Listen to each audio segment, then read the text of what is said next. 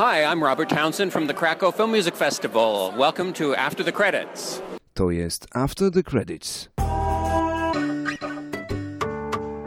Podcast magazynu filmowego MovieMag.pl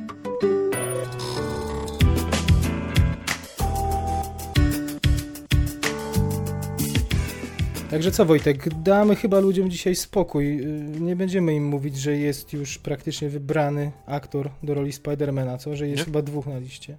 Nie. Y, Nie powiemy, że jest dwóch reżyserów na liście. Nie, Dwa tygodnie temu wspominaliśmy bodaj o sześciu, jest już dwóch. Nie, nie powiemy, nie będziemy ich zamęczać. może Y- w następnym się jest do jednego i wtedy będzie można warto wspomnieć.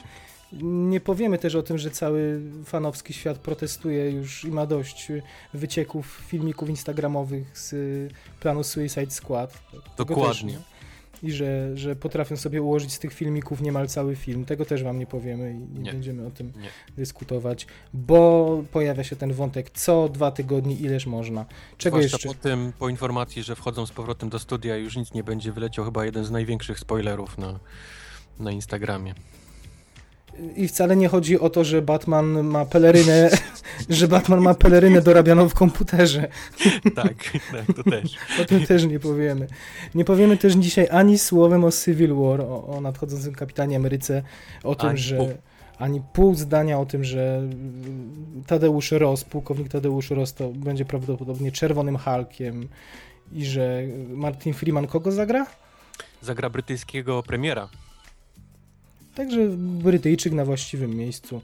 y, Brytyjczyk, który zapragnie kupić sobie w Afryce ździebko stopu metalu i będzie miał na tym tle jakieś, jakieś animozje i że to on teorety podobno dzwonił do Andy'ego Serkisa w czasie Ultrona y, na, na, na telefon tuż przed wielką bitwą w Afryce. O tym też wam nie powiemy. Nie O tym wszystkim dowiecie się pewnie z filmu za, za, za rok. E, Także tak, tych tematów dzisiaj ku waszej i naszej chyba też ucieszę, bo, bo mamy troszkę przesytu, e, prawda? Nie znajdziecie. Prawda, nie będzie nic o tym. Za to w, we wstępie, tuż przed naszą stałą czołówką słyszeliście e, Roberta Towsona, to jest e, prezes największej wytwórni, która e, zajmuje się dystrybucją, e, no, produkcją, dystrybucją e, soundtracków. E, Tak, tak, czyli wytwórnia wyspecjalizowana chyba jako jedna z, wiem, z dwóch, z trzech amerykańskich, które wydają Mhm. tylko i wyłącznie taką, taką muzykę.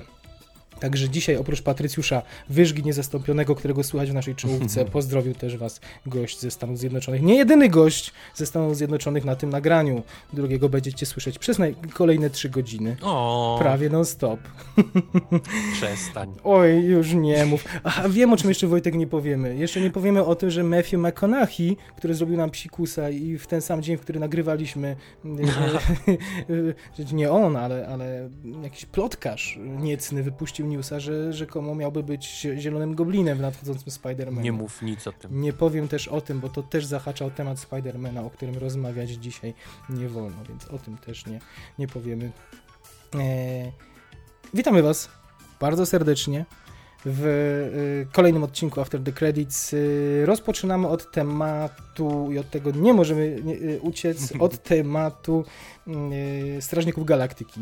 Nie, mo- nie da rady wyjść z Marvela, Nie. prawda? Nie da rady wyjść z Marvela, o tym chyba nie mówiliśmy ostatnio. Nazbierało się troszkę informacji o Strażnikach Galaktyki, ukochanych przez nas.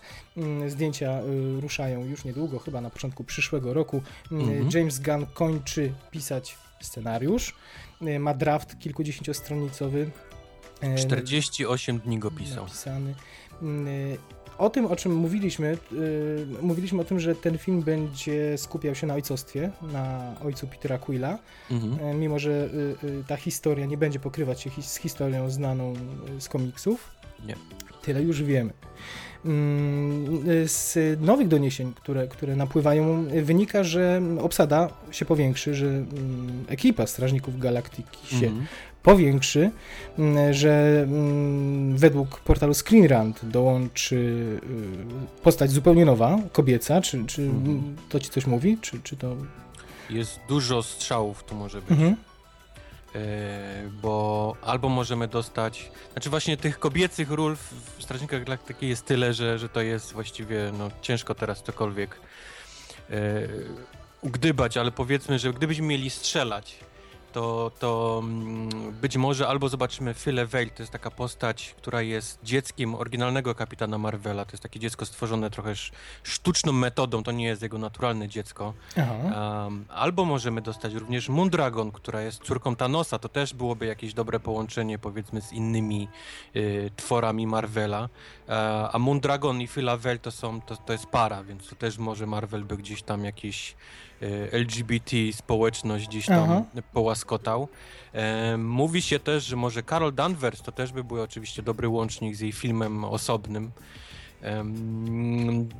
Tu wątpię, bo, bo oczywiście się będzie znowu mowy, czy, czy lepiej jest tą postać przedstawić wcześniej, czy może ją gdzieś w innym Jasne, filmie, więc, więc, więc tutaj raczej wątpię, czy, żeby to była Carol Danvers. Mówi się też o, o postaci zwanej Mantis, to jest taka mm, telepatka również mistrzyni sztuk walki, bardzo fajna postać komiksowa. Mhm. Em, trochę ciężko ją będzie pokazać w filmie, tak jak wygląda w komiksie, bo to jest zielona pani, maczułki takie też na, na, na, na czole, więc, więc jeżeli ją wybiorą, to, to strzelam, że, że ją pozmieniają. Ale słyszałem też, że jest możliwość pojawienia się Angeli, a Angela to jest zaginiona siostra Tora, więc to też również byłby jakiś dobry łącznik z tym, z tym całym Ragnarokiem, który gdzieś tam się pojawi z Torem. Em, To też jest bardzo fajna historia, no bo tak jak mówiłem, jest to zaginiona siostra Tora, mało się o niej mówi, ale ona rzeczywiście istnieje w tym świecie, ale tam też się pojawia cała historia tego, tego dziesiątego wszechświata, nie wiem, jak, czy pamiętasz, jak mówiłem, że jest dziewięć światów Mhm. takich ważnych, tam Ziemia, prawda, i tak dalej, i tak dalej, to, to jest ponoć dziesiąty ukryty, o nim się nie mówi, nie wolno o nim wspominać i tak dalej, i tak dalej, więc to jest ta, ta cała historia z Angelą między innymi. Ale to jest fajne, że ja mówię, że dochodzi jedna nowa postać i mamy 5 minut po prostu fascynującej opowieści, kogo możemy ujrzeć. To fajne. o drugiej osobie, o jakiej się mówi, to mm, y, że miałaby zasilić stałą ekipę Strażników Galaktyki, to znany już z pierwszej części Jądu, czyli Mhm. Mi- Michael, Michael Rooker. Michael Rooker Mhm. pojawia się w... To jest, to jest takie połączenie między ojcem Petera Quilla a, samym Peterem. Notabene mm, y, jest to przyjaciel reżysera filmu, który pojawia się w większości Mhm. jego produkcji, więc to jest całkowicie naturalne, że jego rola miałaby być powiększona.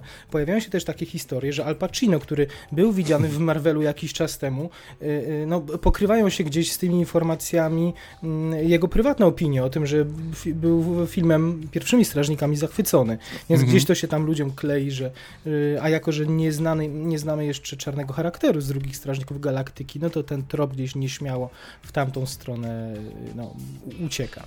Zobaczymy. Y, Chyba widziałem, że media też mocno komentują zdjęcie z Instagramu, zdjęcie scenariusza, na którym y, nie ma y, numerka. Nie, nie tak ma numerka. ładnie je kropnął, bo nie, nie pokazał ani numerka, ani nie pokazał, czy jest jakiś podtytuł tego, tego filmu. Tak, ale wszyscy spodziewają się, że jednak, że jednak to będzie podtytuł, co wpisałoby się w tą strategię Marvela, Mhm. bo oprócz Mhm. Iron Manów y, no, pozostałe filmy numerków nie otrzymały. Powiedz mi jeszcze, mm, bo, bo też się na tym, na tym nie znam, mm, taka informacja, mm, y, James Gunn zdementował zdementował, zaprzeczył, y, odpowiadając na pytanie, czy w drugich strażnikach pojawi się y, taka postać jak Kang Zdobywca i Imperium Shiar całe, y, no powiedział, y, On że... pewnie chciałby, żeby się pojawili, Mhm. z tym, że no to nie, nie on niestety, ani nie Marvel mają prawa do nich, tylko chyba, jeżeli dobrze pamiętam, Fox, tak? Fox, tak, tak. To Mhm. oni są, z jak, oni są, czyli oni będą z czym związani? Z y, X-Menem, z Fantastyczną Czwórką? Oni be, on, to jest związani są z Fantastyczną Czwórką, tak. Okej. Mhm. Okej, czyli to pewnie, to pewnie z, tego, z tego wynika. Mm, że- Żeby domknąć temat strażników, to na koniec powiedzmy, że James Gunn y, oprócz tego, że reżyseruje mm, nadchodzącą drugą część, równocześnie produkuje y, film dużo skromniejszy, film, który się nazywa The Belko Experiment, w którym notabene gra również Michael Rooker, czyli wspomniany Yondu w roli głównej. O, Michael Rooker jest znany też m.in. z The Walking Dead. Y, W tym filmie pojawi się kilku aktorów, y, ale znanych głównie z seriali, z takich seriali jak, jak Chorzy Tak. Doktorzy, jak Skandal, jak, jak Newsroom, Newsroom mm, czy Melanie Diaz z, z, z Sundance'owego Fruitvale Station. Mhm. Mm, y, Wiesz coś o tym filmie, Wojtek? Sprawdzałeś, co to będzie, The Belko Eee, Experiment? To jest film, który się dzieje w Brazylii. Dzieje Mhm. się w jakimś wieżowcu firmy i chyba 85 osób zostaje zamknięta e, w tej, w tej firmie, w tym, w tym wieżowcu i oni próbują, próbują się gdzieś tam wydostać. Oczywiście po kolei giną, coś jak Cube trochę. coś, coś w ten deseń. Y, giną, czy, czy wręcz dostają y, dyrektywę, żeby, się, żeby pozabijać się nawzajem, coś takiego. Tak, to, na to by No to- wskazywał ten eksperyment w tytule, Mhm, prawda? Jeszcze mhm. to jest dość enigmatyczne, nie wiemy do końca, do końca jak to się... Wiemy też, że brat y, Jamesa Guna będzie grał tam jakąś postać y, y, Martiego, który jest ponoć wiecznie upalony i pracuje w jakiejś tam kafejce w tym, w tym, w tym budynku, więc on gdzieś tam też swoją rolę załapał. W każdym razie powodzenia, no, kręcić, robić film na dwóch kontynentach. Oni to kręcą... Gdzie oni to kręcą? W Kolumbii. W Kolumbii. I w Bogocie No, chyba też. W Bogocie, no. no. No, że no, będzie sobie kursował między Atlantą a, a Bogotą. No, why not? No. P- Prywatnie chyba mieszka w Australii James Gunn, więc Mhm. i tak ma no, niezbyt blisko na którykolwiek z tych planów. nie, nie do końca, może tak. Jak chciał skoczyć do domu, to pewnie niewiele bliżej ma do Bogoty. Yy, No nie, może przesadzam. Dobrze, yy, to byli Strażnicy Galaktyki. Ant-Man, Wojtek, pojawił się artykuł w Empire, niezbyt długi artykuł, ale zdradzający nowe informacje na dwa miesiące przed premierą Ant-Mana. Oprócz tego, że bardzo ładna okładka. Brudy wypływają? Ym, y, Wypływają. Może nie brudy, bo nie sądzę, żeby największy magazyn na świecie drukowany o filmach, y, no, nawet jeśli miałby informacje o jakichś brudach, nie sądzę, żeby je publikował, bo zamknąłby sobie dostęp do, do różnych przedpremierowych informacji, ale y, no, zdecydowali się uczknąć rąbka tajemnicy i, i gdzieś opowiedzieć y, o tym, o różnicach w scenariuszach, bo mówi się, mm, przypomnij może w dwóch zdaniach, kto miał robić film, y, kto go robi teraz, y, jaka była sytuacja z Antmanem dla tych, którzy, którzy nie znają historii, bo, bo może nie wszyscy słuchają nas od początku. Wiesz, to powiedz ty, żebym ja czegoś ten. Ty jesteś dobry w tym. Masz wszystko panowane w tym temacie. No nie, no nie mam wszystkiego, broń Boże. No ale dobrze, y, Edgar Wright y, od wielu lat związany z projektem y, napisał scenariusz, był to jego taki autorski projekt, który nie był realizowany w zasadzie tylko i wyłącznie przez ograniczenia budżetowe i kiedy już mieli wchodzić na plan rok temu, to mniej więcej, nie wiem, dwa tygodnie, miesiąc przed premierą pojawił się komunikat, że Edgar Wright reżyser znany przede wszystkim z Wysypu Żywych Trupów, czy, czy z Hot Fuzz Ostrych, Ostrych Psów, czyli z takich fantastycznych brytyjskich komedii z Simonem Peggiem w roli głównej. Mm, mm, mm, No, nagle w tajemniczych okolicznościach pożegnał się y, z projektem. I, i wszyscy podejrzewali, że, że chodzi o to, że Kevin Feige sobie y, gdzieś zagiął parol na niego i że, i że y, nie wiem, że chciałby większej, auto, inaczej, większej zależności Edgara Wrighta, który no, jest jednak artystą, myślę, mocno niepokornym. Mm, mm, mm. No, a tutaj Marvel coraz bardziej sobie konsoliduje to, to swoje uniwersum i no, wy- wymaga no, większej kontroli niż to było na początku nad y, tymi, tymi filmami. No. I, I mówiono, że Edgar Wright po prostu nie chciał się zgodzić na, na te zmiany, które przybliżałyby Antmana do, no, do, do całej reszty filmów. I, I Empire zdaje się to z jednej strony potwierdzać, a z drugiej strony Czyli to nie jest do końca. to, co Joss Whedon narzekał, tak? Między innymi też. Tak. Tak, ale taka tak sytuacja wyglądała przez ostatni rok. W takiej świadomości żyliśmy i teraz Empire przybliża, o co mogło chodzić, y, Mhm. ja, a, albo inaczej, opowiada, jakie zmiany zaszły w, w scenariuszu, a to już my musimy się domyśleć, czy, czy powodem był Kevin Feige, czy może po prostu jakaś urażona duma artysty, który nie chciał się zgodzić na, na zmiany. I okazuje się, że, że nie do końca tak było, że y, scenariusz zawierał dużo występów epizodycznych y, postaci z innych filmów, że y, Wright planował też y, scenę po napisach, która nawiązywałaby do, do no tutaj Empire podaje do czasu Ultrona, chociaż, chociaż Mhm. Ant-Man ma, ma premierę już po po Ultronie, ale nie, nie pamiętam, czy, czy przypadkiem wcześniej nie były, nie, nie, nie, miał, nie miał tej premiery chwilę, chwilę przed Ultronem, nie pamiętam, chyba nie. Chyba nie, no. I, I trzon, jakby trzon sam filmu też się nie zmienił, bo ta relacja Scotta Langa, granego przez Paula, Paula, Paula Ruda, Rada i, i Hanka Pyma, czyli Mhm. Michaela Mhm. Douglasa, to też jakby jest w obu, w obu wersjach. Mm, mm, No natomiast te zmiany, które tak wnerwiły Wrighta, to, to podobno y, ta podmiana y, y, czarnego charakteru. Mamy Yellow Jacketa, który, którego Mhm. w oryginale to Ant-Man stawał się, jeśli dobrze wiem, stawał się tym Yellow Jacketem, tak? Hank Pym, czyli, czyli Michael Douglas miałby Mhm. nim być. Według Edgara Wrighta miał to być jakiś Nano Warrior, ktoś taki w jego Mhm. scenariuszu.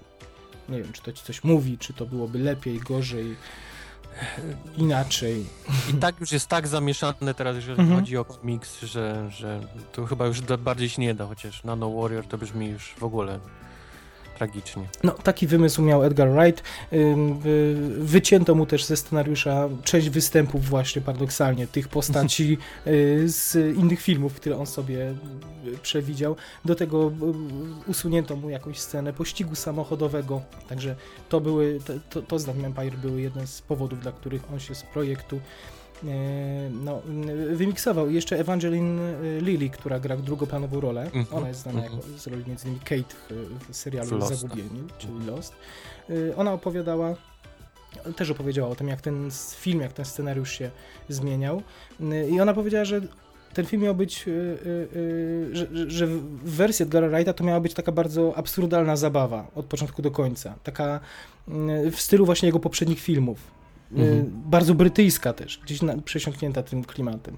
Natomiast y, no, po jego odejściu scenariusz stał się dużo bardziej amerykański. Amerykański. Y, tak. Mimo, że jest, ona utrzymuje, że dalej jest ten humor i, i jest sporo miejsca na taki luz, no to chodzi głównie o klimat. Czyli te mhm. zmiany, o których powiedzieliśmy wcześniej i gdzieś przeniesienie też akcentów na, na grunt amerykański z brytyjskiego. Pewnie nigdy się nie, nie dowiemy, co to dokładnie, co to dokładnie e, znaczy. Ale brzmi interesująco. E, parę dni temu też e, pojawiły się informacje, że temat, może nie sam Spider-Man, ale temat Człowieka Pająka ma się gdzieś w Antmanie też przemykać, że będą korzystać z technologii Oscorpu, mhm. gdzie, gdzieś... Znaczy, że samo hasło Spider-Man czy Oscorp ma się gdzieś mhm. przewijać, żeby je gdzieś tam powiedzmy już zacząć reklamować przed, przed filmami, żeby to się gdzieś tam w głowach ludzi już ustaliło. Mhm. Ale samego Spidermana nie, nie, nie, nie zobaczymy. Ale o tym mieliśmy nie mówić. Także nie mówimy. Nie. Absolutnie. Nie absolutnie nie mówimy. Natomiast możemy powiedzieć o zmianie płci w filmie Doctor Strange mhm. E, zmianie płci jednej z postaci. I to nie będzie zmiana płci doktora Strange'a, na szczęście. Znaczy nie mam nic przeciwko takim zabiegom, ale akurat z chęcią obejrzę Benedicta Cumberbatcha w tej roli. Tutaj nic się nie zmieniło, natomiast... E, wow, ale pomyśl jakby Tilda Swinton jako doktora Strange'a? Jako doktora Strange'a, wiesz, że po, wiesz, że po nagłówkach ja myślałem, że to, tak? że to będzie doktor Strange, tak, tak sobie portale e, tak sobie informowały, taką, więc ja też tak zrobię. tak więc ja też spróbuję w naszym spisie treści umieścić taką manipulację, zrobić tak, wpasuje się w ten światowy trend. Powiedz, kogo miała grać Tilda Swinton? Co to za, co to za Ancient One, czyli starożytny? Chodzą, chodzą właśnie plotki, że Tilda Swinton rozmawia z Marvelem, aby zagrać postać Ancient One w Doktorze Strange'u. Um, Doctor Strange to jest E, e, znaczy nie Doktor Strange, tylko Ancient One, to jest, to jest śmieszna historia, bo w komiksach to jest taki mały, y, po, pokurczony Azjata, który mieszka w Himalajach mhm. i on jest tym pierwszym takim Supreme Sorcerer, czyli takim, takim największym czarodziejem, który, który sobie gdzieś tam mieszka i chroni naszą planetę przed, przed mhm. złami i do niego udaje się Doktor Strange po wypadku samochodowym, którego ulega. Doktor Strange przed tym, zanim staje się tym takim Doktorem Strange'em, którego znamy, jest neurochirurgiem i on w wypadku samochodowym e, doznaje kontuzji ręki. Nie może, mhm. nie może pracować, więc szuka wszelkich sposobów, aby naprawić tą rękę. Medycyna oczywiście mu nie, nie, nie pomaga, więc słyszy o tym takim jakimś dziwnym znachorze w Himalajach, który ponoć potrafi Aha takie rzeczy leczyć. Tam się udaje, oczywiście zostaje jego uczniem, później zostaje, zostaje tym, tym y, czarodziejem, nazwijmy to brzydko po polsku i, i, i tak, tym właśnie jest postać tego Ancient to jest taki starożytny nauczyciel. I zamiast y, malutkiego Azjaty będzie wysoka Brytyjka Tilda Swinton. Tak? Właśnie tutaj się oczywiście pojawiły już, już problemy z tym, bo, bo o ile nikomu nie przeszkadza to, że podmienili płeć, mhm. a, ale ludzie już się czepiają, że dlaczego nie mogli przynajmniej azjatyckiej kobiety jakieś dać na to miejsce, skoro, skoro ten mężczyzna był tam jakimś też Azjatą w komiksach. Mhm. Czemu, czemu koniecznie musi być to chyba jedna z najbielszych e, aktorek w Hollywoodzie? Dlaczego musi być Tilda Swinton? No, Marvel, pieniądze, oni, oni, oni to jakoś tak mają swoje jakieś widać politykę aktorów albo, albo wygrywa ten, no nie wiem, ciężko mi powiedzieć. Też bym widział chyba bardziej jakąś azjatycką kobietę niż Jasne. niż, niż Tildę Swinton, którą Jasne. uwielbiam, żeby nie było mm -hmm. do, mm -hmm. do Tildy Swinton, ale... ale... No ja, ja troszkę mniej, chociaż za tylko kochankowie przeżyją ją ubóstwiam i dużo zyskała w moich w moich oczach. Y, Tak. Y, d- Taki wątek, wątek y, podmiany płci bohatera jeszcze się dzisiaj pojawi, to nie będę uprzedzał faktów, do tego jeszcze wrócimy. Powiedzmy krótko, Tilda Swinton grała już w adaptacjach komiksów w Snowpiercerze, Arce Gra. przyszłości. Nie każdy wie, że to jest adaptacja y, francuskiego komiksu zrobiona przez koreańskiego reżysera. Koreańczyków, no. To, to jest jedna historia, no i w Konstantinie również y, grała. Też. Mhm. Więc z tymi dwoma historiami była. A ciekawy Marvel gdzieś tam szukał innych na początku, widzę, aktorów męskich, jak jeszcze gdzieś się rozglądał. Właśnie, pojawiał się Chiwetel Ejiofor y, jako no, typowany, ale nie mówiono do jakiej roli, więc on Mhm. być może jest związany z projektem. Nie wiem, czy to masz na myśli, czy jeszcze... Ale jeszcze gdzieś tam Kena Watanabe próbowali O. gdzieś znaleźć do tej roli. Wiem, że, że Morgana Freemana pytali. Mhm. Bill Nye'a też, też gdzieś tam próbowali gdzieś złapać, ale w końcu im się odmieniło i postanowili, że, że zmienią płeć na kobietę. I wygrała Tilda Swinton, przynajmniej tak twierdzą plotki. A z tych, których wymieniłeś, to chyba będzie najbardziej, najfajniejszy. Mimo wszystko. Mhm. Najfajniejszy. Już niech na przekór. zamiast Azja, zamiast No. Azjaty śnieżno, No, no. śnieżno-biała, niemal albinoska. Śnieżno-biała, tak. Tilda Swinton. Y, A y, śmierć, komiksowa śmierć w filmie Doctor Strange, y, takie coś się pojawiło. Reżyser wkleił, Scott Derrickson Mhm. wkleił na Twitterze zdjęcie, które miałoby to sugerować. Czy, co, to, co to za postać? Śmierć Nie kojarzysz? widziałem tak. Nie widziałeś, Znaczy tak? śmierć, śmierć to jest postać taka dość fizyczna w komiksie Marvela. To jest, to jest y, kobieta narzeczona Thanosa. Mhm. Thanos, Thanos jest jest ten, ten szalony tytan, on jest zakochany po prostu po, po uszy w śmierci i wszystko co robi, wszystko co niszczy robi właśnie, żeby upodobać się śmierci, która nie chce go przyjąć w swoje ramiona i ale, ale czemu ona się pojawia w związku z Doktorem Strange'em? Tak, że ona miała być w Doktorze Strange, Strange i to by było, to, jeśli tak mówisz, to faktycznie byłby to ciekawy, ciekawe, no, ciekawa budowa pomostu Znaczy, jakoś chcą w ten sposób z połączyć. trzecimi Avengersami, prawda, na Mhm, przykład. mhm, mhm. Ale tutaj oczywiście żadne nazwiska się jeszcze nie pojawiają. To może śmierć zagra Chiwetel, jak tu zmienili jedną płeć w jedną stronę, no to, to tam zmienią płeć w drugą stronę, albo było, nie? Romans Thanosa z Chiwetelem Age Dobra, nie odlatuję aż tak daleko. Słuchaj, y, w płeć się w każdym razie nie zmienia póki co w filmie Captain Marvel. Mm, Natomiast... Captain Marvel był mężczyzną, więc jakby zmienili, A, to okej. nie był jakiś wiesz, wielki... tak szokujące, no tak. Mhm. Natomiast pojawiło się nazwisko kobiety, która miałaby tą Captain Marvel zagrać i jest to... Charlize Theron? Y, jesteś na tak? Chyba tak, po, po Mad Maxie jeszcze, jeszcze jest gdzieś tam ta, ta Charlize Theron jako taka beres woman, Mhm. więc, więc czemu nie? Czemu nie? Mówi się, że za, tym, za tą decyzją idzie taka kalkulacja, że Marvel bardzo, ale to bardzo nalega, żeby to Angelina Jolie nadal Na Jolie, tak. A tu jeszcze historia jest taka, że Charlize Theron z Angeliną ostatnio stały się najlepszymi przyjaciółkami ever i, i, i od tego gdzieś, gdzieś ludzie... Więc tak chcą ją podejść, dokładnie, Mhm. dokładnie. Ale chyba nie będziemy mieć nic przeciwko, prawda? Paradoksalnie wydaje mi się, że tak E, rozsądna... Nic przeciwko Charlize Theron nie do końca jestem przekonany, jeżeli chodzi o Angelinę i tego typu Właśnie, filmy. do tego zmierzam, ale y, paradoksalnie to może być jedyny wentyl bezpieczeństwa. Znaczy, uważam, że Charlize Theron byłaby lepszą reżyserką, gdyby chciała reżyserować od Angeliny i mogłaby ją jej sporo pomóc na planie, jeśli już ta Angelina na tym planie wyląduje. Więc to takie szczęście w nieszczęściu by było na Charlize. Czekamy na oficjalne potwierdzenie Marvelu. Potwierdzaj. Natomiast y, kolejnej informacji nie potwierdził Josh Trank. Josh Trank, nad którym się już znęcaliśmy poprzednio, czyli y, szalony reżyser indywidualista, jak się okazuje, który dostarczy nam już niedługo fantastyczną czwórkę i, i ten oto Josh Trank musiał się sowicie tłumaczyć na Twitterze, że nie, że wcale nie, że to on robił dokrętki do fantastycznej czwórki, że to, że, że nie zastąpiono go Matthew Vonem na, na planie który to według kilku dziennikarzy musiał, musiał pojawić się i gasić pożar. W związku z tym film nie, Tak, przepisywać, tu gasić pożary, jakieś straszne artykuły się zaczęły pojawiać, czy, czego on to nie naprawił w tym filmie.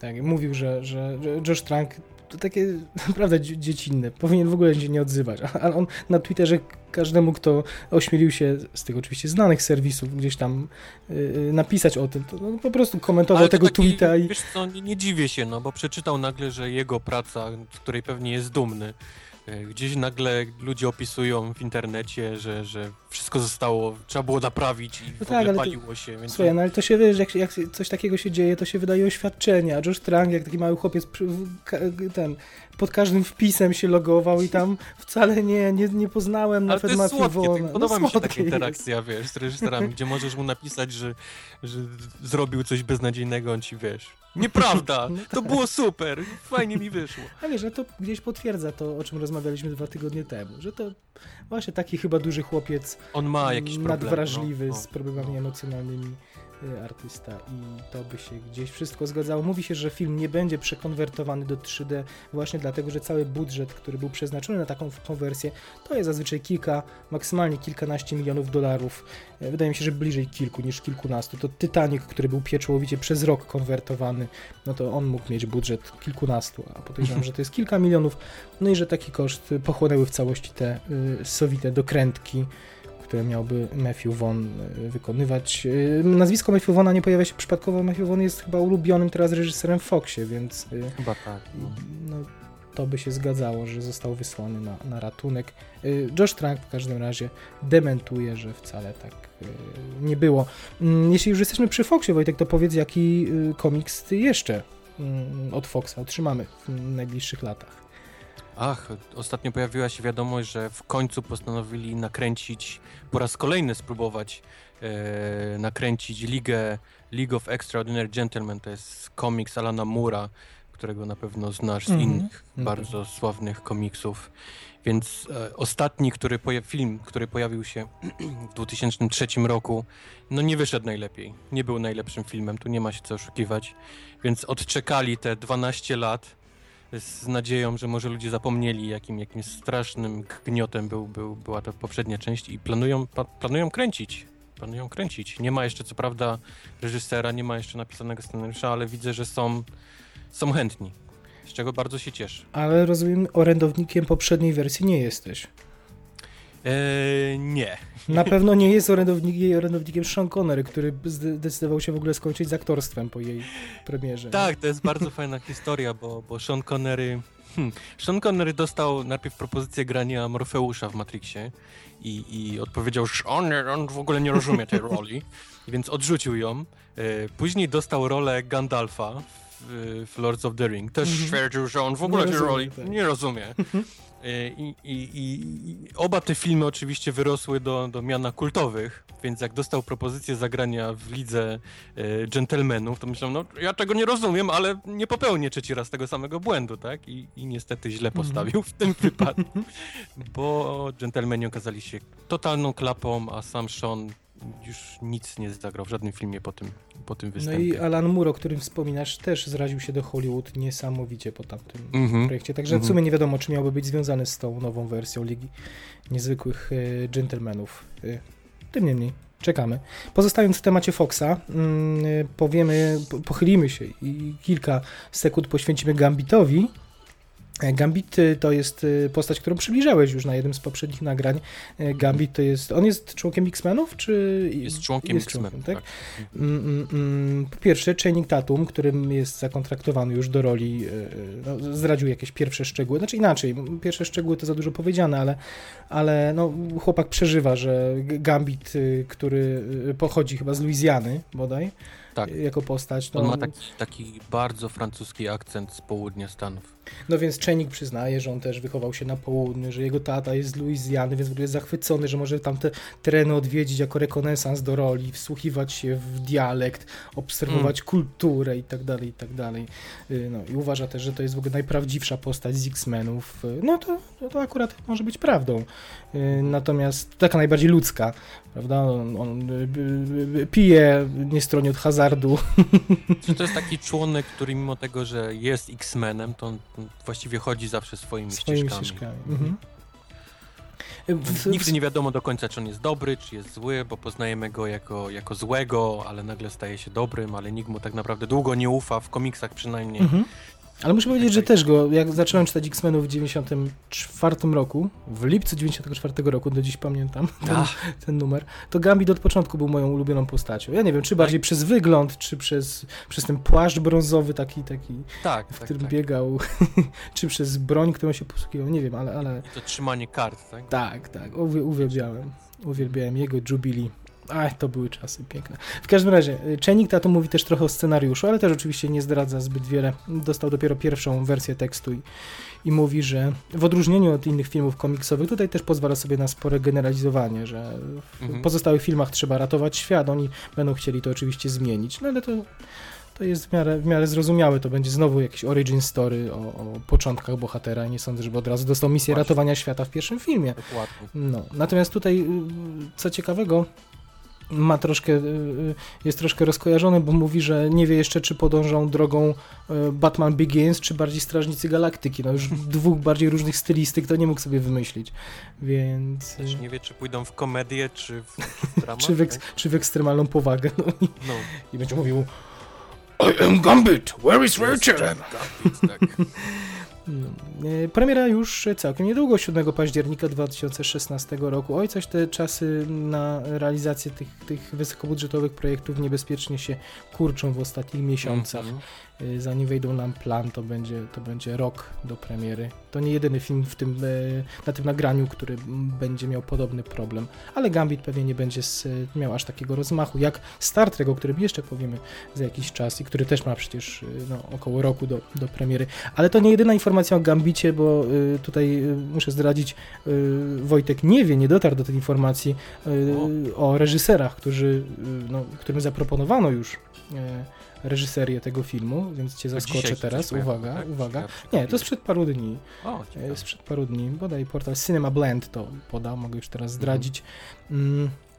No i słuchaj, kto był pierwszy? Kogo pierwszego studio chciało na krzesło reżyserskie? Otóż chciało Beneta Millera, O, czyli reżysera Foxcatchera mojego Mhm. ukochanego, Y, czy, czy też Moneyball, czy też Capote. No to już nazwisko z najwyższej, najwyższej półki, a też y, y, prawdopodobnie dobry znajomy Chaininga po Foxcatcherze, więc po tutaj być może Mhm. liczyli też, że będzie jakaś chemia albo że, że Tatum no, no, gdzieś wpłynie na Beneta Millera. Nie udało się. Kolejny kandydat, z którym Fox rozmawiał, to był Darren Aronofsky, czyli O, człowiek, który miał robić Wolverina, zanim zrobił Mhm. go James Mangold, e, ale którego jakby no, dotknięcie jest w scenariuszu Wolverina, także jak oglądacie Wolverina, to nie myślcie o tym filmie jako o kompletnym gniocie, tam, albo inaczej, że, że gdyby go robił Darrell Aronofsky, to ten film nie wyglądałby w 100% inaczej, bo, bo sporo tam z, w tym filmie zostało jednak z tego, co Darrell Aronofsky za, Mhm. yy, zaplanował. Więc ci obaj reżyserzy powiedzieli niestety, niestety nie. Fox w dalszej kolejności zaproponował stanowisko, nie uwierzysz, Garethowi Evansowi od filmu Ride. Mm. Yy, Ride 2 Barental, bodaj taki był oryginalny tytuł. Wow. Czyli, rozumiem dużo walk w ciasnych korytarzach. no to by było coś, prawda? Ale jakie, jakie skoki stylistyczne w ogóle. Tak, to jest Gareth, I- y, Gareth Evans, to jest y, powiedzmy Brytyjczyk, który robi filmy w, na razie w Azji. Tam się zaszył Mhm. i, i zrobił dwie części, moim zdaniem, no, jednego, najlepszego albo jednego z najlepszych Oj, filmów tak. akcji ostatnich, nie wiem, 20 tak. lat. Jeśli nie Ja widzieliście. bym nawet bardzo chciał, żeby on Daredevila drugi sezon O. na Netflixie kręcił. No tak. Tam, tam ludzie się inspirowali na, na bank nim i jego filmami, Mhm. zwłaszcza Rajdem drugim. Mhm, mhm. Także to było, to było to nazwisko. Y, No, obejrzyjcie Right, jeśli y, jeszcze nie mieliście okazji. Ostatnie nazwisko y, wiązane z projektem z Gambitem to JC, JC Chandor, czyli z kolei gość, który zrobił Most, Violent Year, film, który no, nie dotarł do Polski finalnie, do kin, który, który był szykowany na sezon Oscarowy, ten ostatni, który zrobił wcześniej All is Lost, czyli Wszystko Stracone, film, który tobie się Mhm. bardzo podobał Mhm. z Robertem Redfordem, czy Chciwość, czyli Merging Call kilka lat temu. No, oni wszyscy odmówili i teraz studio ma twardy orzech do zgryzienia. Musi sobie poradzić i, i, i widać, że, że pewnie będą się musieli zadowolić kim, jakimś mniej ambitnym nazwiskiem, skoro taka topowa półka nie chce mieć z Gambitem nic wspólnego. Jakieś coś, coś nie mają szczęścia te takie pomniejsze filmy, te Marvela. Coś, cały czas są problemy. Jak nie z reżyserem, to... No to akurat, to akurat. Fox, to akurat Fox, prawda? Yy, Ale, ale no. w postać Marvela, tak. tak. No. Mm, no gdzieś, gdzieś jest ten taki delikatny kryzys się. Jeszcze jakbyśmy cofnęli się kilka miesięcy do, do tyłu i do naszych pierwszych nagrań, to absolutnie tak nie mówiliśmy. Nie przypowiadaliśmy, że takie wydarzenia się będą Raczej pialiśmy Mhm. z zachwytu, że to wszystko idzie w dobrą stronę. Nie, a to się gdzieś... Czy oni przypadkiem tego nie, nie rozciągnęli zbyt bardzo sobie, żeby, żeby sobie z tym poradzić? Może ludzie są zmęczeni już obecnością tej tematyki w mediach. Zmęczeni może wszędzie, nie, to- ale oni poszli tak, o mamy cztery filmy pojedyncze i jeden z wszystkimi, to zróbmy teraz y, 35 nowych. I, I wiesz, gdzieś to się rozstrzelili z tym wszystkim i nie, nie mogą sobie poradzić, po prostu nie ma tyle osób, wiesz, reżyserów, żeby to, żeby to, jest, kręcić. to jest jedna rzecz, ale wiesz, ale z drugiej strony właśnie jeśli połączymy te, te informacje z tymi, z tymi wątkami zmniejszania roli reżysera, Mhm. znaczy większego wpływu producentów i tego, że gdzieś się im wiąże ręce wątkami z poprzednich filmów, z nadchodzących filmów, nie? Gdzieś, gdzie ta, gdzie ta autonomiczność reżysera jest coraz mniejsza w Tym tych albo filmach, nie pozwalają im skorzystać, powiedzmy, z całej biblioteki postaci Marvela. to swoją oni- drogą. Mhm. Mam, jest, mamy tego Ant-Mana, o którym mówiliśmy i tam mu pozabierali, nie pozwolili mu nikogo wziąć, żeby przypadkiem tych tak lepszych postaci się Mhm. nie, nie wzięli. I... Dziwne. Dziwne. Dziwne. Wojtek, y, komiksowe tematy chyba zamykamy, a przechodzimy do drugiego twojego ulubionego tema- tematu Gwiezdnych Wojen. Powiedz, kogo zagra y, nasz mistrz w performance capture, czyli y, Andy Serkis, kogo zagra w Gwiezdnych Wojnach. W końcu ujawniono zdjęcie z planu, No zdjęcie, zdjęcie bardzo podobne do tego zdjęcia Lupiti Nyong'o sprzed Bo miesiąca. wyszło Vanity Fair ze zdjęciami Ann Lebowic ostatnio. Tak, ale ale wtedy chyba Serkisa nie było. Tak, tak. Nie było, nie było. Mhm. Dopiero w wywiadzie z nią gdzieś ujawniono to, to zdjęcie Andy'ego Serkisa, który siedzi sobie gdzieś tam przy tym motion capture. Już wiemy, że będzie miał motion capture, ale poznaliśmy co najlepsze jego imię. Andy Serkis będzie się w filmie nazywał Supreme Leader Snoke. No właśnie. Kto to jest i czy mamy się bać tej decyzji? Em, pamiętasz, rozmawialiśmy o tej scenie ze zwiastuna, gdzie stoją sto, e, stormtrooperzy na takiej scenie, gdzieś daleko, Mhm. daleko, daleko w tyle stoi jakaś czarna postać. No to obstawiamy, że to jest właśnie Supreme Leader Snoke i to jest przywódca tego nowego Emparium, e, Imperium. Imperium, Mhm. e, tej całej organizacji. On gdzieś będzie powiedzmy tym trząs i, i być może jest nawet nauczycielem em, nauczycielem y, Jezus, dziura w mózgu. Y, Adama Drivera, postać granego Mhm. przez Adama Drivera. On ma być jakimś takim przywódcą tego całego kościoła. Co ciekawe, jak popatrzymy na zdjęcia Lupity Nyong'o i, i, i na jego, gdy oni siedzą przy tym Mhm. całym machinarium, to Lupita Nyong'o ma tylko na twarzy te, te, te kamery i znaczniki, a, a Andy Serkis już jest cały, powiedzmy, tym kostiumem obsadzony O, i, na to nie zwróciłem uwagi. Mhm. i kamerami otoczonymi, co, co oznacza, że oni go będą raczej całego gdzieś tam e, renderować, a, a, a Lupita Nyong'o tylko twarz gdzieś pewnie będą wrzucali na jakąś postać. Czyli jest Lu- ciekawe. Lupita będzie bardziej humano- humanoidalna, a Mhm, mhm. nie, nie potrzeba tak będzie myślę. jej ciała zastępować. Y, y, cho- To chyba tyle, tak? O tej postaci. Nic, nic Znaczy więcej to jest całe, ponad to cieka- nie co wiemy. mnie ciekawi tylko Mhm. to, że, że ten cały powiedzmy to nowe imperium, tak mi się wydaje przynajmniej z, z plotek, które słyszę, oni, to będzie organizacja taka bardzo oszukańcza, twierdząca, że jest syfami, ale bez mocy powiedzmy tych, tych syfów. Ten, ten miecz między innymi właśnie Adama Drivera, on jest, on jest zrobiony ręcznie, tak, tak powiedzmy z jakichś śrubek, jakichś tam, tam rurek i tak dalej. On nie wygląda jak robiony przez kogoś, kto posiada jakąkolwiek moc, więc to też jest bardzo ciekawe. Mhm. Czym zajmuje się ta organizacja, dlaczego próbuje udawać, że jest, że jest syfami. No, nie dowiesz się do grudnia, przykro mi. Natomiast dowiedzieliśmy się czegoś innego. Dowiedzieliśmy się y, czegoś o filmie Star Wars Anthology, tym drugim filmie, który, z którym związany był jeszcze do niedawna Josh Trank. Dowiedzieliśmy się mianowicie, chociaż podaje to mało renomowany portal, więc trzeba patrzeć na tę informację przez palce, no ale, ale jest to dosyć konkretna informacja, więc nie wiem, czy aż, aż taką dozę by mieli mm, fantazji, żeby ją podawać i, i gdzieś y, no, narażać się na... Znaczy na... plotki o tym pojawiały się już gdzieś w styczniu. Plotki o Jest to tym, że bohaterem będzie Boba Fett. Tak? Boba Fett i Han Solo, że, że to będzie historia ich dwóch, a właściwie rywalizacji między właśnie Hanem Solo a, a Boba Fettą i że będzie to się działo gdzieś przed epizodem czwartym, czyli gdzieś przed tą sceną, gdzie Luke i Obi-Wan poznają e, Hanna Solo Mhm. tam na Mos Eisley, gdzieś, gdzieś powiedzmy w tym, w tym rejonie. Czyli tutaj w tym filmie na pewno nie pojawi się Harrison Ford, bo to będzie Han Solo w Nie, wersji to będzie młodej. młody, młody Han Solo i młody Jeszcze- Boba. y, z czasów liceum, tak. Do tego młody Chewbacca, młody Lando Calrissian pewnie i tak dalej, i tak dalej, tak? No, może wiesz, jakaś rywalizacja o dziewczyny z Lando. Subaki wyglądają, wiesz, Tak samo. tak samo. Krótsze futro, no, ale, ale z Lando mogą, mogą mieć taką, oni mają taką, no, szorstką przyjaźń, więc mogłoby to zaowocować. Który reżyser jest zainteresowany kręceniem tego? No, nazwisk pojawiły się, nazwiska pojawiły się trzy. Mm, Mhm. To może powiedz, o których ty słyszałeś. Ja słyszałem, że Matthew Vaughn interesuje się też tym, tym filmem, ale czytałem, że nas John Favreau też bardzo chciałby yy, to kręcić. Tak, to te dwa nazwiska faktycznie też czytałem. No i chyba już poprzednio mówiliśmy o tym, że przecież, e, że przecież Joss Whedon jest Mhm. chwilowo bezrobotny i jego też gdzieś by tam w Marvelu. Być może widzieli chociaż i, i Gwiezdne Wojny i Marvel to. e, W Marvel, przepraszam, w Disneyu.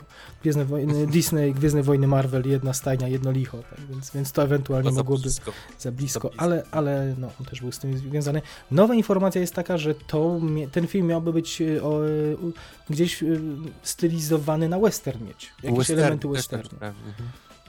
Więc to jest nowa, nowa rzecz. I jeszcze jedna nowa rzecz. y, Kolejne filmy z tego cyklu Star Wars Anthology miałyby mówić o Obi-Wanie Kenobim. I pojawia się informacja, że y, Disney chciałby widzieć ponownie w tej roli y, Iwana McGregora. Uuu, super. I gdzieś no, umieścić to, te wydarzenia po epizodzie trzecim. To jest obfity Mam czas. nadzieję, Bo, że z brodą tym razem. no na pewno, bo tam chyba trzecim epizodzie był już chyba mocno zarośnięty. Nie miał- Yy, no, jest przepastna biblioteka, wydaje mi się, prawda, książek, komiksów, yy, z których można skorzystać. Mimo, że ten Expanded Universe został anulowany, to, No, oni to oni gdzieś tam będą, dużo, ben- ale, ale, ale będą no. czerpać, więc tych Oj, na pewno. historii Obi-Wana jest multum. I, i, no, czy z czasów wojen klonów, czy tych jeszcze trochę późniejszych. Mm, mm, mm. Może być fajnie. Chociaż y, powiem ci, że tak z perspektywy czasu ten Iwan McGregor, jak go wspominam y, z czasów y, tej nowej trylogii, on w tych filmach sprawiał wrażenie, jakby się męczył strasznie grając. Trochę tak. i, Ale to jest chyba jego wina, wiesz, jego, jego aktorstwa. Mhm. Mam wrażenie, że on w każdym filmie wygląda jakby się męczył. A, Ale z kolei stał się taką ikoną Obi-Wana. to prawda. Jak, jak, jak, jak mówisz Obi-Wan, to, to jak jesteś dużym fanem, to oczywiście widzisz oryginalnego aktora, ale, ale zazwyczaj ci, ci na pierwsze przychodzi właśnie Iwan McGregor z tą brodą. Mhm. Także co by nie mówić o tej nowej trylogii, to no, McGregor był jednym z jaśniejszych punktów, prawda? Tych, które nie są jednoznacznie źle wspominane przez, Mhm. przez fanów. Mhm. Myślę, że tak możemy, możemy powiedzieć. John Williams zaczął komponowanie już ścieżki dźwiękowej. Dłubie sobie. No, nie najmłodszy, więc y, potrzebuje trochę Powoli. czasu. Y, Spokojnie. Tak, wspomina John, nie spiesz się, y, tym bardziej, że jesteś zwolniony z komponowania dla Spielberga do filmów, który rozgrywa się w Polsce, Bridge of Spies. Mhm. Pierwszy film od 30 lat Spielberga bez muzyki Williamsa. Dzięki, że to akurat ten kręcony w Polsce. We love you. Masz więcej czasu na Star Warsy. John mówi, że bardzo fajnie współpracuje się z JJ-em, bo co innego ma mówić. Mówi, że, że mają podobną zasadę jak z y, y, George'em Lucasem, czyli ufam ci, rób swoje. No to O, John Williams robi swoje. Y, Zapowiada ko- oczywiście kontynuację muzyczną. No nie będzie odkrywał Ameryki na nowo.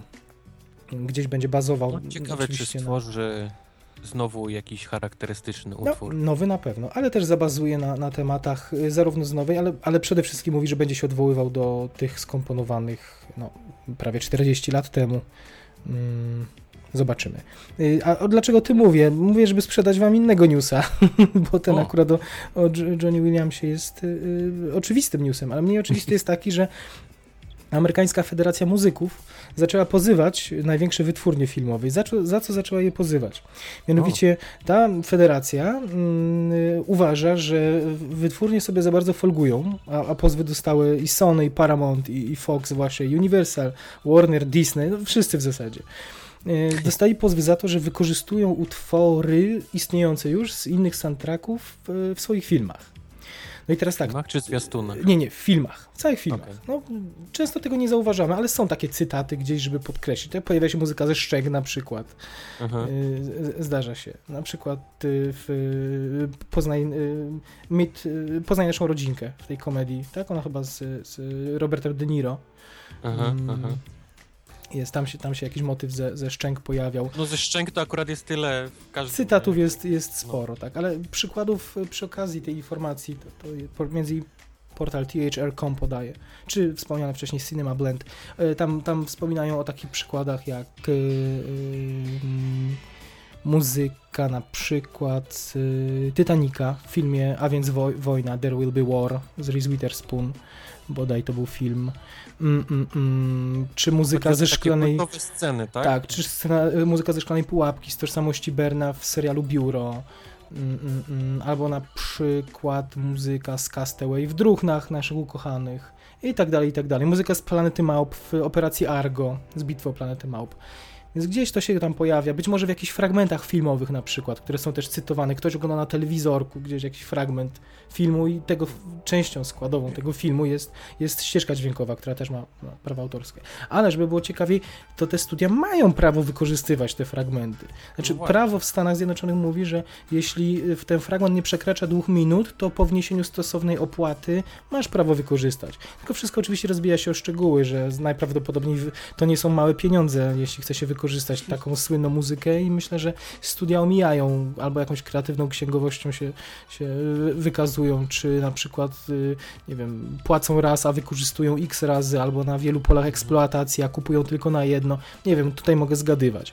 Generalnie to prawo jest bardzo dziurawe i właśnie ta rzeczona amerykańska federacja muzyków y, chce sobie te, ten pozew troszkę edukacyjnie chyba wystosowała, żeby mm, no, raz na zawsze na, na, Długo na dojdzie do takiej sytuacji jak na YouTubie, tak? Że pójdziemy na film do kina, tam buch, informacja, że film ściągnięty, bo zawierał muzykę takiej No i tak. takiej wytwórni w tej No tak. tej minucie. No i No widzisz, ale jeśli mówisz o YouTubie, to też możemy wspomnieć, że są przecież, y, z tego co wiemy, mm, mm, mm, no, ci pośrednicy, którzy odpowiadają za, za Tak. największych na YouTubie, którzy to oni dbają o ich, o, o te prawa autorskie i, i wykorzystaną muzykę i gdzieś tam albo się dogadują, albo opłacają tantiem za wykorzystanie no, cudzej muzyki i no. Więc jak widać, y, takie prawo do wykorzystania istniejącego utworu jest różne dla różnych i, i jest, są rozmaite sposoby dogadania się, żeby czegoś takiego można było użyć. Najwidoczniej tutaj ta organizacja chce, żeby taki wyrok konkretny raz na zawsze rozwiązał sprawę i, i ujednolicił przepisy. Okej, no, niech się procesują. Y, Źle, y, y, źle tam z pieniędzmi nie mają. Nie mają też źle z pieniędzmi twórcy Transformersów, to pewne. Gorzej z Oj, ich kreatywnością i, i, i, też aspiracjami, bo które do niedawna były bardzo niskie, przynajmniej te artystyczne. Komercyjne były olbrzymie, ale artystyczne były, były niskie. Wojtek, co tam się pojawiło? Jaka informacja o Transformersach? Czym żyją fani Transformersów w ostatnim tygodniu? Mamy kolejnych, y, kolejne osoby doszły do grupy osób, które próbują napisać scenariusz do, do kolejnych Transformersów. Tak. Coś bardzo źle wróży temu filmowi, skoro potrzebują aż tylu osób.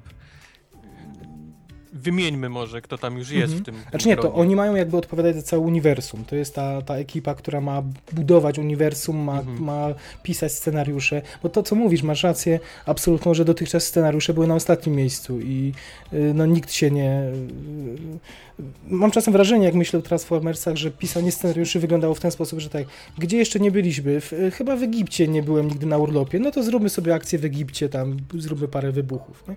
A teraz bym pojechał do, może do Chin albo gdzieś i tak Yy, no, te filmy tak trochę wyglądają, więc... yy, yy, Ja no, też słyszałem, że strasznie im Hasbro tam, tam w tych filmach zawsze Miesza? miesza. Coś jak, jak, jak, jak w Marvelu Kevin Feige, który gdzieś tam się wpycha i, i odbiera postacie czy różne rzeczy, to wiem, że Hasbro ponoć też strasznie Mhm. gdzieś tam próbuje swoją ręką gdzieś tam grzebać i odbierać y, te autoboty, odbierać jakieś, dodawać albo, albo wręcz zmuszać do tego, żeby jakaś, jakaś zabawka się pojawiła gdzieś tam, więc też, też o, czym, o tym czytałem. W każdym razie, druga część scenariusza nie miała, bo był strajk scenarzystów i dopisywali go w trakcie kręcenia zdjęć, bo terminy goniły. Więc da się zrobić film bez scenariusza. No tutaj ambicje troszkę wzrosły i, i do tego trzonu, który stanowią Spielberg, Lorenzo Di Bonaventura, Michael Bay i właśnie i Akiva Goldsman, oni stanowią trzon Mhm. tej ekipy, tych, tych mózgów, które, które będą y, kreować kolejne części y, Transformers. Właśnie, powiedz kto jeszcze, kto został dokoptowany. Tam jest twój Y- ulubieniec na, na, między innymi. Komiksowy Y- ulubieniec. Robert Kirkman? Tak, o nim, o nim jego mam na Jest, myśli. tak, jest Robert Kirkman z The Walking Dead, mamy teraz e, chyba z Ironmana, e, Tak. Markuma i Hollowaya, Mhm. e, ktoś tam z Hulka też się chyba pojawił. No, Zack Penn, dokładnie. Zack to jest Penn, ten koleś, tak. którego, na którego wkurzył się Edward Norton, któremu Mhm, pozmieniał mhm. scenariusz do Incredible Hulk. Jest Mhm. Jeff Pinker z y, Fringe'a z i Lostów, z i, Lostów. no, no. Takie. Ale też z Antymenów chyba ostatnio się pojawił Też. dwóch gości. Mhm. Masz, Też rację, doszło. No, masz. rację. no. Więc tam jest ekipa nieźle z, z, konkretna. Ekipa jest konkretna, ale nie przeszkodziło to wzburzyć się całemu Hollywood, bo uznali, że jest to mm, decyzja rasistowska. Bo to są wszystko mężczyźni i to są wszystko mężczyźni biali. I oburzenie w Hollywood, że To jest nie ma skandal. Tam, że to jest skandal, dokładnie. Wojtek, czy to jest skandal? Chyba nie, nie? No, świat chciałby więcej, wiesz, niebiałych Transformersów, tylko żeby Transformersy miały jakieś inne, prawda, kolor blachy albo... No tak, ale niekoniecznie, żeby scenarzyści mieli inny kolor skóry. Tu chyba liczy się przede wszystkim y, no, talent, a nie, a nie kolor Taki- skóry, prawda? jestem zawsze za, wiesz, jak największą różnorodnością ludzi Absolutnie też. w filmach, ale czy to jest, aż, aż tak musimy się czepiać ludzi, którzy piszą scenariusz do filmu, to, No. to dla mnie jest już trochę lekka przesada. No o tym mówię, o tym mówię, że tu doszło do kuriozalnej sytuacji, bo yy, no chwilkę po tym obu wyrażeniu oburzenia do ekipy dołączyły kobiety. Mhm, mhm. Christina Hodson, bliżej nieznana, która teraz dla Warnera przygotowuje yy, reboot yy, ściganego, Mhm, czy mhm. remake, nie wiem jak to tam nazwiemy. I- Reboot oni twierdzą, że to jest. I druga Lindsay Beer, która y, pisze scenariusz filmu Dig dla Disneya i z, Warner, z Warnerem pracuje nad kolejną wersją e, Czarnoksiężnika z Oz. Także te, te dwie mhm. panie zostały dorzucone. Czyli tak e, no, troszkę łagodzą, ale, ale póki co jeszcze żadnej czarnoskórej osoby w ekipie nie ma. Y, do tych tematów takich równościowych wrócimy jeszcze przy okazji omawiania Festiwalu Muzyki Filmowej, bo na jednym z takich paneli, które dotyczyły pośrednio takich tematów, byłem i tam te y, cztery y, fantastyczne panie, które były gośćmi panelu, mówiły, że talent przede wszystkim. Także okej, tutaj rozmawiamy, że, że sytuacja często nie jest najlepsza, jeśli chodzi o obecność czy kobiet, czy czarnoskórych w Hollywood, ale one, one same wolałyby, żeby jednak na pierwszym miejscu szedł przed nimi ten talent, który o nich świadczy, a nie, a nie płeć. Tak? Czyli y, Mhm. były przeciwko parytetom, a tutaj troszkę taki parytetowy mechanizm przy Transformersach zadziałał, czyli no wzięli y, najmniejszy wymiar dla nich kary, czyli wzięli kobiety, nie wzięli czarnoskórych i weźcie się uspokójcie. Tak, tak to trochę wygląda ta, de- ta, ta decyzja, tak wygląda. No. Jest informacja, że Bumblebee miałby otrzymać swój własny film. Tak, jest, tak, też o y, tym czytałem. To jest ulubiona postać wszystkich dzieciaków, więc nie dziwi mhm. nie dziwi ta, ta decyzja. Mówi się też o prequelu, który miałby się w całości rozgrywać na planecie Cybertron. Mało tego, mówi się, że miałby to być film animowany. O, taki kinowy, rozumiem, animowany. tak? Mhm, mhm, No jest to zasadne, bo babranie się w y, takiej ilości efektów specjalnych, y, czy kreowanie Mhm. świata w całości w, w komputerze i dodawanie do niego, nie wiem, a to, to To też, to też rację, tam ponoć, przecież nie byłoby to też aktorów. ponoć to... jest y, y, decyzja Hasbro mhm. O tym właśnie, żeby ten film, ten prequel, ten dziejący się na tam Cybertronie był, był No tak, ale właśnie tutaj Mówisz, że tu bu- budow- budowa dekoracji obcej planety, na której i tak nie będziesz miał żywych aktorów, tylko też roboty, bohaterów wykrywanych w komputerze. No tak, to chyba nie byłaby zła. E, Ciekawe czy, ale ciekawe, czy chodzi o film animowany, animowany, czy to wyglądałoby po prostu jak Transformers bez y, aktorów y, w cyfrowej scenografii. Nie, nie, No, czy- animowany, animowany.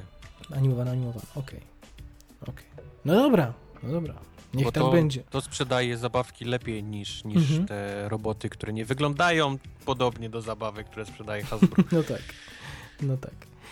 To były Transformersy, których, na których na, na których fragmenty jeszcze trochę poczekamy, tych filmów nadchodzących. E, Nawiasem Mhm. mówiąc, e, piąta część Transformersów to i tak będzie pierwszy film, czyli zanim doczekamy się tych rebootów, prequeli, e, filmów poświęconych poszczególnym postaciom, to oczywiście na początku e, kolejny raz prawdopodobnie z Michaelem Bayem na krześle reżyserskim niestety będziemy się męczyć z filmem, który prawdopodobnie będzie miał fabułę szczątkową, bo nie sądzę, żeby, żeby tam się coś, póki Michael Bay jest na stanowi, na krześle, to żeby tam się coś, coś zmieniło w tej kwestii, ale niech walczą, może któryś film im wyjdzie. Mm, Natomiast y, magazyny Empire, nie tylko magazyny Empire Entertainment Weekly, również podzieliły się z nami pierwszymi zdjęciami z Marsjanina Ridley Scotta, którymi Mhm. jesteśmy obaj zachwyceni, Wojtek, prawda? Oj Razem, tak. razem sobie przesyłaliśmy. Najpierw jedni w godzinach polskich wieczornych opublikowali Ty miałeś Empire pierwsze, a Tak. ja później dostałem Entertainment. Tak, więc ja ci zacząłem podsyłać te z Empire, a potem ty, korzystając z tego, że cała Polska spała, podesłałeś mi z Entertainment Weekly, więc miałem rano kolejną ucztę. I co tam, co tam widzimy? Śmialiśmy się z rękawków trochę mm, y, głównego bohatera, Znaczy, prawda? ogólnie W podoba, podobał nam się projekt tego kostiumu, oprócz rękawków, który wygląda jak taka pianka dla nurków, która jest źle dopasowana Mhm. do, do, do postaci i tak odstaje w pewnym miejscu. To jakoś mi się to rzuciło w oczy i już nie mogłem tego odwidzieć, jak to się No mówi. tak. No tak, ale oprócz tego Kristen Wiig jest twoja ukochana, która ma bardzo Jest. poważną, poważną minę i wygląda tak nie, Jest, nie Kristen Wiigowo, jest śliczna. Mhm. Wygląda bardzo poważnie w tym filmie, co jest dziwne. Ale widzimy też Jessica Chastain, e, Kate Mara pojawia się na, na, tam na jakichś paru Mhm. ujęciach. Widzimy, Większość z nich to oczywiście jest ten, ten nasz wspaniały Matt Damon w skafandrze, ale, Mhm. ale faktycznie było takich kilka ujęć grupowych. ten skafander z takim nieco jajowatym hełmem troszkę mi z Prometeuszem się kojarzy, ale to no, Ridley Scott, gdzieś ta estetyka Scott, jest no. utrzymana. Jak, jak najbardziej. Bardzo ładne te kolory, ten pomarańcz z, ze z kolorem stali, ze srebrem, Mhm. z szarością, bardzo Mhm. ładnie się to komponuje. Nadzwyczaj dużo naturalnych plenerów tam jest. To prawda. Y, chyba, że one są doklejone, nie wiem, nie umiem po takich małych Myślisz, kadrach ocenić, ale? Nie, ale nie, nie sądzę, nie sądzę. nie sądzę. Wygląda to prześlicznie. Te pustynie, te, Były ten... pytanie o to, czy to będzie film w stylu obcych, czy coś będzie Mhm. go tam goniło, zabijało, ale Ridley Scott powiedział, że to nie jest absolutnie film w stylu obcych, że e, nasz główny bohater będzie walczył z przetrwaniem, Mhm. będzie miał 28 dni, na tyle będzie miał tylko zapasów żywności i, i powietrza i w tych 28 dniach będzie próbował się uratować. Cudnie. Nie czytaliśmy obaj książki, więc nie wiemy, nie znamy dokładnie fabuły, Nie czytałem. ale, ale czytałem. duży bestseller światowy w Polsce Mhm. również się ukazał. Ci, którzy czytali, bardzo chwalą, no ale jak już jesteśmy tak niedaleko, mamy do premiery, to ja zawsze na przekór większości ludzi wolę najpierw obejrzeć film, a potem skonfrontować z książką. Co ciekawe, No tak Sean. Bean tam gra, więc możemy się spodziewać, że w pierwszych trzech minutach filmu gdzieś pewnie go O Jezu, kto tam nie gra jeszcze? Jeff Daniels, wspomniany wcześniej, Chiwetel, Donald Glover też jest, no, Sebastian Chiwetel, no. Age of Four na przykład, Michael Pena. No jest ich tam cała masa, będzie uczta, będzie fajnie. E, Powrót Ridleya, mam, miejmy nadzieję, do wysokiej formy. Mm, e, Na pewno też powrotem do wysokiej formy, bo niżej się spaść już nie da, będzie... nie, może przesadzę, ale... e, Nie World, przesadzasz, World. War, World, World War Z2 e, Mhm. Poznaliśmy datę premiery 9 czerwca 2017 roku, czyli czasu jest jeszcze sporo na realizację. Bardzo zły wybór, dając dwójkę, a nie podtytuł. Ale myślisz, że to już oficjalny tytuł?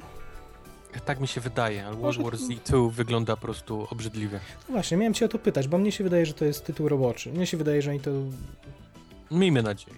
że to Mm. przemielą Ale gdzieś. Gdzie bym, gdzie, gdzie bym coś już nie jakiś ten, to cały czas jest to World War Z2. Ech, Wspominaliśmy o tym, że Steven Knight e, pisze scenariusz. Chyba nie, spodziew- nie, nie, nie e, o, o tym wspominaliśmy, natomiast nie, pisa- nie, nie mówiliśmy o tym chyba, kto go wyreżyseruje. Wyreżyseruje Juan Antonio Bayona. Bayona. Między innymi e, filmu Niemożliwe. Nie pamiętam jaki był w oryginale. To jest chyba ten film o tsunami z Naomi Watts, Mhm, prawda? mhm. Jeśli, jeśli dobrze. A nie kręci Mark Foster, który oczywiście podczas kręcenia pierwszego filmu pogryzł się tak z naszym bratem Pittem, że, że nie był w stanie zostać i kręcić drugiej części.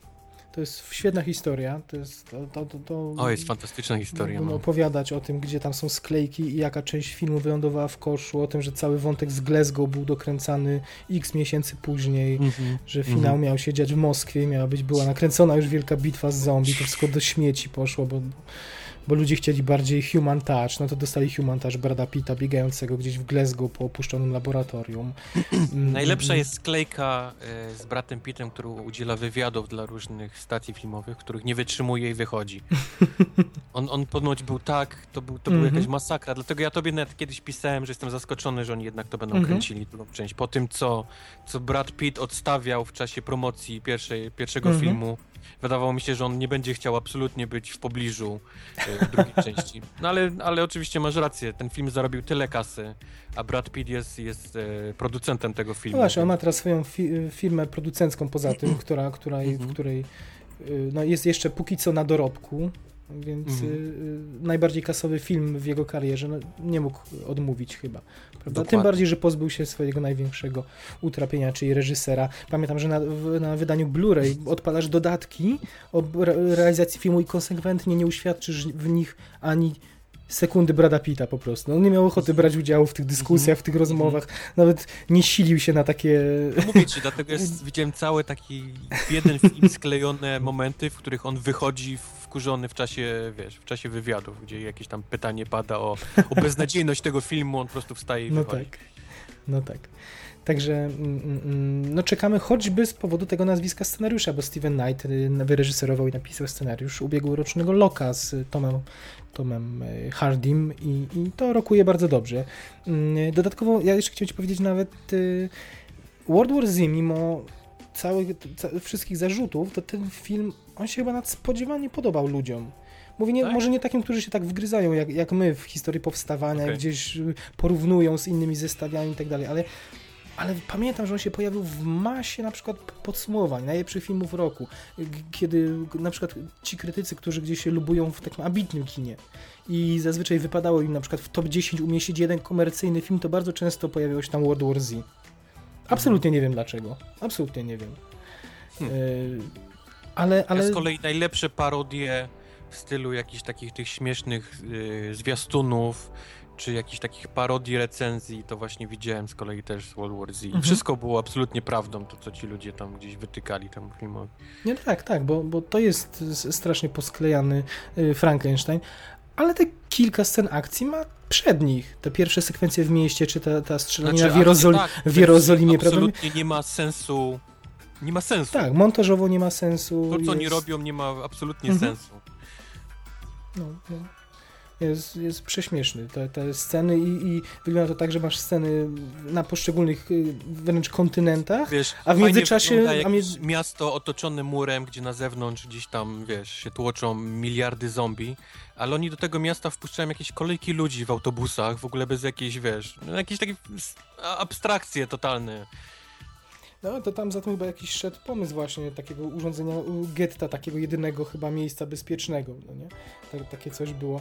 Ale No, no takie to- rzeczy się zabezpiecza trochę inaczej niż, inaczej, wiesz, oczywiście, że tak. niż dwoma oczywiście. żołnierzami, A którzy sprawdzają lusterkiem e, e, autobus, nie? No Który tak. wjeżdża. No, Tak, jakiś- ale mnie to bardziej śmieszyło to, że, że właśnie po takich scenach akcji na nie wiem, czy w Stanach, potem w Korei, potem w Jerozolimie, nagle sobie przypominali, że okej, teraz musimy rozwinąć wątek osobisty i Brad Pitt z samolotu dzwonił do żony, mówił, wszystko Tak, będzie tak, dobrze, tak. rozłączał się i dostawać kolejny segment, w którym No. w ogóle żony nie było wątku osobistego ani przez milimetr. I potem znowu sobie przypominali, dokręcony pewnie w zupełnie innym momencie ten wątek y, osobisty, human touch tak zwany, żeby gdzieś tam się no, element osobisty pojawił.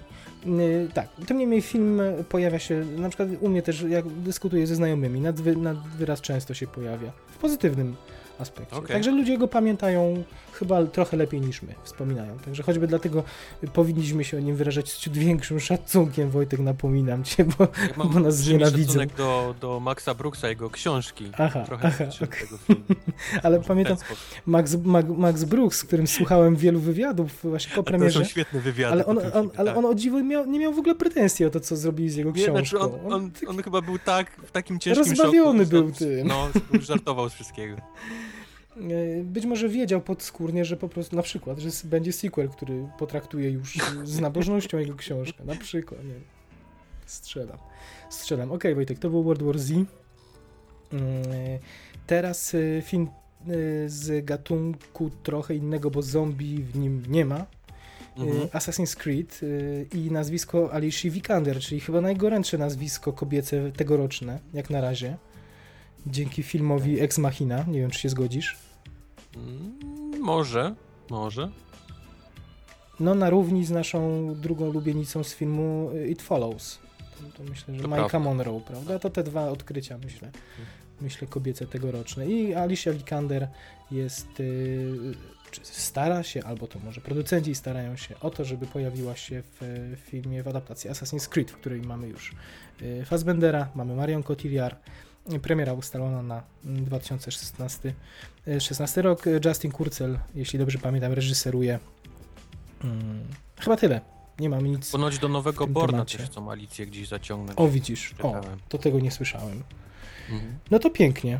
To rośnie nam y, y, fajna młoda Gwiazda. gwiazda. Oby więcej takich. I to będzie wszystko, co mamy do powiedzenia o Assassin's Creed. Chociaż o reżyserze Assassin's Creed jeszcze dzisiaj powiemy, o jego, jego najnowszym filmie, który był pokazywany w Cannes. Na moment do, tego, do niego wrócimy.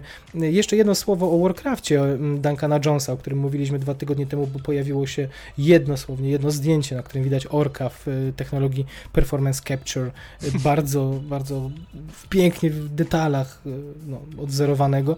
Mm, I, I jest trochę więcej artykułów y, już dostępnych, bo wtedy w zasadzie kom komentowaliśmy tylko to jedno zdjęcie. Teraz mogliśmy Tak. się upewnić po, mm, po, po wywiadach z reżyserem, że mm, no, ten film będzie miał, że, że ten czas trwania realizacji, czyli te prawie 3 lata produkcji nie idą, nie idą na marne. Oni tam y, paradoksalnie w filmie, w którym 50% czasu ekranowego dostaną właśnie postacie orków, czyli postacie wygenerowane w komputerze w technologii Performance Capture, to, to te wszystkie postacie grają, aktorzy odgrywający je grali w naturalnych scenografiach, czyli zamiast kręcić to na green screenie i wszystko sobie zbudować potem w komputerze, to oni budowali prawdziwe dekoracje, prawdziwe zamki, forty, gonili się po lasach i tak Gdzieś z dobudowanymi zielonymi zastawkami, gdzieś z ludźmi w kombinezonach z, ma- z markerami. Wiesz, jak to musiało Teraz- wyglądać fantastycznie? Gdzieś To las, będzie- taka grupa ludzi w takim spandeksie z kulkami gdzieś biegnąca, krzycząca.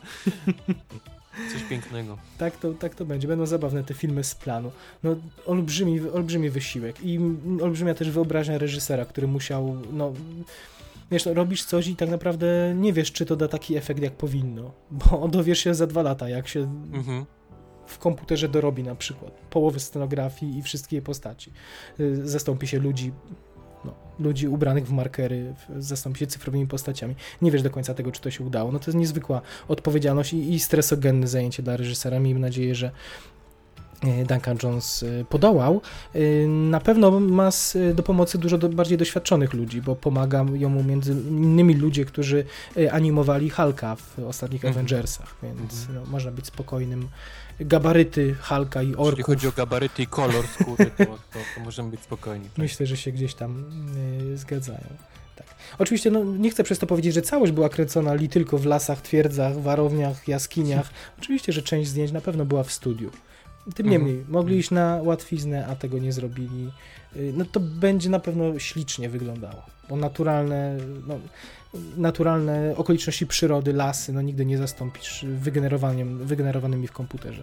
Takimi, jeszcze jakieś wyimaginowane światy czy wnętrza, jasne, ale, ale gdyby mieli tworzyć potem w komputerze mm, piękne jakieś okoliczności przyrody, a Warcraft, jak wiemy, gry, gry z serii Warcraft nie stronią od pięknych widoków. No to Mhm. mogłoby być brzydko, a będzie na pewno pięknie. Dziękujemy Duncan Jones za taką decyzję. A czy ty dziękujesz Wojtek za y, y, decyzję castingową w filmie Fantastic Beasts and Where to Find Them? Y, Czyli spin-offie, sequelu, prequelu, nie wiem jak to nazwiemy, Harry'ego Pottera. Czy, czy cieszysz też się z wiem, decyzji nie- castingowych? Ale on pasuje, Eddie Redmayne pasuje do takiego filmu. Tak, mówiliśmy kilka, parę, parę tygodni temu, mówiliśmy, że jest przymierzany i w końcu tak Warner Bros. potwierdził Eddie Redmayne, y, podpisał kontrakt na trzy części Mhm. y, tego filmu. Mówi, że pasuje, tak? Jest taki, ma w Pasuje, on jest taki, świra taki rudy, no, taki, taką ma podłużną twarz, akurat do takiego jakiegoś, powiedzmy, czarodzieja, bo tak mi się wydaje, że on będzie grał jakiegoś... To jest jakiś y. Newt Scamander, to jest jakiś ko- koleś, który pisze, ksią- który napisał książkę, taki bestiariusz po prostu. Mhm, No, też mówiliśmy o tym. mhm, Książka w książce. Książka z potworami, która gdzieś tam jest rekwizytem w Harrym Potterze, otrzyma pełną historię trzyczęściową od J.K. J.K. Rowling. Ale kto tam jeszcze oprócz niego jest szykowany? Jakie panie, powiedz, biorą udział w castingach? E, mamy postać Tiny. Ja, ja się przyznaję po raz kolejny, że nie czytałem ani, ani Harry'ego Pottera, więc nie znam tej, tej, tej całej historii, więc nie wiem, kim jest Tina, ale na jej miejsce próbują albo Lily Simmons, to jest pani, którą znam wyłącznie z serialu Banshee. Mhm. E, Jest też przymierzana Saoris Ronan, to jest pani, którą ostatnio widziałem między innymi w Lost River, Mhm. albo w Hannie chyba grała, jeżeli też, dobrze Też, pamiętam. tak, oczywiście. E, Jest przymierzana Alison Sudol, która nie wiem, nie mam zielonego pojęcia kim jest i w czym grała wcześniej, Mhm. ale też... Ona widzę jest związana z tym filmem Dick, który wspomniałem, że jedna z pań od Transformersów pisze scenariusz A, okej. dopiero. Czyli co, to jest świeże absolutnie w Hollywood. I jeszcze jest Dakota Fanning i próbuję bardzo teraz wymyślić jakiś inny film niż Twilight, ale nic mi nie przychodzi do głowy. No tak. A czy ona nie grała czasem y, w Men on Fire z Denzelem Washingtonem? To była ona? Chyba tak. Jezu, no co bym nie myślał, to mam Twilight pierwszy, No, drugi... Men on trzeci. Fire to już 11 lat ma. Mm, Tak, Dakota Fanning Okej, grała. no to... 11 lat temu. Czyli Dakota Fanning z Men on Fire. Dzięki Bogu znalazłeś coś poza Twilight. Yy, mamy też postać yy, starszej siostry Tiny, która ma na imię Queenie i tutaj są przymierzane trzy aktorki. Mm, Elizabeth Debicki, albo Dębicki, jeżeli chcemy po polsku Mhm. to przeczytać, znaną z Great Gatsby, którego ty nienawidzisz. Yy, mamy też Katrin Waterstone z Inherent Vice. Mhm. Ona strasznie fajną rolę miała w No widzisz, to ten film dopiero w Polsce wyjdzie. Chyba w tym miesiącu na Blu-rayu. Także Mhm. wszystko przed nami. Też świeże nazwisko. Ale te, te dwa nazwiska jeszcze z filmów, które są uznawane za filmy, no co najmniej przyzwoite. A trzecia Tak. postać? Ale trzecią mamy. Trzecią mamy i tu, tu muszę przeczytać to, bo nasz, nasz mały spis treści jest bardzo śmiesznie napisany temat tego całego naszego tematu, bo otóż o, obsada Fantastic Beasts and Where to Find Them nabiera kształtów, kropka dosłownie, a chodzi tutaj oczywiście o Kate Upton, którą też gdzieś przymierzają do tego. Straszny wybór, nie wiem dlaczego, ta pani nie potrafi absolutnie grać. Kate Jest- Upton, brytyjska modelka, znana z filmu, który uznałeś za największy stolec z zeszłego roku, czyli film Inna kobieta. Kate Mhm. Upton, której to obsadzenie byłoby klasycznym zagraniem y, na tak zwane szczucie cycem, jak to Szczucie nazywamy.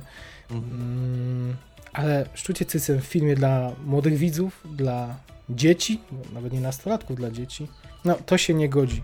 Także dziwna decyzja. By była, gdyby została obsadzona, nie sądzę. Chociaż no przemawia za nią na pewno to, że jest Brytyjką. Będzie na miejscu dostępna. Bo nie, Nie wiem, nie... nie wiem jak i czym się kierują. Albo ma, ma bardzo dobrego agenta, Mhm. który jest w stanie wcisnąć w taki film, albo no nie wiem. Nie, może, dzie- może dzieci ją lubią, no nie, nie, nie wiadomo. W Wielkiej Brytanii. Nie, nie wiem, nie wiem. Nie wiem. Nie mam pojęcia. Nie umiem sobie przypomnieć, żebym ja, będąc w analogicznym wieku do, do targetu Harry'ego No Pottera, właśnie miał, też. miał taką idolkę tego typu. W sobie modelki jakieś. A to, to, Wojtek, to były inne czasy, pamiętaj. Teraz to się wszystko tak pozmieniało. Zostawmy ją, bo Kate Upton Okej. No, nie, nie warto jej poświęcać ani chwili dłużej. Anne Hathaway, y, moja do niedawna ulubienica, twoja nigdy ulubienica, moja od, niedawna, od nędzników nieulubienica również. Ona y, zostaje, y, inaczej, zostaje. Zagra w filmie The Lifeboat, w filmie Mhm. Joe Wrighta. Joe Wright zrobił między innymi Pokutę, którą uwielbiam, zrobił też Annę Karolinę. Mhm. Y, I w tym momencie porzucała sobie takie y, bezpieczne kino kostiumowe. Znaczy nie do końca, y, bo, bo akcja filmu dzieje się w 1914 roku, ale No to, właśnie. film, to film osadzony na, na łódce, prawda? Na, na jakiejś szalupie ratunkowej, tak to by wynikało, tak? Znaczy to, to wynika, że to jest jakiś pół, pół retrospekcja, pół rozprawa sądowa, bo ona film głównie dzieje się na tej łodzi, która tonie i gdzieś na takiej szalupie, gdzie szalupa też zaczyna nabierać wody, bo jest za dużo na niej osób i zaczynają padać decyzje, kogo wyrzucić za burtę, Mhm. a kogo zostawić i ona gdzieś później zostaje za to oskarżona o morderstwo i toczy się rozprawa sądowa, Tak gdzie jak- ona opowiada o tych wydarzeniach. Jakkolwiek byśmy sobie próbowali to wyobrazić, nie wiem, czy, czy nam się uda, ale na tej szalupie ma, ma nastąpić podział na jakieś frakcje, które wzajemnie się zwalczają, rywalizują, kto ma zostać, bo zakładamy, że tam, nie wiem, szalupa będzie nabierać wody, albo będzie rywalizacja Mhm. o y, pożywienie, które się będzie kończyło A to E, jest gdzieś tam podróż poślubna i jest z mężem y, i ten, ten mąż też ponoć y, jest wyrzucony, więc jakieś straszne tragedie. Ja muszę tylko powiedzieć, że średnio lubię takie filmy. Znaczy, Tak? ta, lubię filmy zamknięte na małej przestrzeni, ale nie, chyba na aż tak małej to nie wiem, czy zniosę. Dwie godziny w łódce.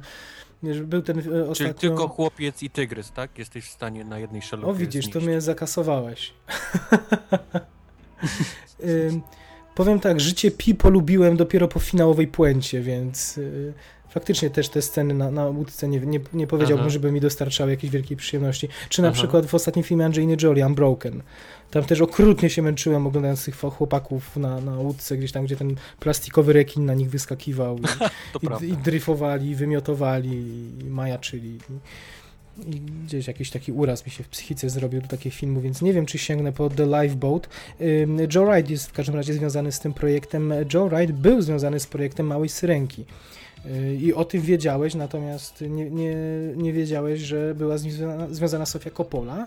No właśnie nie, ostatnio jak czytałem, to, to był związany właśnie Joe Wright z tą syrenką. Mało tego, czytałem, że ten to już gdzieś jest w jakiejś zaawansowanej Mhm. fazie produkcyjnej ten, ten film. Tym bardziej jestem zaskoczony, że gdzieś Sofia Coppola przejęła ten, ten projekt. Więc Sofia Coppola go przejęła i Sofia Coppola powiedziała, że też się z niego wymiksowuje. Nie, Powiedzmy tylko krótko, Mała Syrenka to nie miała być, wbrew trendowi obecnemu, to nie miała być adaptacja bajki Disneya, tylko Nie. bezpośrednio miała bazować na y, no, baśni y, Andersena. Tak. W ten sposób, więc nie uświadczylibyśmy designu charakterystycznego dla Disneya i nie miał być to być kolejny film obok Dumbo Nie i byłoby kilku gadającego innych. raka. i- Tak. Pewnie coś Okej. poważniejszego mogło to być. Y, Coś jest y, tutaj nie tak, bo rozstali się podobno z różnic artystycznych, a taki komunikat dla mediów nigdy nie brzmi dobrze. Y, I, i gdzieś tutaj, no, jeśli Sofia Coppola mówi, że to nie odpowiada jej stylistyce, jak estetyce czy, czy, czy czemuś, to, to, to, to szkoda. To, to nie wiem, czy warto się za coś takiego zabierać. I, i, I jeśli tacy poważni reżyserzy zrezygnowali, to, to nie wiem, czy studio chciałoby z tego, jednak chciało zrobić z tego film y, y, familijny. No Może, właśnie, prawda? To musi być. No. Może oni celowali w coś poważniejszego, a studio widząc sukcesy Disneya w adaptacjach y, aktorskich ich bajek, może chciało to te ułagodzić. No nie wiem, no nie wiem. Y, Bo, bo, bo był, y, była szansa pójść w taką dosyć creepy stylistykę, przyznaj. No jest, I- można jakąś taką ciemną, prawda? Bo, bo te, te y, bajki Andersena, one nie są do końca Mhm. takie dla dzieci. Znaczy są dla dzieci, ale jak, Mhm. jak im się wczytasz w nie, to tam po prostu dzieją się rzeczy Jasne. makabryczne, więc Tym bardziej- nakręcić taki Tym ciemny, bardziej- jakiś ponury film nie byłoby problemu, a masz rację, pewnie studio przyszło i powiedział, słuchajcie, hola, hola, to ma być PG-13, tutaj dzieci mają na to iść, więc żadnych noży, krwi, co wy tu robicie Tak. na tym planie? Tym bardziej, że Sofia Coppola ma już doświadczenie w takim no, demitologizowaniu historii, zmienianiu stylistyki, bo Annę Kareninę y, dosyć mocno zgwałciła i, i znaczy y, mówię, ale to nie mówię negatywnie, tylko po prostu no, no, mocno przetworzyła materiał źródłowy, więc tutaj no, było pole do popisu, y, bo nie będzie, Widać, nie nie przekonamy się. przez tą cegłę książkę i tak przepisać. Mm, Słuchaj, Star Trek 3, mm, o nim już wspomnieliśmy dzisiaj, wspomniemy jeszcze o innym Star Treku później. Pojawił się taki news prawie dwa tygodnie temu, ale był ciekawy yy, studio Universal, które i, i- studio Paramount przede wszystkim, nie Universal, przepraszam, Mhm. Paramount robi Star Treka. Yy, Pojawiła się, pojawiła się informacja, że próbują wymusić na Simonie Pegu, który sobie skrobie scenariusz do Star Treka, który już powinien w zasadzie być gotowy, No. Y, że, że wymusza na nim, żeby ten film y, stylistycznie był podobny do Avengersów. Y, Tak Mhm. śmialiśmy się off the record, że y, umotywowali to w ten sposób, że nasz film jest równie fajny jak Avengers, natomiast y, my zarobiliśmy 400 baniek, a Avengers zarobiło miliard 400. C- Gdzie popełniliśmy błąd, że mamy Gdzie miliard mniej. miliard? Gdzie, gdzie, gdzie są te osoby, które ten miliard miałyby u nas zostawić? Także co, miałoby być znowu pewnie, no nie wiem, y, nie chcę mówić ogłupie, ogłupienie Star Treka, bo te filmy nie były jakoś specjalnie, ale były ten ostatni był na pewno mroczny, to było kino wojenne przecież, Into Darkness, więc być może powrót do stylistyki tego Star Treka z 90, 2009 roku, pierwszego y, Star Treka po, po, po tym, jak J.J. Abrams wziął serię w swoje, w swoje ręce. Y, Simon Peck w każdym razie zdementował te informacje, oczywiście. Y. Zobaczymy. Nie chciał Simon. Pegg, Simon Peggiem, ale jak przyjdzie studio, to nie ma zmiłuj. On, on zresztą, wiesz, musiał się y, jakby z tych słów y, no, wykręcać, bo Star Trek ma jubileusz, ma 50-lecie Mhm. i, i y, podejrzewam, że no, już z pochodniami mm, fani Star Treka kroczyli na jego Mhm. dom. Więc musiał przyznać w wywiadach, że nie, że absolutnie, że ten film będzie najbardziej Star Trekowy, jak to tylko możliwe, że to jest dla niego ważne i, i no, tak. A jak będzie naprawdę, przekonamy się już za rok. o ile premiery nie przesuną, bo coś mi się nie chce No wierzyć, właśnie, żeby, żeby w rok też się żeby w rok się wyrobili. Zbliżamy się do końca newsów. Yy, Na pewno na premierę, no większe szanse na wyrobienie się na premierę mają twórcy filmu o Marii Skłodowskiej Kiri. Yy, Rzadko mówimy o polskich filmach, więc yy, chciałem tutaj, jeśli już jest okazja, powiedzieć o czymś mm, no takim może nie nie, nie chcę mówić w filmie mainstreamowym, ale w filmie, który no, ma szansę gdzieś zawojować nie tylko tutaj nasz, nasze skromne poletko, ale wyjść poza granice naszego kraju. Jeśli jest taki film, to, to bez wątpienia będzie to, to film o Marii Curie. Raz, że to jest postać znana przecież na całym Znana, świecie, tak. choćby z racji Nagrody Nobla, ale, ale nie tylko. Ale reżyseruje Marie Noël, to jest francuska. Tutaj dla mnie osobiście Bruno Kule y, odpowiada za muzykę, to też jest fantastyczna rzecz, że, że Francuz, y, no, nazwisko nie wkidłuchał w polskiej produkcji, no koprodukcji, ale, ale nie, ten film jest, jest chyba uznawany za, w pierwszej kolejności jako film polski. Karolina Gruszka gra główną rolę Marii Skłodowskiej, Alberta Einsteina będzie grał Robert Więckiewicz, będzie też tam e, oczywiście Daniel Olbrychski, nie mogą go zabraknąć, Izakuna, Aha. Izakuna ale też oczywiście wielu aktorów. On jeszcze ma twarz? No to tak, kto, To Olbrychski? Spadło wszystko, przyszywane, Nie, nie, klejone. nie, świetnie się trzyma, muszę ci powiedzieć. Okej. No, nie, on chyba cały czas trenuje, ćwiczy, jest w formie koleś, naprawdę. Szacuneczek. Taki Moment, gdzie pamiętam, że myślałem, że on już tej twarzy nie dotrzyma długo po tych wszystkich operacjach plastycznych. On w, y, chyba ostatnio, ty mogłeś go w Salt widzieć, prawda? Olbrychskiego. Mhm, Tam się, tam się pojawił.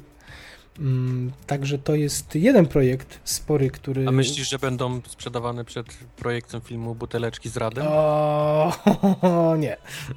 Nie? Nie, nie, nie, nie. No, także duże nazwiska. Michał Englert odpowiada za zdjęcia. Film będzie kręcony w różnych lokacjach, bo tylko 20 dni zdjęciowych mm, w Polsce, no oczywiście również we Francji, zapewne w Niemczech i tak dalej, i tak dalej. Premiera w 2016 roku to jest jeden film, a drugi film to Karbala. To jest rzecz, która już jest też kręcona od dłuższego czasu. Pamiętam, parę miesięcy temu media były zaproszone y, na plan, który był zbudowany częściowo w Polsce, bo Mhm. fantastycznie odwzorowali rynek w Karbali, tutaj w Warszawie, y, gdzieś, Uuu. gdzieś na jakimś dużym y, no, terenie zbudowano w zasadzie ulicę od podstaw, taką, taką ulicę w Afganistanie. Czy, czy Mhm. taką, y, y, y.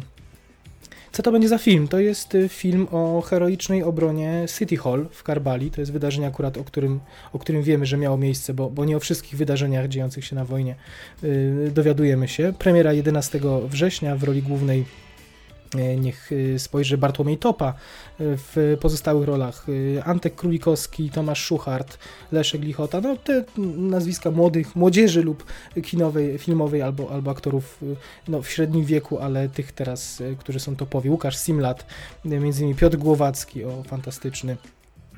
Y, Również zagraniczni aktorzy, widzę tutaj Christo Szopow, Atir Adel, kimkolwiek ten człowiek jest. y, Za zdjęcie odpowiada Arkadiusz Tomiak od Symetrii, nie wiem czy widziałeś Symetrię. Nie Y, widziałem. Czy, czy ostatnio Dziewczyna z szafy, czy, czy Obława. Także Rany, polskie tytuły. jest, jak już dostaniesz tą paczkę z polskimi filmami, to się nie odgrzebiesz po prostu. Zdawał potem egzamin, maturę z tego. Słuchaj, reż- ja może słyszałem, ale nie po polskich tytułach, naprawdę. E, W każdym razie reżyseruje Krzysztof Łukaszewicz. e, On ostatnio zrobił takie coś jak Żywe Bia- e, Białaruś. Nie widziałem, muszę przyznać. I Lincz. O Linczu we. Wło- Włodowie bodaj. To, to takim no, film o słynnej historii w Polsce, w której mieszkańcy wsi sami wymierzyli sprawiedliwość, zabijając jakiegoś tam No okej. e, m- miejscowego mm, wataszkę, czy tam nie wiem, jakiegoś no, alkoholika. No, taka historia. Byłeś ten? Byłeś na planie filmowym? Tak Nie, nie, nie, nie, nie, ale widziałem zdjęcia i to było bardzo ładne, jak na Warszawę nie odróżniłbym. Ale oczywiście nie tylko kręcone w, w Warszawie, bo i w Jordanii były naturalne, w naturalnych planach. Ta historia w tym, w tym City Hall to jest y, historia o tym, że oni bodaj przez 4 dni się y, przez 4 dni tam Bronili, się tak? bronili przeciwko dżihadystom, którzy nacierali, oni tam trzymali rebeliantów w niewoli w tym City Hall, y, a zapasów jedzenia i amunicji mieli tylko na 24 godziny. No, To jak i- ta ostatnia scena w amerykańskim snajperze, tak? Trochę, o widzisz, no. no tylko tu Okej. będzie, tu będzie 4 dni. To Tylko będzie cały film. Okej, rozumiem. I, i, i, i co, co najpiękniejsze, tam nikt nie zginął z, z tych żołnierzy. Więc, więc to, się, okej. to naprawdę jakiś heroiczny ból musiał. Ból. Bój, matko boska. E, Musiał być to bardzo heroiczny, heroiczny bój i czekamy premiera 11 września. Także o takich dwóch produk- produkcjach e, chciałem wam tutaj wspomnieć, że jedna się kręci. plan filmowy, bo byłem ostatnio Mhm. w Chicago, kręci Spike Lee. Film, O. który się nazywa Chirac. To jest połączenie nazwy Chicago i Irak. Mhm. Jest o, o przemocy w tych dzielnicach takich czarnych, takiej przemocy, gdzie oni tam mordują, strzelają do siebie, oni to Wow. kręcą teraz. Byłem, bo przejeżdżałem, zatrzymałem się, faktycznie się strzelali, cała scena była taka, że się do siebie gdzieś tam strzelali z tych pistoletów Mhm. i, i tyle właściwie widziałem. Wow. Ale byłeś, byłem, ale byłeś ale przypadkiem, czy wiedziałeś, że to tam jest w tamtym miejscu, więc się wybrałeś? Wiesz co, wiedziałem, że to tam jest, i... ale trochę przypadkiem tam, wiesz, zajęłem, Mhm. bo, bo, bo nie myślałem, że będę, ale tak w ostatniej chwili myślałem, a, zobaczę, nie, może, może coś zobaczę. I faktycznie wszyscy tam byli, kręcili. Ale bardzo chronili, że tak powiem, nie wiem, prywatność, czy można było, był swobodny dostęp do, do planu? Że Był oddzielony, ale było dość nieźle widać. Mhm. Ale nie byłeś częścią scenografii. Nie, nie, nie, nie, nie zdecydowanie nie, nie. Nie, bo byłem biały, wiesz, to bardzo Okej. dość bym się odróżniał jako scenografia. Okej, okej, rozumiem. rozumiem. Rozumiem. Y, To były polskie dwa filmy. Jeszcze kończąc już temat newsów, no nie mogę nie wspomnieć o projekcie, który strasznie gdzieś moją wyobraźnię y, rozbujał i, i Mhm. czekam niesamowicie na niego. Mianowicie film dokumentalny o niezrealizowanym filmie George'a Millera, słynnego George'a Millera od naszego Mhm. ukochanego Mad Maxa, o filmie Justice League Mortal. Y, I... Ten pan nie ma szczęścia, chciałbym zauważyć. On absolutnie jakieś zsyła na siebie plagi hollywoodzkie możliwe, jeżeli tylko są to, to on wszystkie na siebie ściąga. Tak, no wtedy akurat... Rozmawialiśmy o Mad Maxie, gdzie, gdzie wręcz na pustyni wyrosła trawa i przyleciały flemingi. A, a, a tym razem co? co? Co mu się stało, że on tego nie nakręcił? No, w 2009 roku y, te, te problemy się pojawiły. 2009 rok to, jeśli mnie pamięć nie myli, właśnie strajk scenarzystów. Strajk scenarzystów, no dokładnie. No.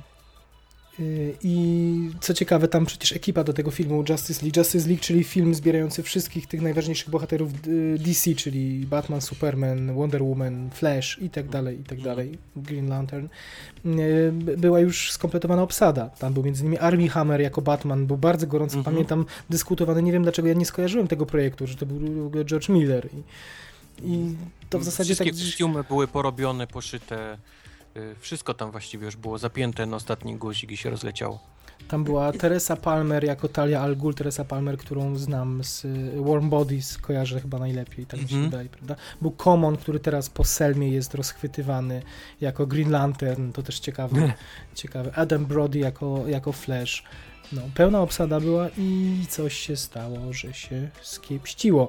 W każdym razie będzie y, dokument. y, Takie filmy są zawsze fajne. Jeśli tylko reżyser dostanie, będzie miał dostęp do materiałów y, i opowie prawdziwą historię tego, co się tam działo, to może być no, uczta dla ludzi, którzy, których interesuje Mhm. taka, taka praca po drugiej stronie kamery. Mm, mm, mm. W każdym razie, oprócz tego, tej informacji, że taki dokument powstanie, troszkę jakby na dowód pojawiły się w sieci szkice koncepcyjne, które w tamtym czasie się pojawiły. Był Aquaman z blond włosami, yy, Mhm. gdzieś tam chyba Wonder Woman łapiąca samochód wyścigowy w locie, takie coś sobie Mhm. przypominam. Mhm. Czy, czy mm, y, popraw mnie, jeśli się mylę, bohater nazywany Marsjanin, Mar Martian Manhunter, tak? Marsjanin tak, łowca, jego maska to się chyba po- Tak. w polskiej wersji nazywa. Także produkcja na, na już na zaawansowanym y, etapie. I tak samo Mhm. produkcja dokumentu na zaawansowanym etapie, bo tam już y, są i producenci, i scenarzyści, i, i są inwestorzy, którzy przede wszystkim.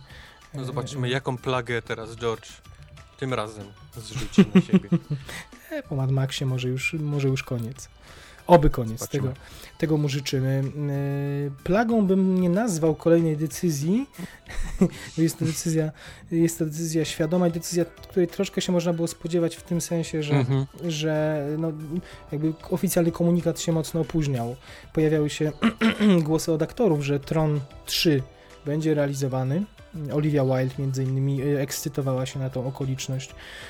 Yy, mówiono, że Gareth Hedlund powróci i tak dalej, i tak dalej, że tam y, gdzieś Jared Leto był b- przymierzany Mhm. do roli, że oczywiście Józef Kosiński wróci na stanowisko reżysera, ale Disney y, no, opóźniał komunikat y, o tym, że już na jesieni mieliby wejść na plan i oto pojawiła się informacja, że Tron 3 skasowany, filmu nie będzie, dziękuję, dobranoc.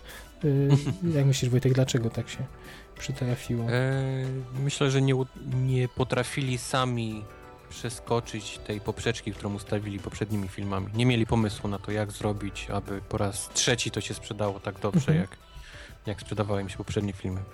A nie chcieli chyba sobie zepsuć e, tej marki, wydając byle co i Ten- zostawili to ten, seri- na później. ten serial animowany Tron Rebellia, on był bardzo chwalony też, prawda? Nawet chyba nie wiem, czy nie bardziej niż, niż film ten aktorski, który przecież Mhm. recenzje zebrał przeciętne, tam był chwalony za, za sferę wizualną i muzyczną, no, Mhm. fabularnie, to, to była w zasadzie kalka przecież tej pierwszej części. Y, Hollywood już wydało wyrok mm, i obwinia Krainę Jutra za, za O. tą decyzję, że po prostu Disney teraz nie będzie, nie chce ładować ogromnych pieniędzy w y, aktorski projekt science fiction, y, po tym jak poświęcili x lat na, na developing y, Tomorrowland, no i prawdopodobnie ten film się nie zwróci. Więc Stwierdzili, że to nie jest dobry czas i, i dobry czas na przekonywanie inwestorów i, i akcjonariuszy, że no, kolejny niepewny film, który, bo, bo Tron drugi chyba zarobił, nie wiem, 400-500 milionów. 400 to chyba. Przy tak. budżecie 200 to, to zakładamy, dzielimy to co najmniej na pół, to tam on też ledwo zwrócił.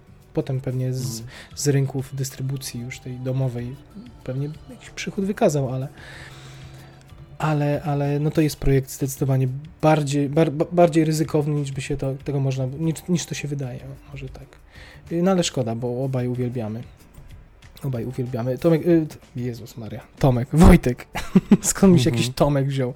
Y, Nie wiem, też chciałbym wiedzieć. Wojtek, y, pamiętasz film y, Uczta? Animowany. Pamiętam film ucztę. Pamiętam. To był film doklejony do. do. do czego? Hero number 6. Tak, tak. Czyli poprzedniej y, animacji Disneya. I wyobraź sobie, y, że reżyser tej uczty tworzy dla Google'a nowy film. Y, Dla takiego, Dla pro- tak, dla takiego programu, który nazywa się Spotlight Stories. Okej.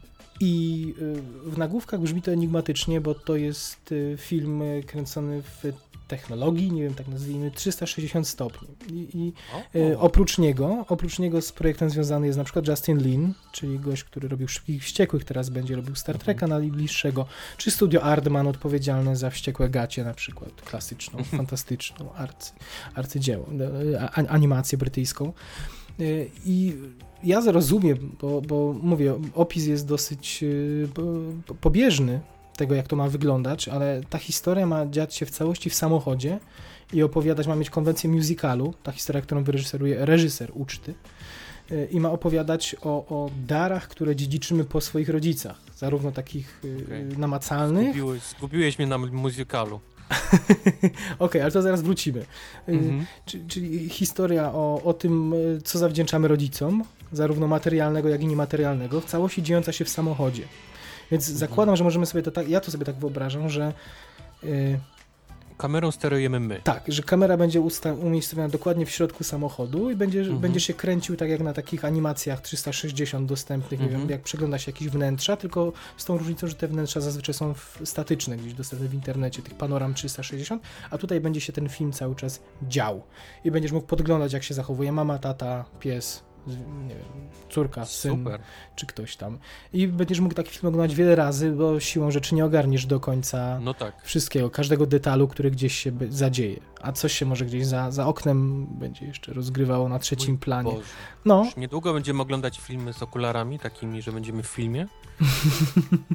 no, gry w tę stronę idą, więc, No. nie, więc y, jest to gdzieś kolejny, kolejny element. Ale ja po takim początkowym y, zachuśnięciu się myśleniem o kinach, takich właśnie, gdzie ekran jest dookoła nas, no gdzieś sceptycznie na to patrzę. No, za, du- za dużo nam może uciec mimo wszystko. Fakt, że jest to wrażenie, że, że musisz cały czas się ruszać, kręcić i, i, i, i nigdy nie wiesz, co się dzieje akurat za twoimi plecami, to jest intrygujące z jednej strony, a z drugiej chyba bym nie wytrzymał, bo musiałbym obejrzeć coś 50 razy, żeby zanalizować każdy fragment takiego ekranu. Więc, ale tutaj brzmi to jak, jak y, takie, y, jak, jeśli to będą faktycznie krótkometrażówki umiejscowione w jednym miejscu, dziejące się w całości, to, no to może zdać egzamin, takie małe projekty. Zanim opuścimy strefę newsów, jesteśmy Wam winni jeszcze poświęcenie dosłownie kilku chwil na ostatnie z filmów, które były prezentowane na festiwalu w Cannes, bo dwa tygodnie temu zrobiliśmy takie dość spore podsumowanie tego, co już y, dziennikarze, krytycy polscy, światowi mieli okazję w Cannes zobaczyć, a, a przecież festiwal się y, zakończył, są wyniki, wiemy kto go, kto go wygrał, więc choćby o tym no, musimy powiedzieć, y, ale o tych filmach, na które również czekamy, a których no, projekcji jeszcze się dwa tygodnie temu nie doczekaliśmy. Że czekamy, to zabrzmi może dwuznacznie, tak, ale chyba czekamy na film Love, prawda? Na film Gaspara Noe. Wiesz co? Ja chcę to zobaczyć. No właśnie, to brzmi to szalenie intrygująco. E, powiedzmy, Gaspar, Gaspar Noé to jest y, y, francusko, chyba argentyński twórca. Ja widziałem mm -hmm. jego film Nieodwracalne wiele lat temu, mm -hmm. będąc chyba jeszcze nie do końca pełnoletnim ja mam widzem. do dzisiaj z tym, z tym filmem. Koszmary bym powiedział nawet. To było dość osobliwe przeżycie. Nie umiem teraz powiedzieć jednoznacznie, czy to było bardziej szokujące, czy to było artystyczne przeżycie, czy, czy, czy jakiego, nie jakim wiem. stopniu W każdym razie wiem na bank, że moje, moje ciało nie było gotowe na to, co, co zobaczyło. To zdecydowanie. No i co? I Gaspar Noé nam dostarcza kolejny, kolejne przekraczanie gdzieś granicy.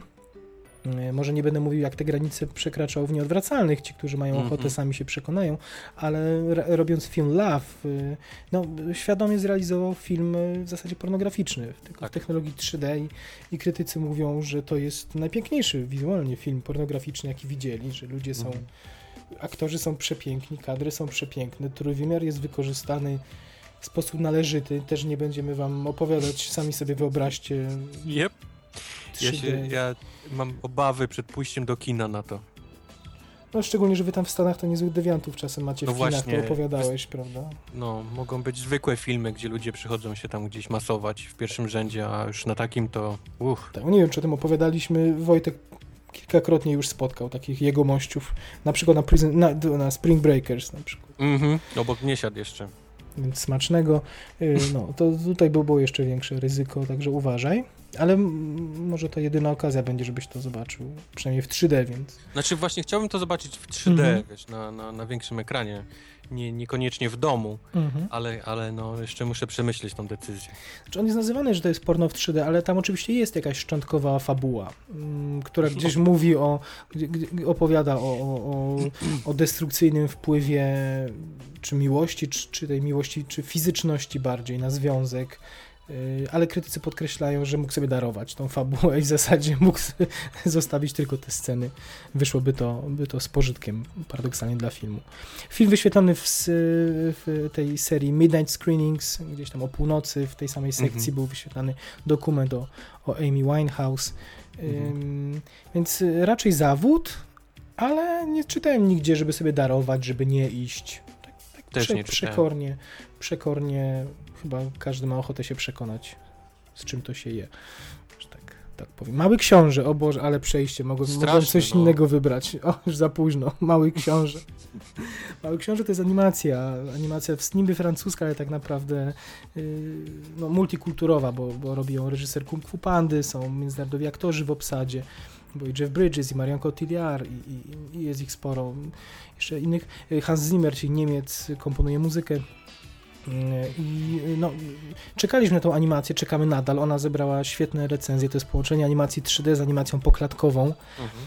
To jest historia dziewczynki, która sobie gdzieś tam w nowym miejscu zamieszkania y, zbudowała jakąś relację z y, starszym mężczyzną, pilotem, który mieszkał gdzieś tam obok. Y, ale ten mężczyzna.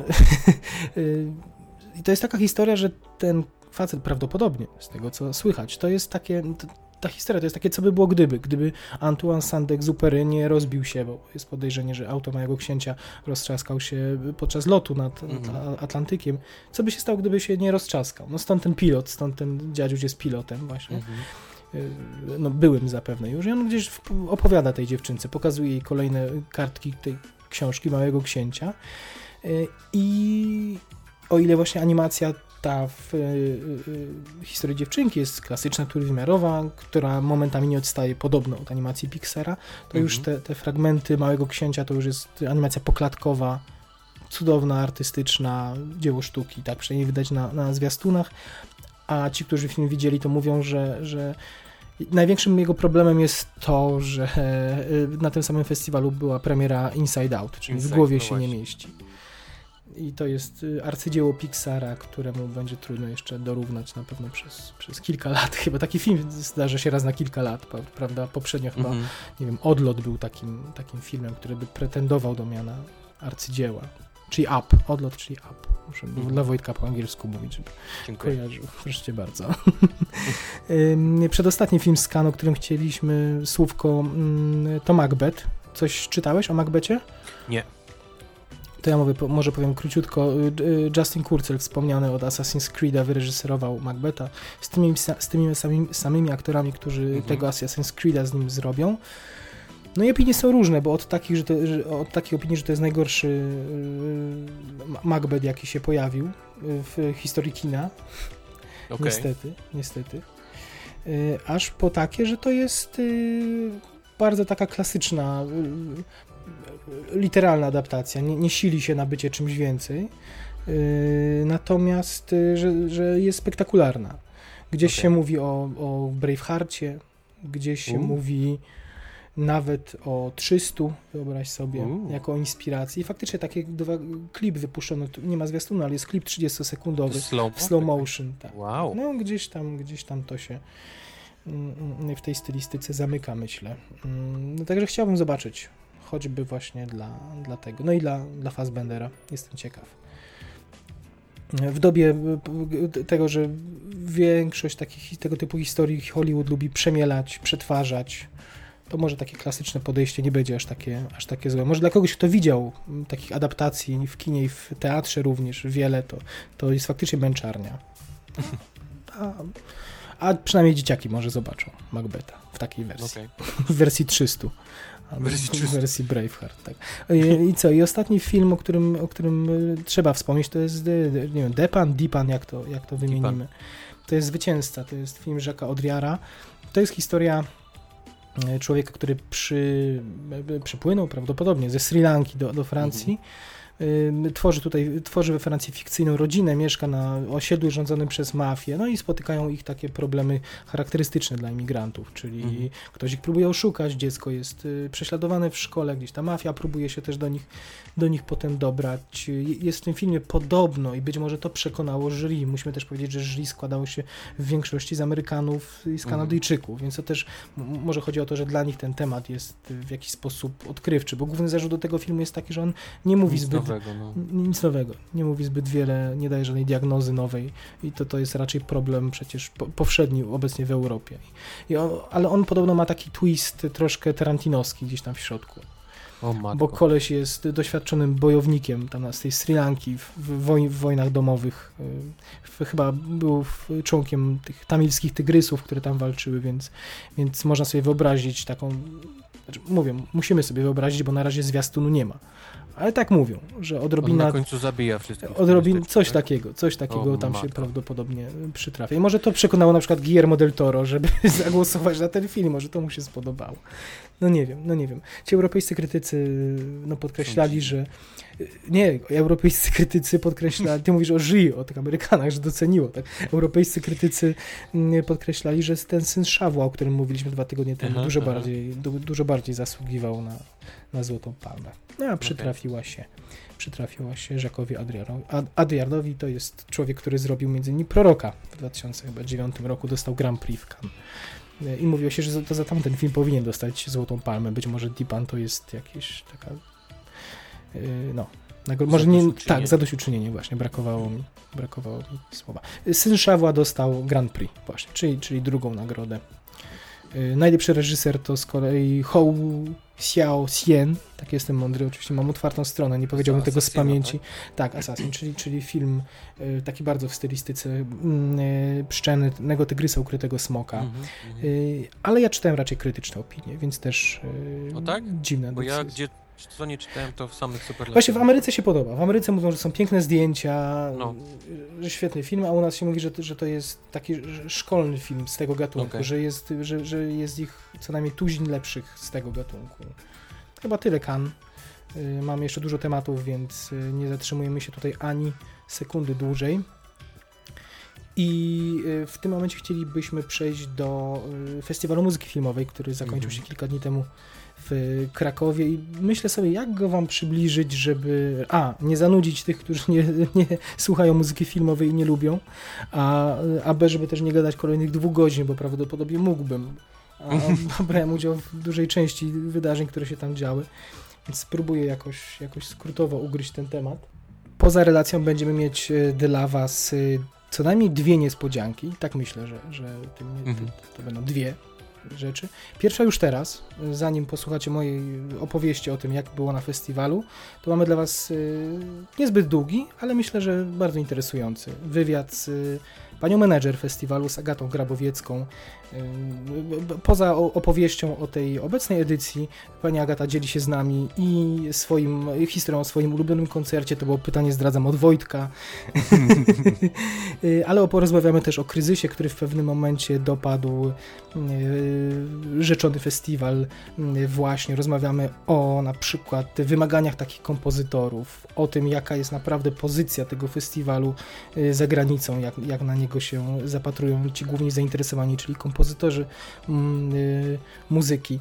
Także myślę, że jest kilka wątków y, bardzo interesujących i zarówno dla tych, którzy na festiwalu byli, i dla tych, którzy, którzy y, się nie wybierają, i dla tych, którzy może po wysłaniu tego wywiadu już zarezerwują sobie bilety na przyszły rok, znaczy urlop na razie, bo biletów jeszcze oczywiście rezerwować nie można. Także zapraszamy teraz na wywiad z Agatą Grabowiecką, a po wywiadzie moje kilka zdań o festiwalu.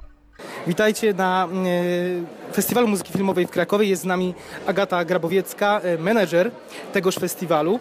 Jest mi bardzo miło, witaj.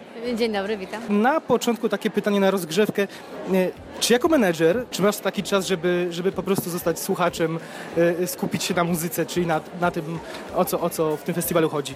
Ja myślę, że ja nie muszę przestawać być menadżerem, bo większość osób, które pracuje przy tym festiwalu, czerpie ogromną satysfakcję z tego, co robi. I te wszystkie nasze nieprzespane noce i stresy z kompozytorami, e, którzy czasem mają ogromne ambicje, to wszystko jest wynagradzane w postaci właśnie tych wspaniałych koncertów i tej muzyki, którą tutaj słyszymy. Czyli jesteś, e, może masz czas, żeby być po prostu fanką muzyki filmowej w trakcie koncertu, a nie przejmować się organizacją. Tak? To znaczy zawsze ja widzę pewne mankamenty, które wychodzą, zawsze jest jakiś taki stres, ale no, mamy tak znakomitą produkcję, ekipa, która już y, wiele przeszła i zjadła zęby na tych wszystkich eventach, więc e, można czerpać również satysfakcję z tego zawsze. Powiedz mi, czy od samego początku e, zakładaliście, że to będzie impreza o globalnym zasięgu?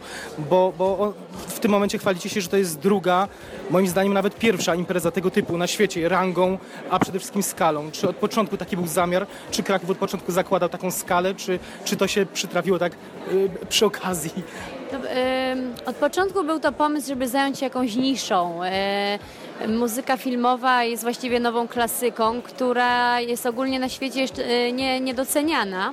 W związku z, z czym e, miasto chciało jakiś festiwal e, unikalny e, stworzyć i taki się udało.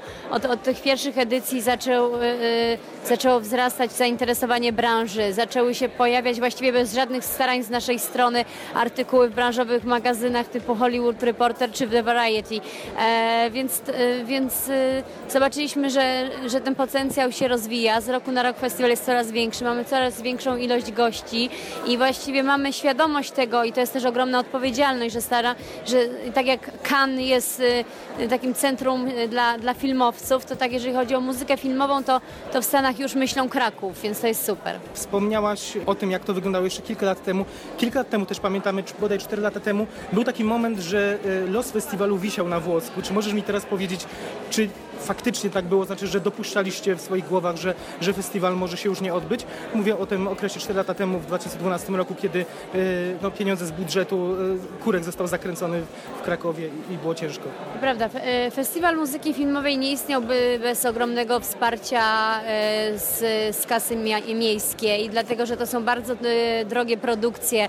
E, Jak pan widzi na scenie, wielkie składy orkiestrowe, ponad e, czasem 200 muzyków na scenie, łącznie orkiestra i chór, bardzo drogie klipy e, filmowe, które wyświetlamy, wizuale, produkcja na najwyższym poziomie, a do tego bardzo niskie ceny biletów, bo nie zapominajmy o naszej misji i o tym, żeby ten festiwal był dostępny dla rodzin, żeby każdy mógł przyjść, posłuchać orkiestry symfonicznej w tych y, y, brzmieniach filmowych, w związku z czym te, te pieniądze są bardzo ważne. I kiedy, i kiedy y, kiedy istniało ryzyko, że ta dotacja zostanie odcięta i miasto nie będzie miało już pieniędzy na festiwal muzyki filmowej, e, my, my- my byliśmy pełni trwogi, natomiast odezwali się wtedy kompozytorzy.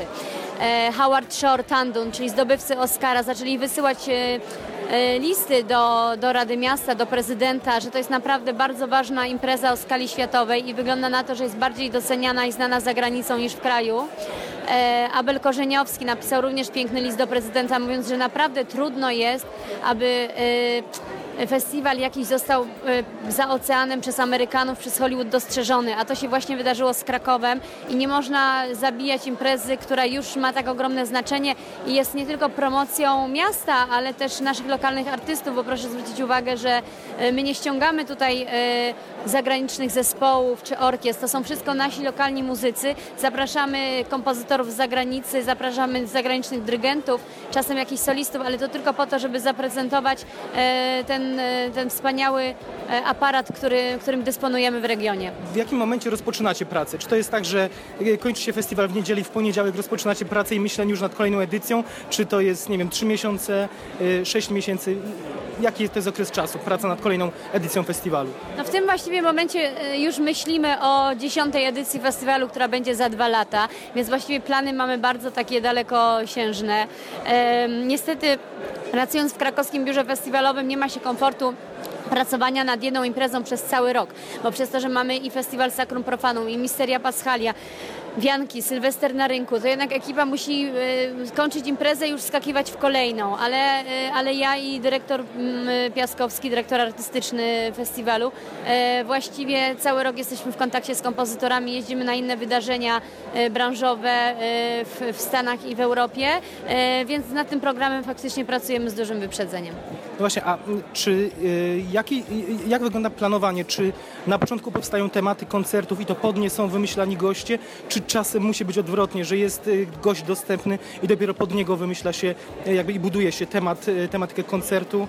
E, Oczywiście śledzimy to, co się dzieje na, na rynku, stąd właśnie e, widzimy też, że ostatnio tendencję, że bardziej z orkiestrowej muzyki, muzyka w filmie staje się elektroniczna, stąd Cliff Martinez w tym roku na festiwalu, jego muzyka Denik, e, serialu Denik. Natomiast my też się spotykamy z kompozytorami, rozmawiamy z nimi, bo, bo najważniejsze dla nas jest zaangażowanie kompozytora. Napisanie dobrej suity na potrzeby koncertowe to jest zupełnie co innego niż napisanie dobrej muzyki do filmu. Dlatego my też sprawdzamy jakby potencjał chęci, warsztat kompozytora, liczy się też jakaś chemia, chęć jego do wejścia w tą, e, tą branżę muzyki e, granej na żywo, e, koncertową.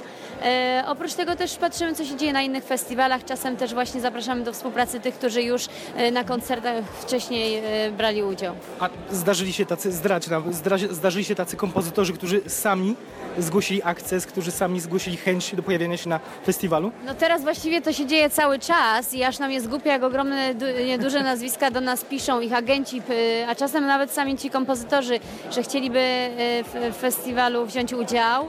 E, No i e, jest nam niezmiernie miło, że wieść o festiwalu muzyki filmowej w Krakowie dotarła do Hollywood i teraz właściwie drzwi dla nas stoją otworem w Hollywood, nie ma do każdego studia czy kompozytora. Jak na początku zaczynaliśmy, to było bardzo ciężko dobić się do tych dużych nazwisk, a teraz właściwie każdy tam już wie, co to jest Festiwal Muzyki Filmowej w Krakowie i e, nie mamy z tym problemu, lista jest e, chętnych długa. Zapytam Cię teraz jako też e, fan muzyki filmowej, też człowiek, który jeździ po świecie na, na tego typu imprezy, na koncerty symultaniczne między innymi. I pojawiła się u mnie taka lekka obawa, ponieważ powoli te koncerty symultaniczne, które są już znane z całego świata, powoli się wam kończą. No, został drugi Star Trek, został ewentualnie Titanic.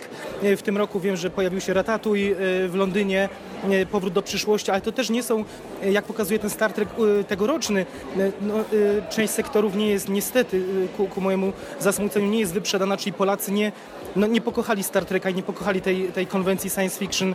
Czy jest na przykład ryzyko, że te koncerty symultaniczne się skończą albo przeniosą się do mniejszych sal? Bo jak widzimy, no, koncerty te, te galowe czy poświęcone reżyserom, no, to jest cały czas jest zainteresowanie, a tutaj gdzieś, gdzieś jest... Jakie, czy widzisz ryzyko, czy, czy tego ryzyka nie ma? Czy mnie uspokoisz? Ym, Właściwie to no, y, niektóre sektory nie wyprzedane. Na Starteka sprzedaliśmy 5000 biletów, biletów, więc jest to też ogromny sukces frekwencyjny. Faktycznie nie jest Startek tak popularny w Polsce jak za granicą i to pokazało, że jednak e, lepiej jest wybierać filmy, które, e, które są adresowane do całych rodzin, do całych pokoleń, takie e, kultowe tytuły typu Gladiator jak w zeszłym roku. My właściwie nie bierzemy tego, co jest na rynku. Te decyzje są bardzo przemyślane i my też niejednokrotnie sami jesteśmy autorami tych produkcji symultanicznych. Pachnidło to była nasza produkcja, Kontiki, tak, Matrix akurat jest gotowym produktem, ale na przykład naszym pomysłem był też e, Piraci z Karaibów. To my poszliśmy do Disneya, a teraz e, po, po, po, tych, e, mm, po całej Europie jeżdżą te koncerty, ale, ale to wyszło właśnie z naszego festiwalu. Też my zobaczyliśmy, że dla samych kompozytorów i dla branży, a również i dla publiczności, te, te produkcje symultaniczne nie są tak bardzo atrakcyjne jak koncerty galowe. Bo na koncercie galowym kompozytor pokazuje swój warsztat i ma możliwość stworzenia zupełnie autonomicznego utworu. Tak jak Elliot Goldenthal w zeszłym roku na gali ASCAP-u stworzył 20-minutowe dzieło. Tak? To było Grand Gothic Suite, która była, e, suita, która właściwie była tylko zainspirowana e, tymi motywami z Batmana, a tak naprawdę to było zupełnie nowe dzieło. Dostał większe oklaski niż Zimmer w zasadzie za incepcję, miałem wrażenie. To prawda i w ogóle po raz pierwszy w historii festiwalu publiczność w trakcie koncertów stała i, owacje nasto- i owacjami na stojąco przerwała koncert. Więc wtedy wiedzieliśmy, że, że ludzie chcą więcej tego typu rzeczy. Są gotowi już na autonomiczną muzykę, niekoniecznie właśnie z klipami wideo jeden do jeden, tak jak to było w filmie. Więc teraz właśnie za chwilę y, będzie koncert Szekspira, na którym Elliot zaprezentuje nowe 40-minutowe tym razem dzieło, które jest również jedynie inspirowane tym, co napisał do filmu. Stąd też y, na prośbę jego i reżyserki Julie Taymor nie będzie fragmentów filmowych na ekranie, ale, ale specjalnie na ten koncert przygotowane wizuale. Z takich jeszcze ciekawostek około festiwalowych, powiedz mi, czy, czy są jakieś na przykład życzenia, które Was zaskakują? Życzenia kompozytorów, tak zwane na przykład starterze. Czy to jeszcze nie jest ten etap? Czy, czy takie wymagania, które stawiają kompozytorzy, e, żeby przyjechać do Krakowa? Czy, czy nie ma czegoś takiego? są, to, są, to są bardzo skromni ludzie i oni się, w ogóle sam koncert jest dla nich też e, już nagrodą, bo e, kompozytorzy muzyki e, filmowej raczej nie, nie przedstawiają swojej mu- muzyki dużej publiczności. Oni nagrywają w studiach, nierzadko tam muzyka powstaje na komputerze, na sesjach nagraniowych nagrywają sekcjami. A tutaj mają wielką publiczność, mają wielki koncert i, i to, to samo w sobie jest dla nich ogromną nagrodą. E, wiadom, większość z nich tutaj przyjeżdża zupełnie traktując to jako e, taką atrakcję, a nie jako pracę. Na koniec powiedz mi jeszcze, który z koncertów, które e, miały miejsce w tym roku lub w poprzednich, to był, to jest Twój ulubiony, tak z perspektywy czasu, o którym myślisz jako takim ulubionym i który kompozytor to jest Twoje marzenie, e, żeby zjawił się na, na festiwalu? E, To może zacznę od tego kompozytora. E, Marzy nam się od lat e, John Williams i już nawet widziałam się z nim w, w Stanach, ale ze względu na jego wiek i, i zdrowie prawdopodobnie nie uda mu się tutaj do nas przyjechać mimo dobrych chęci, więc to jest chyba takie niespełnione marzenie. A, a kolejne na bieżąco realizuję. nie mogę zdradzić, bo to już będzie program przyszłorocznej edycji. E, a jeżeli chodzi o ulubiony koncert z tej edycji, czy w- nie, ze wszystkich. W ogóle. Z, z 8 lat. no to pamiętam, że utkwił mi w pamięci bardzo koncert Tanduna, e, kiedy przyjechał tutaj ze swoją muzyką do filmu Przyszejony Tygrys Ukryty Smok czy Hero. I co wtedy mnie uderzyło, to to, z jaką precyzją prowadził orkiestrę. W życiu nie widziałam tak precyzyjnego dyrygenta, który jednocześnie, który jest kompozytorem, miał, miał kontakt wzrokowy z każdym muzykiem w orkiestrze, a jednocześnie nie wykonywał żadnych zbędnych ruchów. Absolutna precyzja, klasa najwyższa i ta muzyka też, która, która ma w sobie ogromną głębię i, i nawet poza filmem y, brzmi bardzo interesująco. Fantastycznie. Wielkie dzięki za rozmowę. Agata Grabojecka, menedżer y, Festiwalu Muzyki Filmowej w Krakowie. Bardzo mi było miło i do zobaczenia za rok. Dziękuję, również zapraszam. No, ciekawie, ciekawie. Nawet udało Ci się, widzę, w paru pytaniach przycisnąć panią menedżer. Może nie przycisnąć, ale słuchaj, no, siłą rzeczy ja rozmawiałem w pierwszej kolejności oczywiście jako przedstawiciel naszej tutaj audycji, ale też jako mhm. fan muzyki, więc y, strasznie mnie interesowało, jak to będzie z koncertami symultanicznymi, na które co roku czekam i, i martwiłem się, że, że w y, tym roku ten Star Trek no, nie sprzedał się tak, jak się sprzedać mhm. powinien. Więc czy, czy pytania o kryzys, na przykład ten sprzed kilku lat, mm, no to też mnie gdzieś y, no, żywo interesowało. Ja, ja tym pamiętam, żyłem, nie znając aż tak wielu szczegółów, martwiłem się, że to będzie ostatni raz, więc no, nie mogę bo to nie zapytać. Jasne. Ale myślę, że wyszło, wyszło sympatycznie. Mam nadzieję, że, że to nie ostatni wywiad z, z Agatą i że uda się nam spotkać za rok i porozmawiać o tym, jaka była ta edycja, bo rozmawialiśmy... O zmianach, tak? I o zmianach, czy Coś wyciągnęli. Na przykład, tak, bo rozmawialiśmy gdzieś mniej więcej w połowie festiwalu, także to jeszcze było przed tymi największymi największymi y, koncertami. Y, okej, okay, a teraz y, już sam festiwal. Mm, nie wiem, czy chronologicznie jedziemy, czy od ważności, czy od tego, co się najbardziej podobało. Był, jakbyś, nie było mnie tam. Jakbyś, alert, nie jakbyś było mnie, chciał... Zostawiam tę decyzję tobie. Jakbyś chciał posłuchać, musisz zdecydować w imieniu słuchaczy wszystkich. Od, okay. od najlepszych do najgorszych. nie, to może się pogubimy, może, może zaczniemy od początku. Od... Słuchajcie, Dałeś, to masz. Pierwszy, pierwszy koncert y, środowy y, to był koncert y, Video Game Show Critical Hit. On miał miejsce... No to mówiłeś, że poszedłeś niechętnie, ale poszedłeś. Tak, bo byłem już kilka, co najmniej dwa razy byłem, no nie kilka, dwa razy byłem na Video Games Live Tony'ego Talarico, który jest chyba najsłynniejszą taką imprezą objazdową jeżdżącą po świecie, gdzie, gdzie faktycznie jest orkiestra, chór, mm. no jest takie wydarzenie, a tutaj zespół Critical Hit to jest kilku solistów raptem, więc no, już wiedziałem, że to będzie coś innego, ale liczyłem, że, że może to ich skłoni do, do zrobienia jakichś aranży zupełnie innych, że to z drugiej strony, że, że może coś kreatywnego z tego wyjdzie, więc stwierdziłem, a co mi tam, jadę, sprawdzę. Mhm. Koncert miał miejsce w kinie Kijów, sala na no mniej niż tysiąc, nie wiem czy pamiętasz, na, ta, takie kino, o, bo pamiętasz, nie? W Krakowie, kino Kijów, czy, czy nie? Czy bywałeś w Kijowie? Pamiętam, oczywiście. Także sala na troszkę mniej niż y, tysiąc osób, ale wypełniona po, po brzegi w zasadzie. I co to było w praktyce? No, ten zespół Critical Hit y, tworzy spora ilość osób z tego, co sprawdzałem na ich stronie internetowej i chyba w zależności od dostępności po prostu oni się uzupełniają. Część mhm. osób na, gra na części koncertach, druga część na drugiej. To był ich pierwszy koncert poza Stanami Zjednoczonymi, ja sprawdziłem, grają w Chicago w tym roku, także jakbyś chciał o. się wybrać, to, to jest, ten, jest ten koncert. Tutaj z Polaków była y, y, Polka, polska basistka, był mm, Baron, czyli y, y, jeden z członków zespołu Afromental, on grał na gitarze i, i, i, na gitarze elektrycznej, i na gitarze akustycznej, także lwią tej, część tej, tej, y, te, tego koncertu miał na swoich barkach, bo to mhm. gitara częstokroć odpowiadała za, za tą, tą melodykę. Tina Guo, wiolonczelistka, która E, no, jest, tak ją tytułują, że to jest ulubienica Hansa Zimmera, ale faktycznie między innymi do Incepcji z nim, z nim mhm. sobie nagrywała, ona też ma swój własny chyba post, postindustrialno-metalowy zespół, w którym, w którym gra na wiolonczeli. E, e, jest Sarah Andon, flecistka, już któryś raz w Krakowie. Do tego Caroline Campbell na skrzypcach. Ona z kolei ostatnio Fast and Furious 7 e, sobie, mhm. sobie umuzyczniała. No są to nazwiska solistów y, studyjnych na pewno, na pewno znane. No i to, na papierze to był dość chaotyczny koncert i, i faktycznie, bo to jest zlepek y, zarówno klasyki, czyli Tetris, czyli Legend of Zelda, Mega Man mhm. na przykład, y, nie wiem, Mario oczywiście. Yy, ale i, i Pokémon, i Halo, i Dragon Age Inquisition. Dragon Age się pojawił dlatego, że Trevor Morris, kompozytor, był -hmm, gościem mm -hmm. festiwalu, więc to taki ukłon w stronę jego. i Diablo, i Hearthstone, y, Metal Gear Solid 2 na finał. No, to są znane, to są na pewno znane motywy. I jeśli Kultowe, tak. kupimy sobie składankę taki, takich utworów z gier wideo, to duża część tego, tych utworów, które wymieniłem, y, się na niej znajduje, czy Uncharted albo Skyrim. I to Skyrim nie ten y, najsłynniejszy track.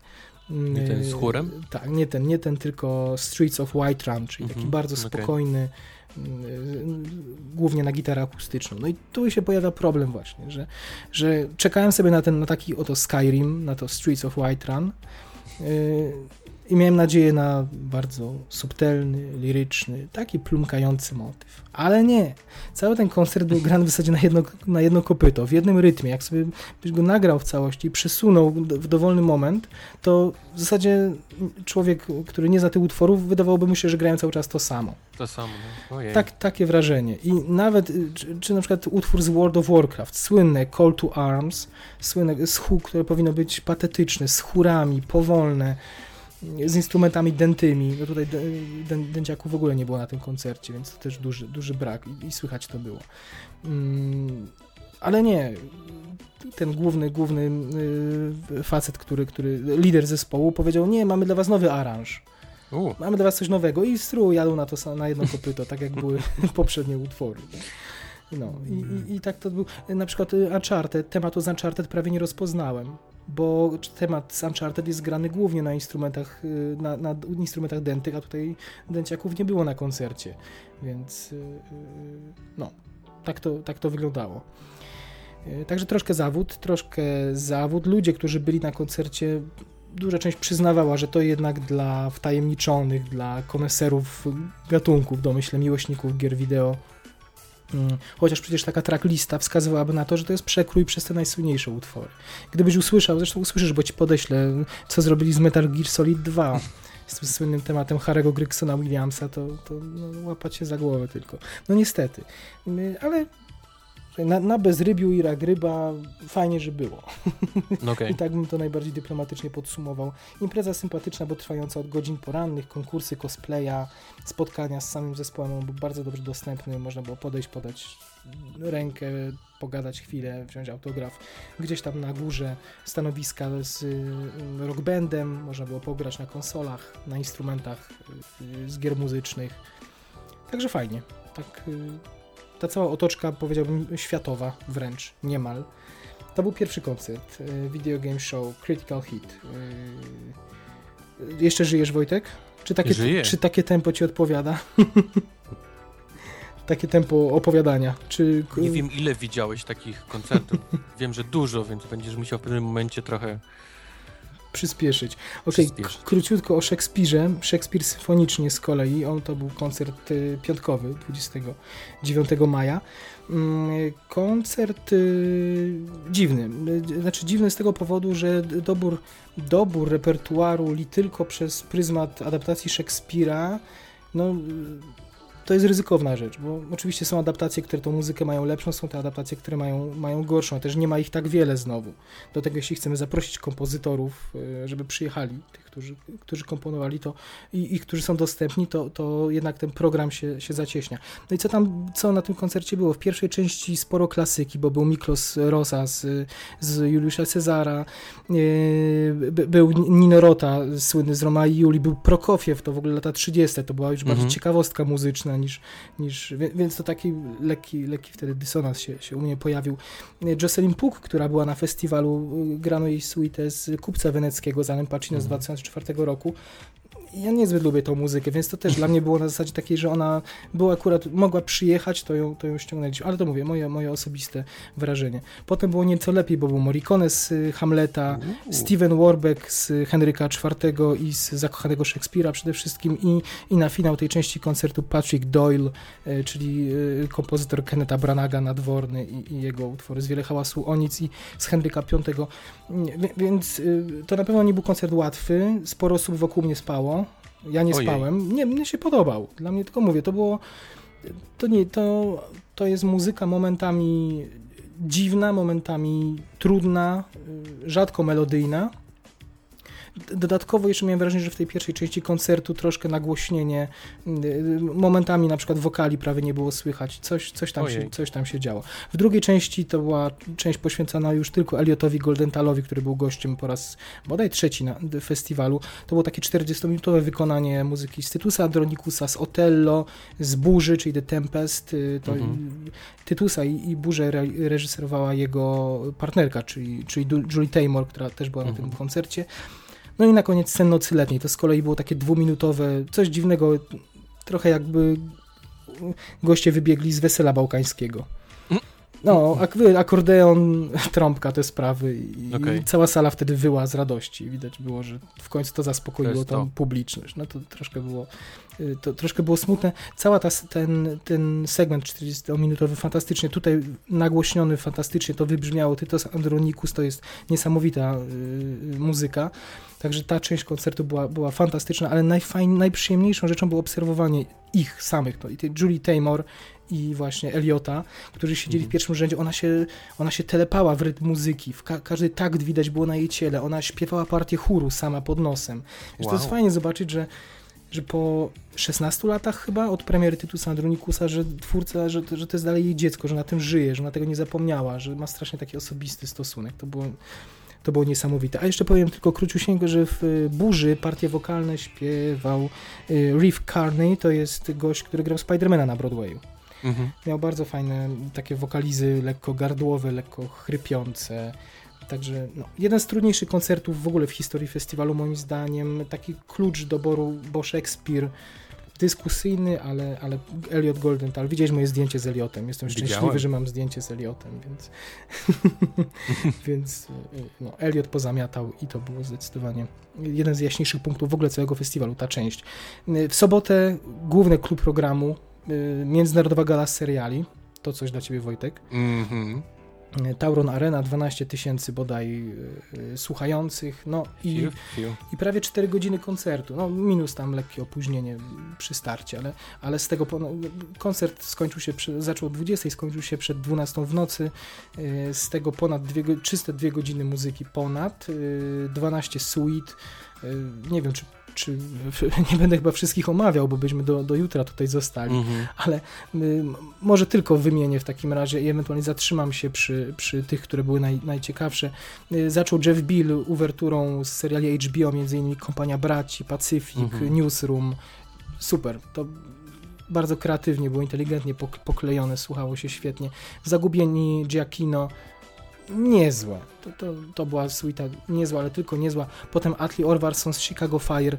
Nie spodziewałem się, że ten serial ma taką świetną muzykę. Y, z trzech fragmentów, które sobie wybrał do suity, dwa były z udziałem chóru i to miałem wrażenie, że wycięte z takich scen, z samych scen, w których są pogrzeby strażaków czy czegoś, to wszystko było takie podniosłe, no ale to robi wrażenie przy takiej sali, przy takiej mhm. Y, paruset osobowej ekipie wykonawców, chóru i, i orkiestry. Bartosz Hajdecki to jest nasz e, kompozytor młodego pokolenia, który, który słynie na całym świecie już w zasadzie z muzyki e, do serialu Czas Honoru i właśnie hmm. pokazał taki zlepek muzyki z Czasu Honoru i z misji Afganistan e, i to był chyba najdłużej, najgłośniej oklaskiwany utwór całego tego koncertu. Tam dodatkowo dwie panie wyszły, które takie afgańskie, etniczne zaśpiewy wykonywały przy okazji tych tych, y, y, tej składanki. Zresztą to, to, też było kreatywne. Czas honoru, nie wiem Wojtek, czy wiesz, to jest druga wojna światowa, misja Afganistan, mhm. to są czasy współczesne i te tematy się co chwilę y, no, miksowały, mieszały. No, bardzo to było inteligentnie poklejone. Było, było cudnie. Także to był zdecydowanie highlight tego koncertu. Y, John Loon, Downton Abbey, nie wiem, czy w Stanach też jest oczywiście popularny ten serial, prawda? W, mm -hmm. w Polsce, w Polsce jest, można tak powiedzieć chyba. I dlatego może nie wywołał aż takiego aplauzu, ale to bardzo spokojna muzyka. John Loon głównie słynie z niej, on, on na stałe dla BBC sobie komponuje. Grał tutaj na, na fortepianie i, i wypadło to sympatycznie. I na koniec pierwszej części koncertu Trevor Morris i, i muzyka z rodziny Borgiów, Studorów, dwóch seriali, to już y, kolejny raz jego na festiwalu z tą akurat muzyką. Y, po przerwie coś cudownego, Daniel Licht, muzyka z Dextera, słuchaj, to, to było niesamowite, bo, bo Gość grał na przykład na nożyczkach, gość grał na tasakach, What? gość grał y, smyczkiem po cym, na, na cymbałkach. Miał takie cymbałki i smyczkiem od skrzypiec grał na tych cymbałkach. No show, niesam, dał niesamowity show z jakimś takim Azjatą młodym, Okej. ale to się oglądało fantastycznie i, i ludzie chyba się tego nie spodziewali, bo muzyka w Dexterze to jest raczej gitara akustyczna, to jest takie, czy jakieś e, Miami, więc kubańskie rytmy, daleko nie, nie idąc, taka stylistyka. A tutaj to przearanżował na orkiestrę i jeszcze dołożył granie na Żydziami zbrodni. Fantastyczna Wow. rzecz. Watacha Łukasza Targosza z polskiego serialu HBO wypadła z całkiem, znaczy nadspodziewanie dobrze, jak na, na muzykę raczej tła, taką dźwiękonaśladowczą w serialu. Tutaj, tutaj też inteligentnie posklejano z niej suite, która zrobiła duże wrażenie na, na słuchaczach. The Nick Cliffa Martineza, na którego ty, gdybyś był, to byś czekał pewnie najbardziej. W ogóle Cliff Martinez niestety nie doleciał, huragany go zatrzymały jakieś w Stanach Zjednoczonych, więc y, nie przyleciał, tak. Ale The Nick momentami nie przypominał The Nick, y, momentami trzeba było się dosłuchiwać, żeby, żeby rozpoznać w tym utwory z y, ścieżki dźwiękowej, która jest bardzo minimalistyczna, ale Mhm. chwała mu za, za, za takie kreatywne też podejście i to się bardzo dobrze słuchało. Jeff Bill, człowiek znany obecnie z House of Cards, ale również The, Mhm. The, The Dove Keepers, to jest taki miniserial sprzed paru miesięcy. On chyba też do Newsroomu muzykę skomponował. Mhm. E, House of Cards, y, bardzo dobra suita przede wszystkim dlatego, że Jeff Bill ją sam ją dyrygował i sam sobie ją poukładał. Zrobił to w ten sposób, że na przykład nie wybrzmiała czołówka, tylko fragmenty czołówki przewijały się w całym utworze gdzieś tam. No znowu podszedł kreatywnie i, i zrobił z tego opowieść, z takiego kilkuminutowego wykonania. Jedynym minusem były fragmenty serialu dosyć mocno akcentujące spoilery, a ja jeszcze nie widziałem House of Cards, O, więc było mi trochę smutno i starałem się nie patrzeć, ale, ale występ jak najbardziej godny. zamykałeś oczy? Nie, no aż tak nie, aż tak nie. Wiesz, też nie, nie znałem kontekstu, więc momentami pewnie nie wiedziałem, że, że coś mi zdradza jakieś bardzo ważne, bardzo ważne rzeczy. No i na finał Wikingowie przede wszystkim Trevora Morrisa, którzy zrobili wrażenie chyba głównie przez to, że miał sobie yy, muzyka z tamtych gdzieś rejonów geograficznych. Yy, Einar Selvik to jest yy, właśnie Mhm. wokalista, on też grał na takim yy, dziwnym instrumencie, nordyckim zapewne. Wykonywał zaśpiewy, krzyczał do mikrofonu. No, robiło to niewątpliwie wrażenie. Chociaż, chociaż osobiście nie, muzyką do Trevora Morrisa jakoś szczególnie nie, nie, nie. Myślałem, że powiesz, że, że jakieś jelicie barana upitego. Może było gdzieś tam, może było częścią tego instrumentu jelito barana, kto wie, bo wygląda na dość stary.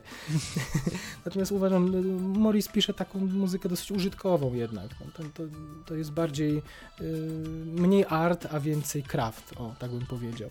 Mhm. Mm, No i na finał grał Tron Ramina Javadiego, gdzieś kreowana jako taki highlight tej imprezy, gdzie znaczy trochę to rozumiem, no bo to jest najbardziej znany tytuł z tych wszystkich, bardzo popularny na całym świecie i również w Polsce. Natomiast y, niestety ja, znaczy ja też uważam, że Ramin nie jest dobrym kompozytorem i ta muzyka do Gry o Tron jest przeciętna. Znaczy najlepsze, co on skomponował, to prawdopodobnie dostał od Hansa Zimmera, znaczy ten y, utwór, temat dla Nisterów grany na wiolonczeli, cudowny, który Mhm. był też na tym koncercie. On się pojawia w niemal niezmienionej wersji potem w filmie Rush, ym, czyli Mhm. filmie Wyścig, więc widać, że korzystają z tej samej biblioteki i no, nie sądzę, żeby to Hans Zimmer podkradł Raminowi, to bardziej sądzę, że najpierw go zainspirował gdzieś, a potem mm, mm, wykorzystał podobną muzykę w, w filmie Rona Howarda. Tym niemniej, y, y, a jeszcze jedno co powiem, pozostali kompozytorzy, czy duża większość zrobiła to inteligentnie, zaaranżowała tę suite, a Ramin niestety poszedł po najmniejszej linii oporu i połączył kilka utworów w jedną całość, gdzieś z ciszą między nimi, więc miałeś po prostu wrażenie, że kilka traków z płyty jest odgrywanych. Dopiero na koniec była interesująca rzecz, bo, bo zagrał, otworzył tą suite czołówką, co zrozumiałe z serialu, którą Mhm. wszyscy znają, a zamknął też czołówką, natomiast do tej czołówki na finał było o wiele, ona o wiele mocniej była zagrana i jeszcze był wokal do niej dopisany w całości, więc chór śpiewał, chórki? tak, chór No. śpiewał coś dziwnego przez cały czas trwania czołówki. No To Bardzo- był ten, co w ostatni sezon zakończył ten kawałek. Było coś takiego, tak? Mhm, o, widzisz. mhm. To ja, bo ja z Grą Tron na bieżąco nie jestem, więc pytałem nie jednej No, to osoby. był taki dość, taki, taki dość y, dający, powiedzmy, Mhm. ciarki na, wiesz, Aha. Gęsią skórkę, utwór, który się odpala na koniec sez poprzedniego Okay. sezonu. No właśnie biegałem i pytałem ludzi dookoła mnie, znajomych, czy, czy to było, czy takie coś było, czy on to sam wymyślił, czy to już było w serialu. Było, Super. Także tak jak słuchasz, trochę zastrzeżeń co do pojedynczych występów było, ale jak popatrzy się na przekrój, to to był jeden z lepszych koncertów chyba w ogóle, na, na pewno najbardziej w ogóle w historii festiwalu, na pewno bardzo, o, n- bardzo przystępny, bo to były wybrane bardzo dobre fragmenty pod taką masową publiczność, do tego w miarę dobre tempo. W poprzednich latach te koncerty galowe były mocno rozwleczone, dużo takich aktywności pobocznych, przemów, anegdot. Tutaj było głównie muzyka, muzyka, muzyka. Także bardzo, bardzo cudny. I na finał y, Star Trek w niedzielę. Mm, Bum. Tak jak już słyszeliście w wywiadzie, nie sprzedał się niestety y, aż tak dobrze jak poprzednie koncerty, jak Gladiator na przykład, który rok temu wypełnił Mhm. salę w całości. Te paręnaście tysięcy tutaj na, na Star Treku tych tysięcy było według wywiadu pięć, ale rozmawialiśmy dwa dni przed Star Trekiem, y, więc, więc domyślam się, że jeszcze część osób kupiła bilety, ale, ale było sporo pustych placków całych części hali bez ludzi. No jednak Star Trek nie jest kochanym tematem przez Polaków. To, to nie, by- było wiadomo od początku, że, że Polacy wybiorą Gwiezdne Wojny jednak. Wiesz co, też, też jeszcze raz powiem o tym, też u mnie są te koncerty e, chicagowskiej em, orkiestry w lecie i też jest, też był między innymi do wyboru Star Trek. Mhm. Wybrałem Gladiatora, bez nawet, A, no wiesz, to- bez, bez dwóch zdań, no. Jasne, jasne. No z dwójki, ale czy nie mogę iść na oba? No Wojtek. No mógłbym i w sumie nie wiem, czy nie będę, zobaczę jak, wiesz, jak to będzie wyglądało. Nie no, Star Trek zdecydowanie zyskuje. On, y, płyta, jeśli słuchaliście płyty ze Star Trek, ona jest dość nieszczęśliwie zmiksowana. I tutaj dopiero na, na takim wykonaniu live można docenić y, tą wielowarstwowość, te poszczególne sekcje instrumentów, które raz jedne się wybijają na pierwszy plan, raz drugie. Mimo, że ta ścieżka jest uboga w tematy, bo w zasadzie jest ten tylko ta główna melodia Enterprise i temat y, czarnego charakteru Nero, to ta melodia jest grana na tyle różnych sposobów, że absolutnie nie drażni, że jest tak bardzo powtarzalna, bo dopiero w drugim Star Treku y, Giacchino no, bardzo rozbudował tą bazę y, Mhm. tematyczną. Tutaj, podobnie jak w Gladiatorze, ta partytura, którą grali, była nieco zmodyfikowana przez Giacchino. Znaczy, Giacchino oczywiście nie było na, na koncercie, bo, bo już, tak jak mówiliśmy dwa tygodnie temu, ma inne obowiązki. Była jego siostra, która jest menedżerką i jeździ z tymi Star Trekami po całym świecie. Natomiast y, on udostępnił jakby nuty, które są y, no, dużo bardziej y, dużo bardziej wypełniają muzyką film niż to było w rzeczywistości. Więc tak jak w filmie dopiero po 20 minutach jest ten pierwszy temat, który tak brzmi epicko w momencie dokowania y, y, no, w Enterprise, to tutaj on zdążył już cztery razy zagrać w trakcie. Może to trochę minus, ale że, że to powszednieje, ale z drugiej strony jest tej muzyki sporo i, i można było posłuchać. Na koniec y, Giacchino już zwyczajowo taką szykuje niespodziankę dla fanów, y, którzy na te koncerty przychodzą, tak jak rok temu prezentował suite z Planety Małp zeszłorocznej, tak w tym roku zagrał temat, y, czy suite z Tomorrowland, czyli właśnie z Krainy Jutra, o Mhm. której będziemy dzisiaj jeszcze sobie rozmawiać i ten temat, y, ta, ta suita no, była cudowna, no, ale to jest, ta muzyka jest fantastyczna, znaczy ona gdzieś tam odwołuje się do, do takiej klasyki kina przygodowego, trochę Mhm. do, do Mickey Mousingu disneyowskiego, ale, Tak. ale jest przeurocza i tego się cudownie słucha. Także fajnie było po takim bombastycznym Star Treku posłuchać też, w, wrócić gdzieś y, do lat 80., 90. wspomnieniami. Mm, Na ekranie były szkice koncepcyjne. mm, O. Wcześniej pokazali kilkuminutowy making of, na którym tabuny ludzi rzuciły się na autobus czy tramwaj, bo no, nie mogą wysiedzieć do końca. Zresztą na napisach końcowych też, też już ludzie Ostatni masowo nocny, wychodzili. Tak? Tak, tak, czy tam pierwszy podstawiony, żeby, żeby jeszcze nie, nie jechać w tłoku na przykład.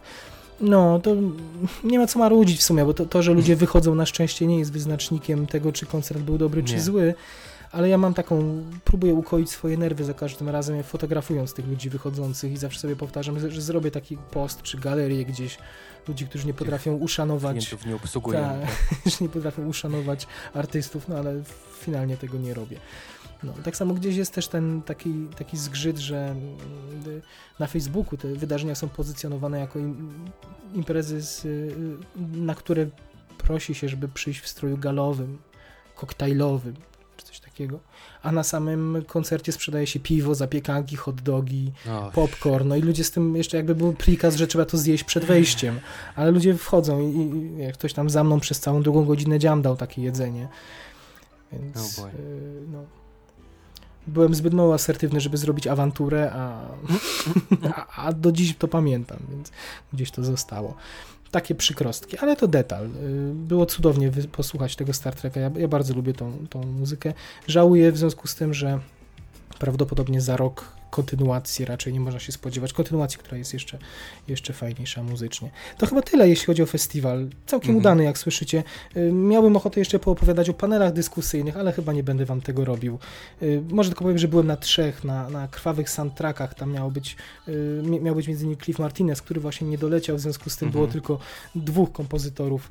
Atli, Ol- Atli Orvarson, który się tam znalazł przez to, że skomponował muzykę do Hansel i Gretel, łowcy, łowców czarownic z Jeremy Mhm. Rennerem i Daniel Licht to jest y, człowiek od Dextera. Między innymi było też na przykład y, Dishonored, czyli kompozytor do gier wideo.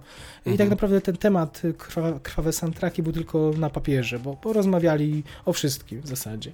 O swoich inspiracjach, o, o, o tym y, skąd jakieś pojedyncze motywy sobie zaczerpnęli do, do swojej twórczości, o, czy, czy na przykład Atli Orvarson opowiadał o tym, jak, jak komponował do muzykę do filmu The Eagle i pojechał do Szkocji i tam już, nie wiem, szukał, y, uczył się O. o dudach, o grze na rogu, o, o, śpie, o śpiewie gardłowym i tak dalej. Żalili się trochę na to, że, że y, na, na współpracę, na to, na co narzekają już od lat kompozytorzy, że są trochę nierozumiani przez reżyserów, przez producentów, że Mhm. Nawet żartują, że że tylko 50% ich zawodu to jest muzyka, a reszta to jest psychologia, że to jest uzy- pozyskanie zaufania reżysera. To już mówiliśmy kiedyś, że, że ten Mhm. dyktat temptraka, że reżyser mówi, ja chcę mieć taką muzykę, jak jest w takim i takim filmie. No i teraz tutaj musisz, że strony masz artystę, który chce zrobić coś swojego i reżysera, który chce mieć kopię czegoś, co już słyszał. No i to jest takie przeciąganie liny, że, że ile takiemu artyście uda się y, przekonać reżysera do, do własnej wizji, a nie tylko tego, co słyszał gdzieś tam, gdzieś tam obok. Różne fajne tezy stawiali o tym, że Hollywood na przykład y, taką muzykę atonalną, czyli dźwiękonaśladowczą trochę, y, że w zasadzie uznaje tylko i wyłącznie w horrorach. To się y, tylko w zasadzie Trent Reznor w filmach Finchera jemu się udaje Mhm. też coś takiego grać, a, a reszta to jest, to jest tylko w Hollywood i ubolewali nad tym, że, że przez to no, jest gdzieś taki trochę, już jest nieświeżo, jeśli chodzi o komponowanie, no bo, bo nie dopuszcza się takiej świeżej muzycznej, muzycznej krwi. Fajną tezę stawiali, że niedługo zmieni się przyznawanie Oscarów za muzykę, że to jest taka praca zespołowa się robi, że nie będzie je dla jednej osoby, tylko dla całej ekipy, bo jest Mhm. kompozytor, ale jest ktoś inny, kto rozpisuje to potem na nuty, ktoś inny rozpisuje to na konkretne instrumenty i tak dalej, Cała i tak dalej. symfoniczna wyjdzie. Także niemal cała, jedną statuetkę. tak, cała, cała orkiestra. No, ale to poza kilkoma cieka- ciekawostkami panel był niestety mm, przeciętny. W dużej mierze też dlatego, że pan prowadzący nie bardzo wiedział, o czym, o czym rozmawia. No, nie, nie, zawsze trafia się, że, że ktoś, kto prowadzi, a ciężko się też w ciągu jednego dnia przygotować pewnie do... Trzeba do tematu. wpaść, wziąć mu mikrofon i zacząć prowadzić. Więc były takie śmieszne sytuacje, że on zaczynał gdzieś odlatywać, opowiedział, opowiadał anegdotę 5 minut, po czym mu kompozytor przerywał i mówił, ale ja nie o tym chciałem. Albo nie, Aha. nie, nie, zupełnie nie o to mi chodziło. I następowała cisza niezręczna i to tak kilka razy, a spotkanie trwało, Mhm. trwało godzinę. Polityka i historia, drugi panel z kolei, tam była większość kompozytorów tych z koncertu serialowego, tych naj, najbardziej znanych, czyli właśnie y, John Loon od Downton Abbey, Trevor Morris od Wikingów, y, Jeff Bill od House of Cards i Ramin Djawadi. I co ciekawe, Ramin Djawadi, największa gwiazda festiwalu, miał najmniej do powiedzenia. To strasznie, No, nie wiem, czy przez skromność, przy, przez brak doświadczenia, ale odpowiadał bardzo w zasadzie zdawkowo, jednozdaniowo, nawet na pytanie o Prison Break. Ktoś go zapytał o muzykę do Prison Break, to on powiedział, w sumie to już nie za dużo z niej pamiętam. I Mhm. na to się wtrącił Jeff Bill od House of Cards i dopiero on zaczął opowiadać o tej muzyce, że ją lubi, zaczął wyciągać, jak go fascynowała, jak go inspirowało komponowanie, jak myślał sobie, co on by zrobił, gdyby dostał serial dziejąc się w więzieniu. Także to tak śmieszne, że Jeff Bill miał więcej do powiedzenia o muzyce niż sam jej autor. No więc właśnie Jeff Bill z Morrisem to fantastyczni gawędziarze i, i całe półtorej godziny w zasadzie no, opowiadali o, i o swoich początkach, o tym jak Morris pracował u Zimmera przez trzy miesiące, był zamknięty w zasadzie w tym jego studiu jako asystent, bo codziennie coś nagrywali do rana, witał wschody słońca wychodząc z pracy. Mówi, że to mu strasznie dużo dało, ale po trzech miesiącach nie wytrzymał psychicznie w zasadzie, bo musiał, musiał zrezygnować z takiej pracy. Mówi, że, że Hans mu w zasadzie nie pomógł, bo Hans Zimmer pomaga wielu kompozytorom, bierze, zaprasza ich do tej swojej tak zwanej stajni i Tak. często coś firmuje swoim nazwiskiem, podpisuje się pod ich pierwszymi pracami też, żeby ich gdzieś wypromować. Znaczy razem podpisują się po prostu we Mhm. dwójkę. No Morris z tego nie skorzystał, ale był tam na takim właśnie, nie wiem, stażu i, i, i dużo opowiadali o pracy z showrunnerami y, seriali. Mówili, że z reżyserami się nie pracuje, że to showrunnerzy w zasadzie, y, ale też rzadko się spotyka, żeby taki showrunner nadzorował powstawanie muzyki, ale jak już, to na przykład taki Fincher, który, który bardzo o to dbał, y, y, czy Aaron Sorkin, przecież Aaron Sorkin to jest jest scenarzysta, a on przychodził na Mhm. sesję spottingu, czyli, czyli umieszczania muzyki w konkretnych momentach, czuł, że to jest jego dziecko, Newsroom i, i, i Mhm. bardzo o to dbał. O Wikingach na przykład. Trevor Morris mówił, że e, e, że mimo, że to już któryś, któryś serial taki historyczny z tą samą ekipą i mu ufali, to, to skomponował, próbował złamać ten kod kulturowy, którego nie znał, ten nordycki. I, i- i pomyślał najpierw skomponuje muzykę etniczną, nie wyszło, Y, odrzucili mu, skomponował, no to poszedł w współczesność, modern, elektronikę, też nie zadziałało, więc już mówi, że pewność siebie mu się chwia, chwiała, mimo, że to by ci ludzie mu ufali, że znali się tyle, ale już bał się, że, że, że nie da rady, że, że za każdym razem to jest jednak unikatowe przedsięwzięcie i nie możesz się czuć pewny e, e, e, no niczego w zasadzie.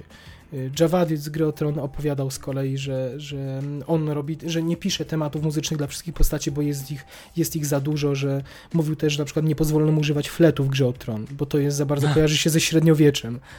To, taki instrument i że kazano mu coś innego wymyślić.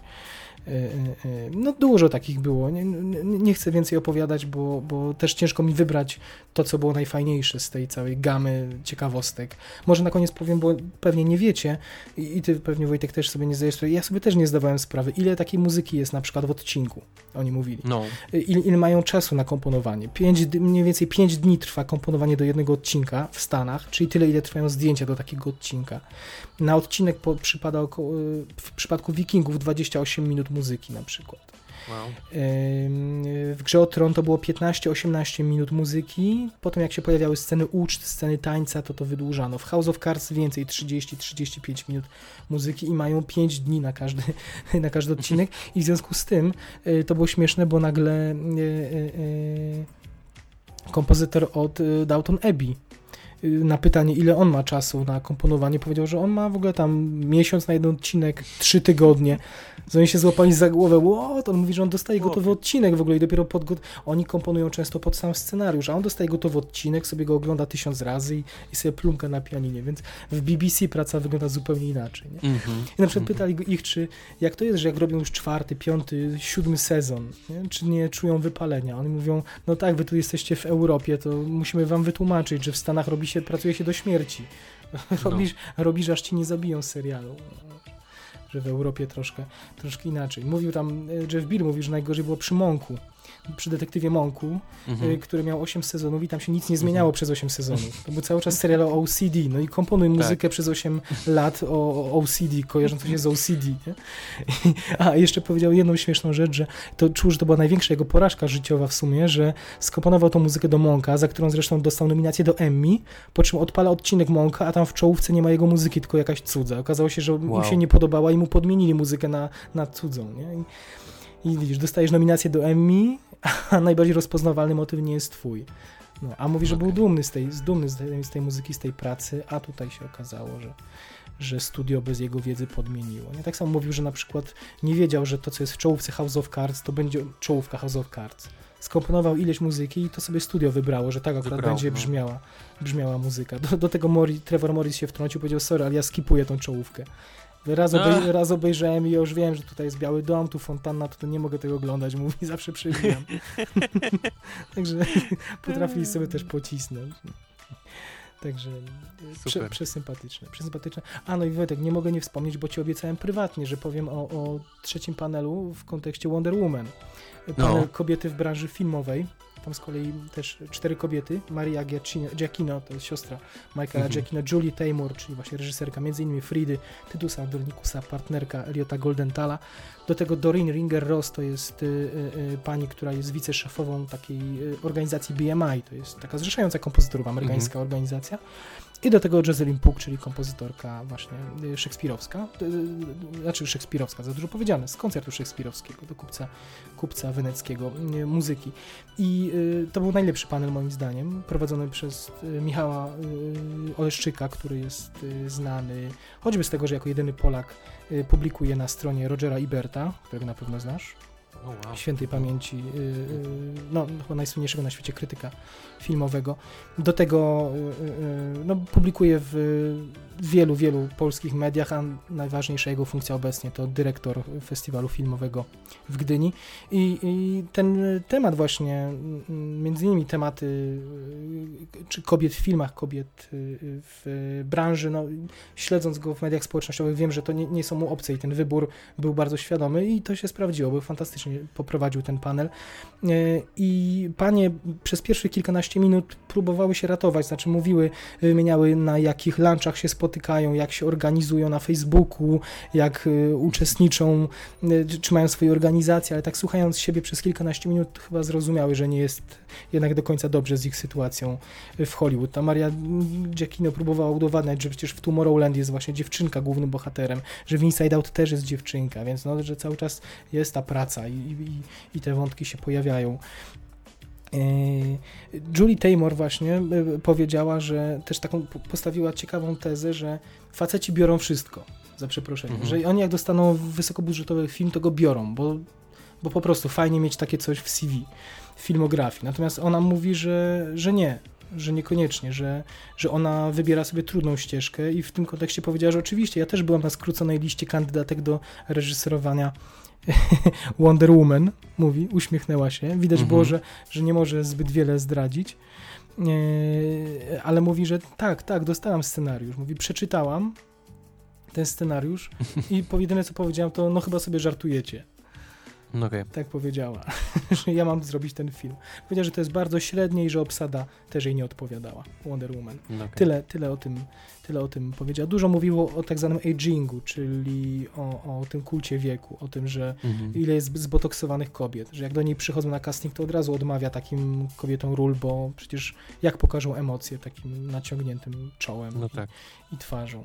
Ale z kolei mówią, że, że no, świat jest okrutny i tak to będzie wyglądać, bo kobiety sprzedają wszystko. Tak? To nie chodzi o film, tylko chodzi o zdjęcie na Instagramie, o kadr z filmu, czy kadr z premiery w konkretnej sukience, z konkretnym, nie wiem, perfum, konkretną Mhm. perfumą, to, z torebką, która, która sprzeda te rzeczy i tak dalej.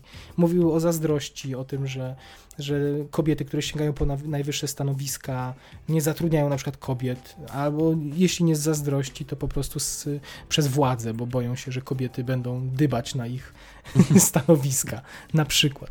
Bardzo ciekawie opowiadała o, o tym filmie Burza, w którym y, rzeczoną, wspomnianą przez nas wcześniej w nagraniu Tildę Swinton obsadziła w głównej roli, w roli Prospera, który w oryginale był mężczyzną. Ale to mówi, że to nie była żadna deklaracja, tylko po prostu tak sobie wymyśliła, że, że chciałaby mieć, że to fajnie by było, jakby dla odmiany to była postać kobieca. I, od, I mówi, że była zaskoczona, bo kilku aktorów bardzo znanych, starszego pokolenia, odmówiło roli, grania roli w, tej film, w tym filmie No. w burzy.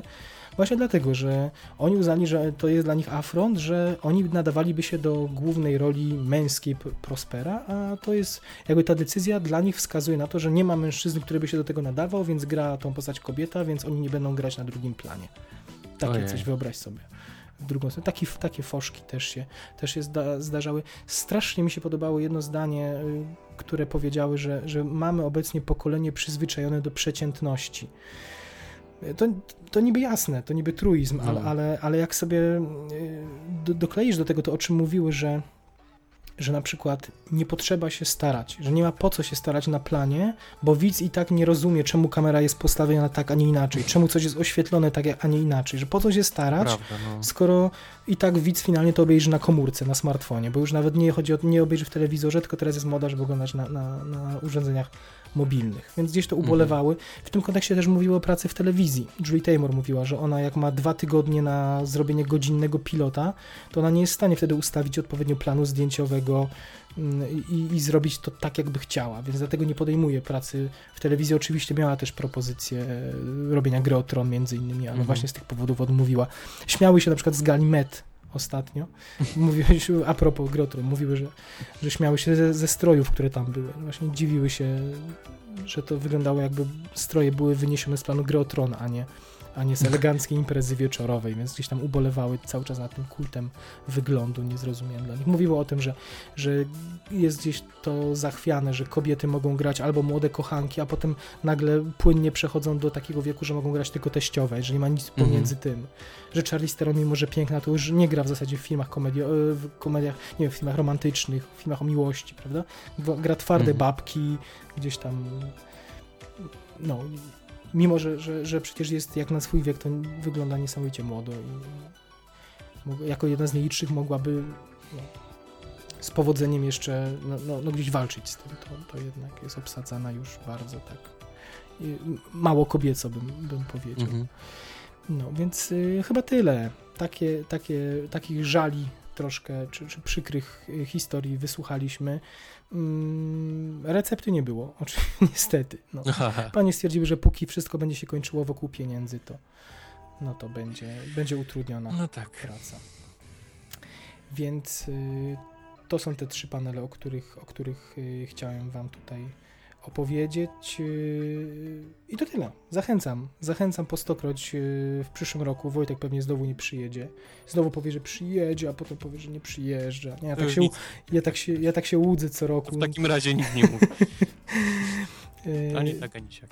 Ale, ale każdy, kto ma bliżej niż z Ameryki do Krakowa, to zachęcam. Chociaż na jeden koncert, na dla wypróbowania się wybrać. Te gale, koncerty galowe, takie składankowe, to jest zdecydowanie coś, od czego warto zacząć i przekonać się i poczuć przede wszystkim. Sami kompozytorzy przyznają, że to jest dla nich ogromna, y, jak słyszeliście w wywiadzie zresztą, że to jest dla nich ogromne wyróżnienie, że mm, no, mogą czegoś takiego posłuchać przy publiczności, przy, takim, przy takiej orkiestrze. Oni często podczas nagrania muzyki mają mniejszą orkiestrę niż ta, która może z nimi zagrać podczas takiego koncertu. Więc to taka paradoksalna sytuacja. To są dla mnie często guru, to są ludzie, których podziwiam, o których autograf gdzieś tam się po nocach modliłem, a a to oni się mi dziękują. Rozmawiam z Eliotem Goldentalem, zresztą po, przekazałem, mu, Wojtek mówi, powiedz Goldentalowi o kuli, że oglądałem kulę ostatnio tylko Mhm. dla jego muzyki. Ja mówię, może Mhm. nie dosłownie, ale mówię do Eliota, żeby y, przywiózł następnym razem kulę właśnie, że, do, że tutaj był Szekspir, wcześniej Alien, teraz trochę kina akcji, niech kulę, niech, niech gorączkę przywiezie, zapraszamy ponownie. I to on dziękował mi za to, że ja przyszedłem na ten koncert autentycznie, a nie, a nie, znaczy ja też mu podziękowałem oczywiście, ale to niespotykane, żeby, żeby artysta pierwsze co mówi to to, że, że dziękuję, że, że przyszedłem na, na koncert jego muzyki. To wzruszające i ciepłe. Także polecamy.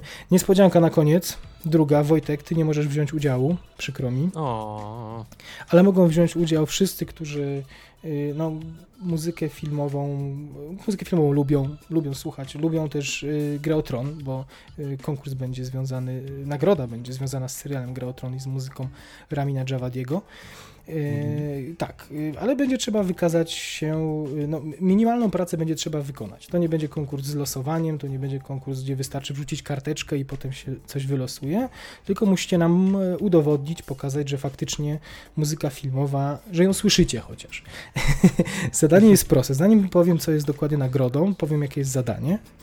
Zadanie jest takie. y, Prosilibyśmy Was, żebyście napisali nam na maila marcinmałpa.movimac.pl y, w temacie y, napisali konkurs, żebyście nam napisali y, jakieś swoje wspomnienie odnośnie muzyki filmowej. To znaczy, albo jaką muzykę filmową, z jakiego konkretnego filmu lubicie najbardziej i dlaczego. A może jakiś jeden utwór ilustrujący jakąś konkretną scenę.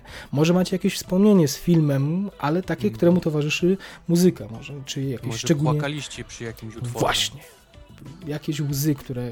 Albo jest Mhm. utwór, który sobie puszczacie co tydzień, jako mobilizacja na przykład, czy jakiś fragment filmu, albo uwielbiacie. No, nie będę podpowiadał, już mi się cisnął na, na usta parę przykładów, ale nie będę nikomu podpowiadał.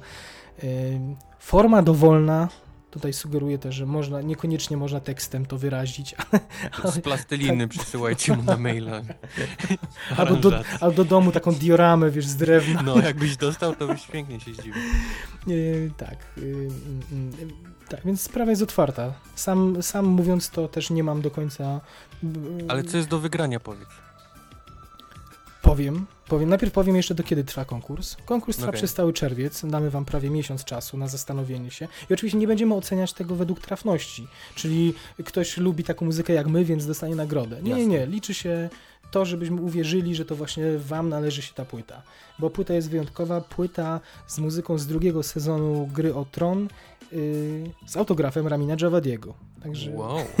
będziecie jednymi z nielicznych, y, no patrząc na dostępność kompozytorów i takich koncertów, nielicz, jednym z, nielicznych ludzi na świecie, którzy taką, taką y, przyjemność posiadania takiej płyty będą mieli. Także z, y, chyba rozumiecie, że, że zależy nam właśnie, żeby, żeby taka nagroda trafiła do kogoś, kto, komu zależy po prostu, kto doceni taką płytę na półce i doceni ten, ten autograf wyrwany wręcz niemal w walce, przy, przy, Krew, pot i łzy. przeciskając się między tymi fankami, które się tam pchały z plakatami, z kawałkami biletów do podpisania. prawda? I w końcu ktoś z płytą, w końcu ktoś z książeczką z Wreszcie płyty. jeden. Tak. Jeszcze oddaję ją teraz.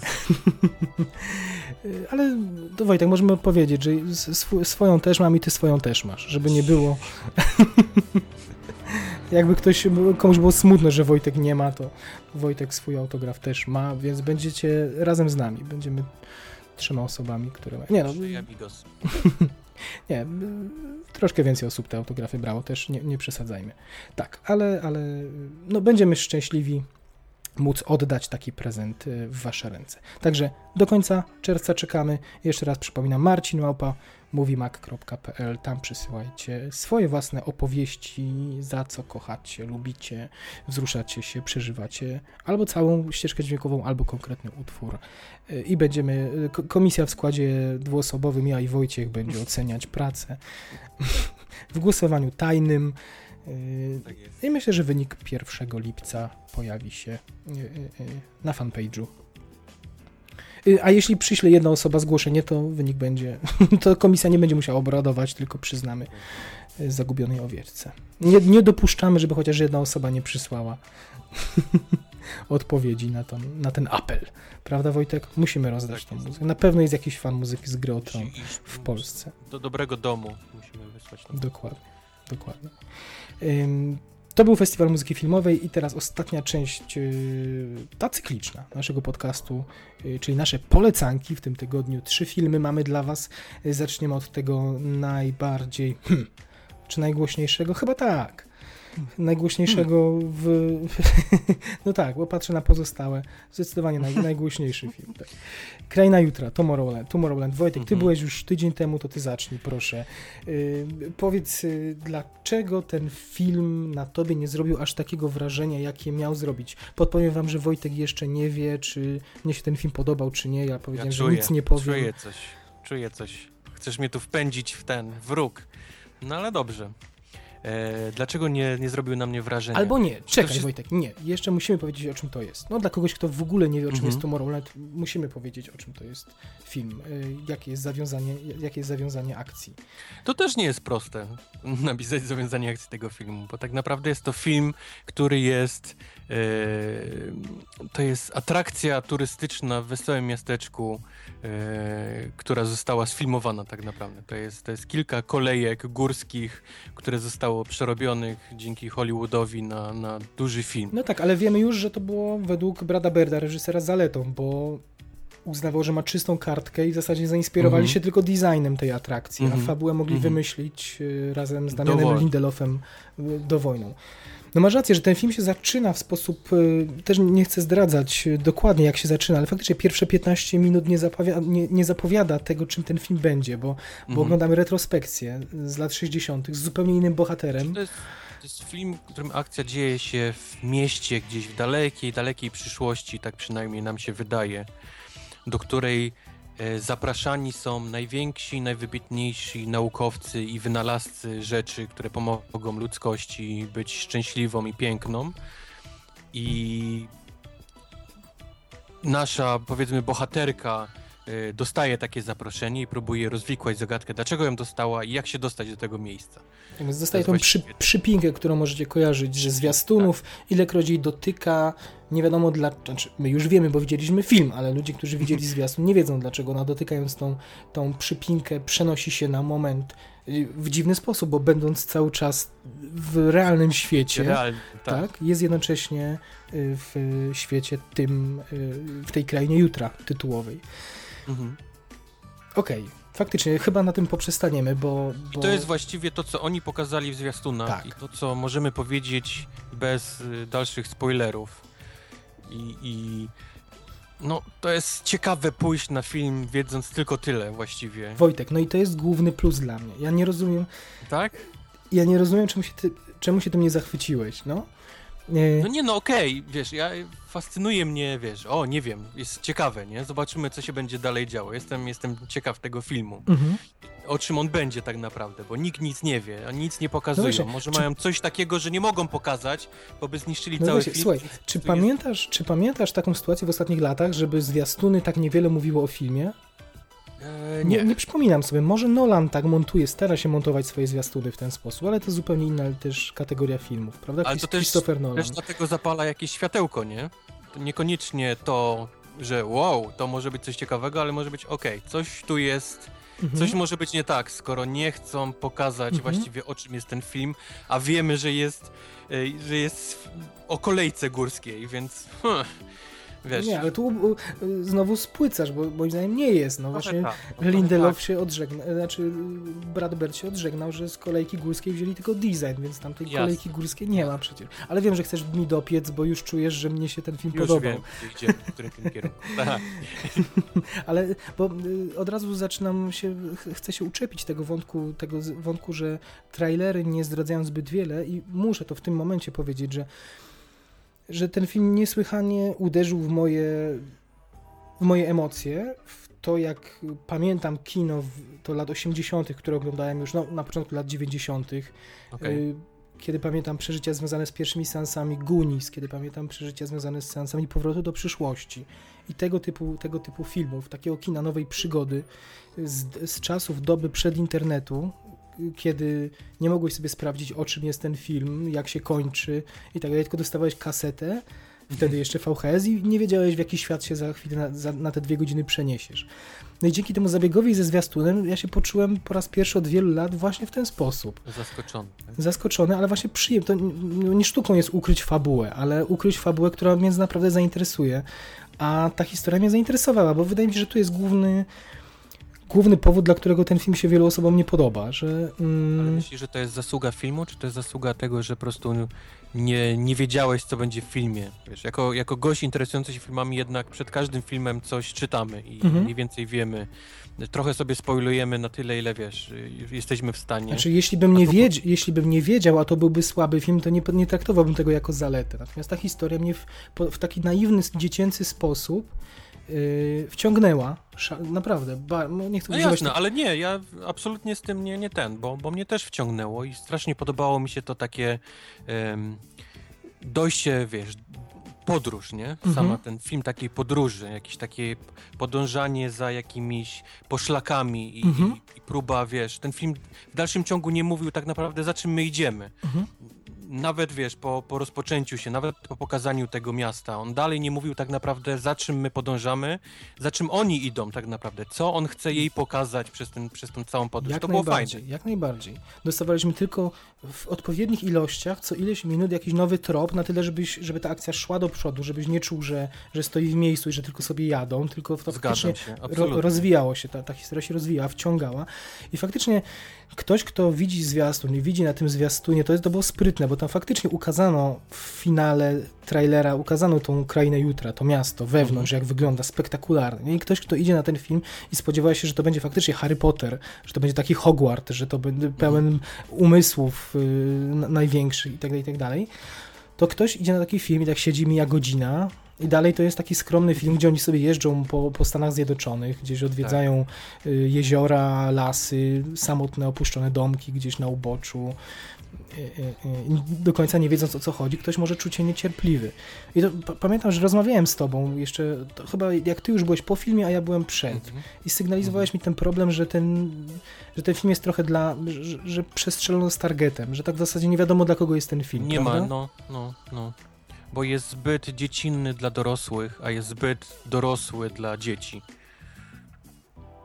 To ja roz... są dziwne, dziwne sceny, które w życiu nie chciałbym pokazywać dzieciom Mhm. w kinie, a z kolei jest zbyt taki właśnie czuć to, co ty mówisz, takie lata 80., trochę takie, wiesz, Mhm. beztroskie kino, jakieś takie, to, to też nie jest koniecznie do jakichś takich dorosłych, powiedzmy, osób.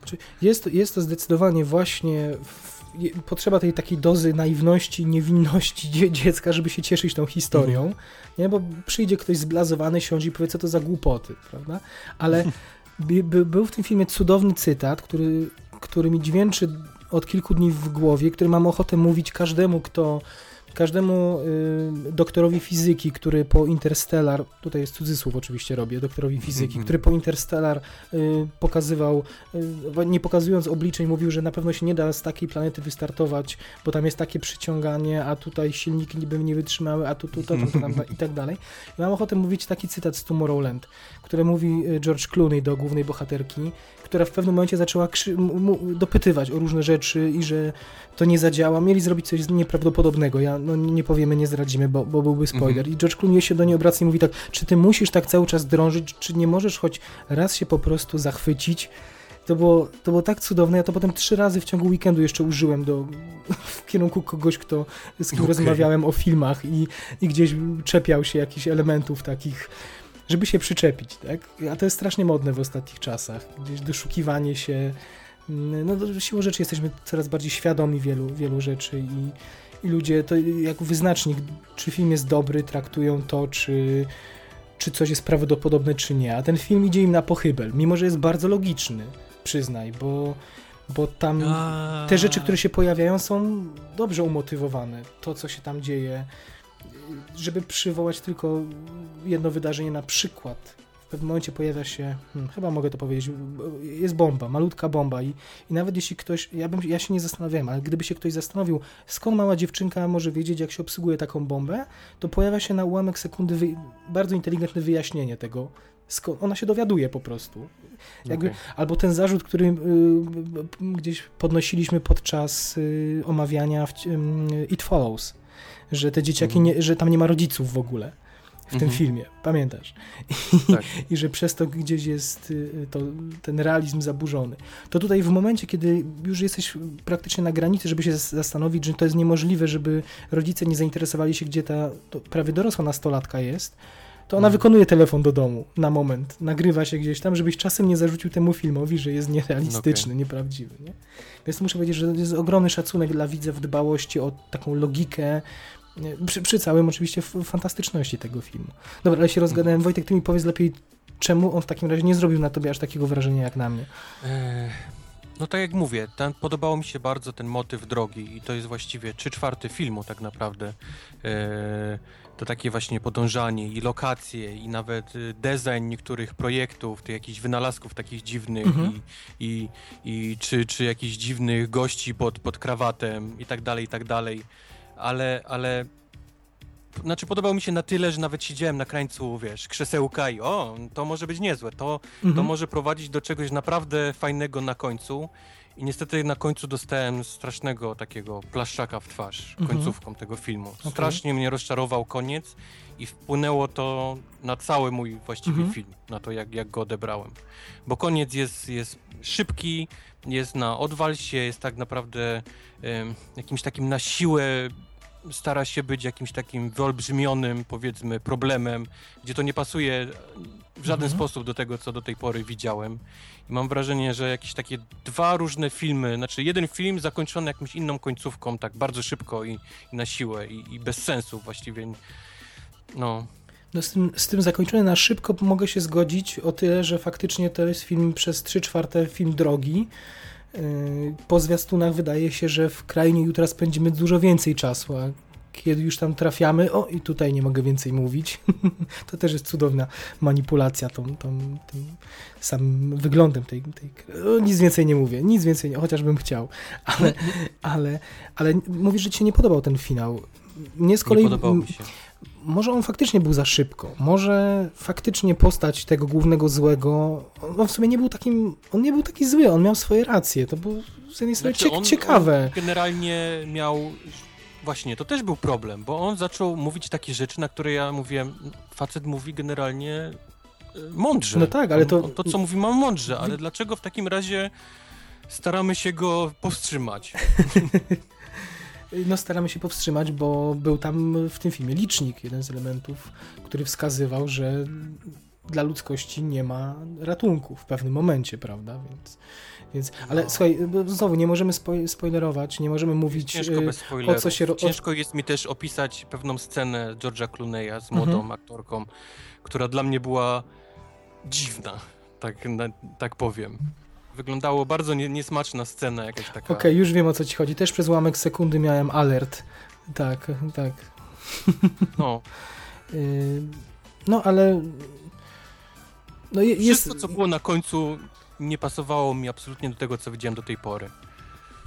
Rozumiem. No, dla mnie z kolei, abstrahując od tego, że to się troszkę za szybko zadziało, to dla mnie osobiście te motywacje czarnego charakteru były może nie inspirujące, ale też sobie gdzieś wynotowałem te, to, mm, te jego zarzuty, że tak powiem. Tak? To było jedno, jedno z bardziej logicznych wytłumaczeń, dlaczego no tak, on no chce mówię, coś no, zrobić. On mówił najbardziej, najmądrzej. Słuchaj, no ale zarzucamy filmom, że są sztampowe, bo w filmach zawsze jest jakiś główny zły, który buduje sobie jakąś broń, ale on, żeby... był, ale on Słuchaj. zbyt kliszowy, wiesz, Ale słuchaj, gość, no, ale jak to? Ale nie. płaszcz i fryzurę zaczesaną do tyłu, no więc dobrze. muszę być zły. No dobrze, ale on był z wyglądu kliszowy, natomiast zarzucamy w filmach, że jest ktoś zły, kto jest zły, bo jest zły, bo chce zniszczyć ziemię, bo tak sobie ubzdurał. A ten czarny charakter, nie mówimy, nawet nie zdradzamy, który aktor go gra, bo chyba zwiastuny nie mówią tego do końca, więc Nie. więc nie będziemy tego mówić też, ale on nie był taki. Tutaj widzieliśmy doskonale, dlaczego on robi to, co robi i wytłumaczył to idealnie logicznie. Jedyne, z czym można dyskutować, to to, czy faktycznie te wszystkie wydarzenia prowadziły do tego, że, że, że ten zbliża się koniec świata, czy tam, tam to napędzało całą tą, tą podróż, tak? To widmo, że, że ludzkość jest gdzieś na, na granicy, już tu nie zdradzamy, bo ten, ten argument się pojawia. Ale dla mnie to nie było absolutnie kliszowe. To był pierwszy film od dawna, w którym ja wiedziałem, dlaczego on zbudował to, co zbudował, czy, czy dlaczego to uru- uruchomił, dlaczego tego używa i dlaczego chce zrobić to, co chce zrobić. I no i się nie zgadzam z tobą. Ocenie Ja mam wrażenie, finału. że oni mieli jakiś taki bardzo wyniosły motyw, który chcieli pokazać, jakąś taką lekcję dla ludzi, To trzeba przyznać, to jest epicka lekcja dla całej ludzkości, tak. jakąś taką epicką, którą nie wszyscy załapią. Jest mi przykro, ale no, no może Amerykanie są głupi, ale na, na pewno nie wszyscy załapią tak naprawdę o co chodziło temu filmowi. I ona jest tak doczepiona na samym końcu, taki jest bardzo pompatyczny, końcówka dołączona do filmu, który jest filmem właściwie drogi akcji jakiejś takiej i No i te widzisz, dwie ty- rzeczy I ty mówisz, że końcówka, mówisz o samych ostatnich scenach, tak? Że dla ciebie to było pompatyczne, tak? No, to było takie jak, Mhm. jak, jak niedzielne programy w telewizji, wiesz, takie No widzisz, o a ja- ratowaniu świata i skaniu żyraf w Afryce. No takie to coś. słuchaj, no to ja się teraz skompromituję w twoich oczach, bo ja się po, łzy mi poleciały. No, tak? znaczy bez przesady, ale byłem sam na sali, tak jak i ty, dziesiąta rano, pusta sala w Dzień Dziecka, yy, więc sobie mogłem pozwolić, ale to jakby było chyba następstwo tego, że strasznie przez cały film odbierałem to tak, tą moją dziecięcą częścią? Ta, tą taką No, dziecięcą naiwnością. Takim, tak, takim właśnie strasznym, takim dziecinnym programem, takim o ratowaniu zwierzątek zapachniało. Może nie mam serca, kurczę, no, ale no jakoś absolutnie mnie to nie dotknęło, a jeszcze mało tego zepsuło mi, wiesz, ten Mhm. cały film. Mhm. No nie, no, powiedzmy jedno, ta scena jest zmontowana według wszelkich prawideł. D- To, ona jest, to jest taki teledyskowy montaż na finał, który jest w końcu ta muzyka Giacchino. Wiesz, jeszcze, jeszcze, no. jeszcze, żeby było właśnie bardziej tak, wiesz, klasycznie i kliszowo, to jeszcze powinni wszyscy stać i śpiewać jakąś taką piosenkę Michaela Jacksona, nie? Że jesteśmy jednością albo, wiesz, jeden świat. No, no, jesteś to, takie, tak to odebrałem. Rozumiem, rozumiem.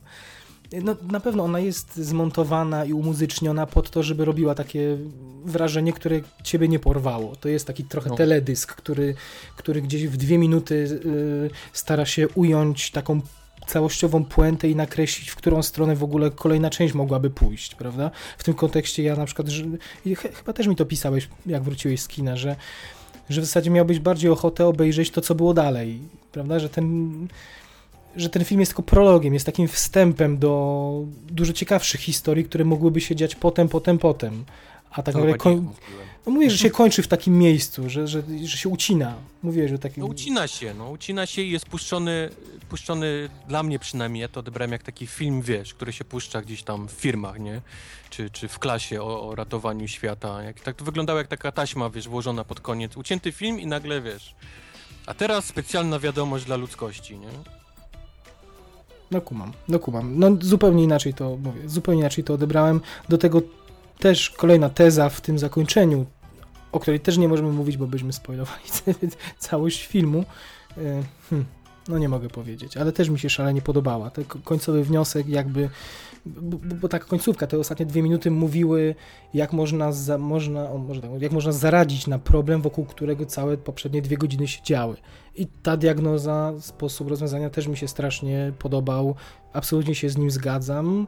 No i nie mogę powiedzieć o co chodzi. Więc dlatego ja się skupiłem jakby na przesłaniu, które ten finał niesie, a nie to jak on jest skonstruowany, jak jest posklejany.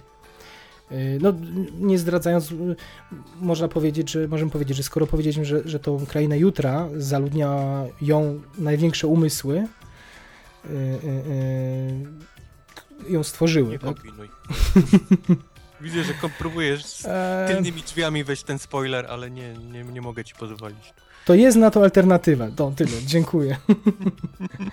nie tylko nauka, o, nie tylko. Również nauka jest ważna, ale nie tylko. Amen. Y, Także y, jeszcze nie mogę nie wspomnieć, nie opowiedzieć o takim momencie, w którym w, w tym momencie zacząłem ten film strasznie osobiście traktować. W, w scenie, która się dzieje właśnie w Krainie Jutra, to nie wiem, czy pamiętasz trzech chłopaków, którzy latali na jetpackach.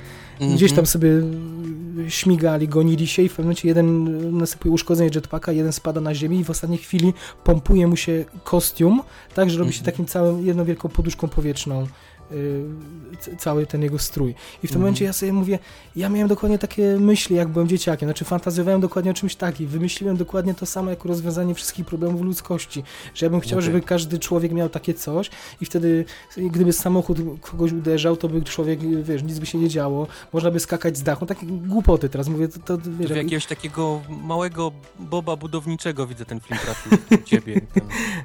Wiesz, ale nie, taka kiedyś, kiedyś jako dzieciak taką myślą przez jakiś czas sobie gdzieś odlatywałem wieczorami, tak, że fajnie by było coś takiego Mhm. mieć. Jak widzę, że, że Brad Bird też o czymś takim pomyślał i widzę, że skonstruował jeden z wielu wynalazków, które mówisz, też chwalisz przecież te, te wynalazki, projekty design w tym filmie, prawda?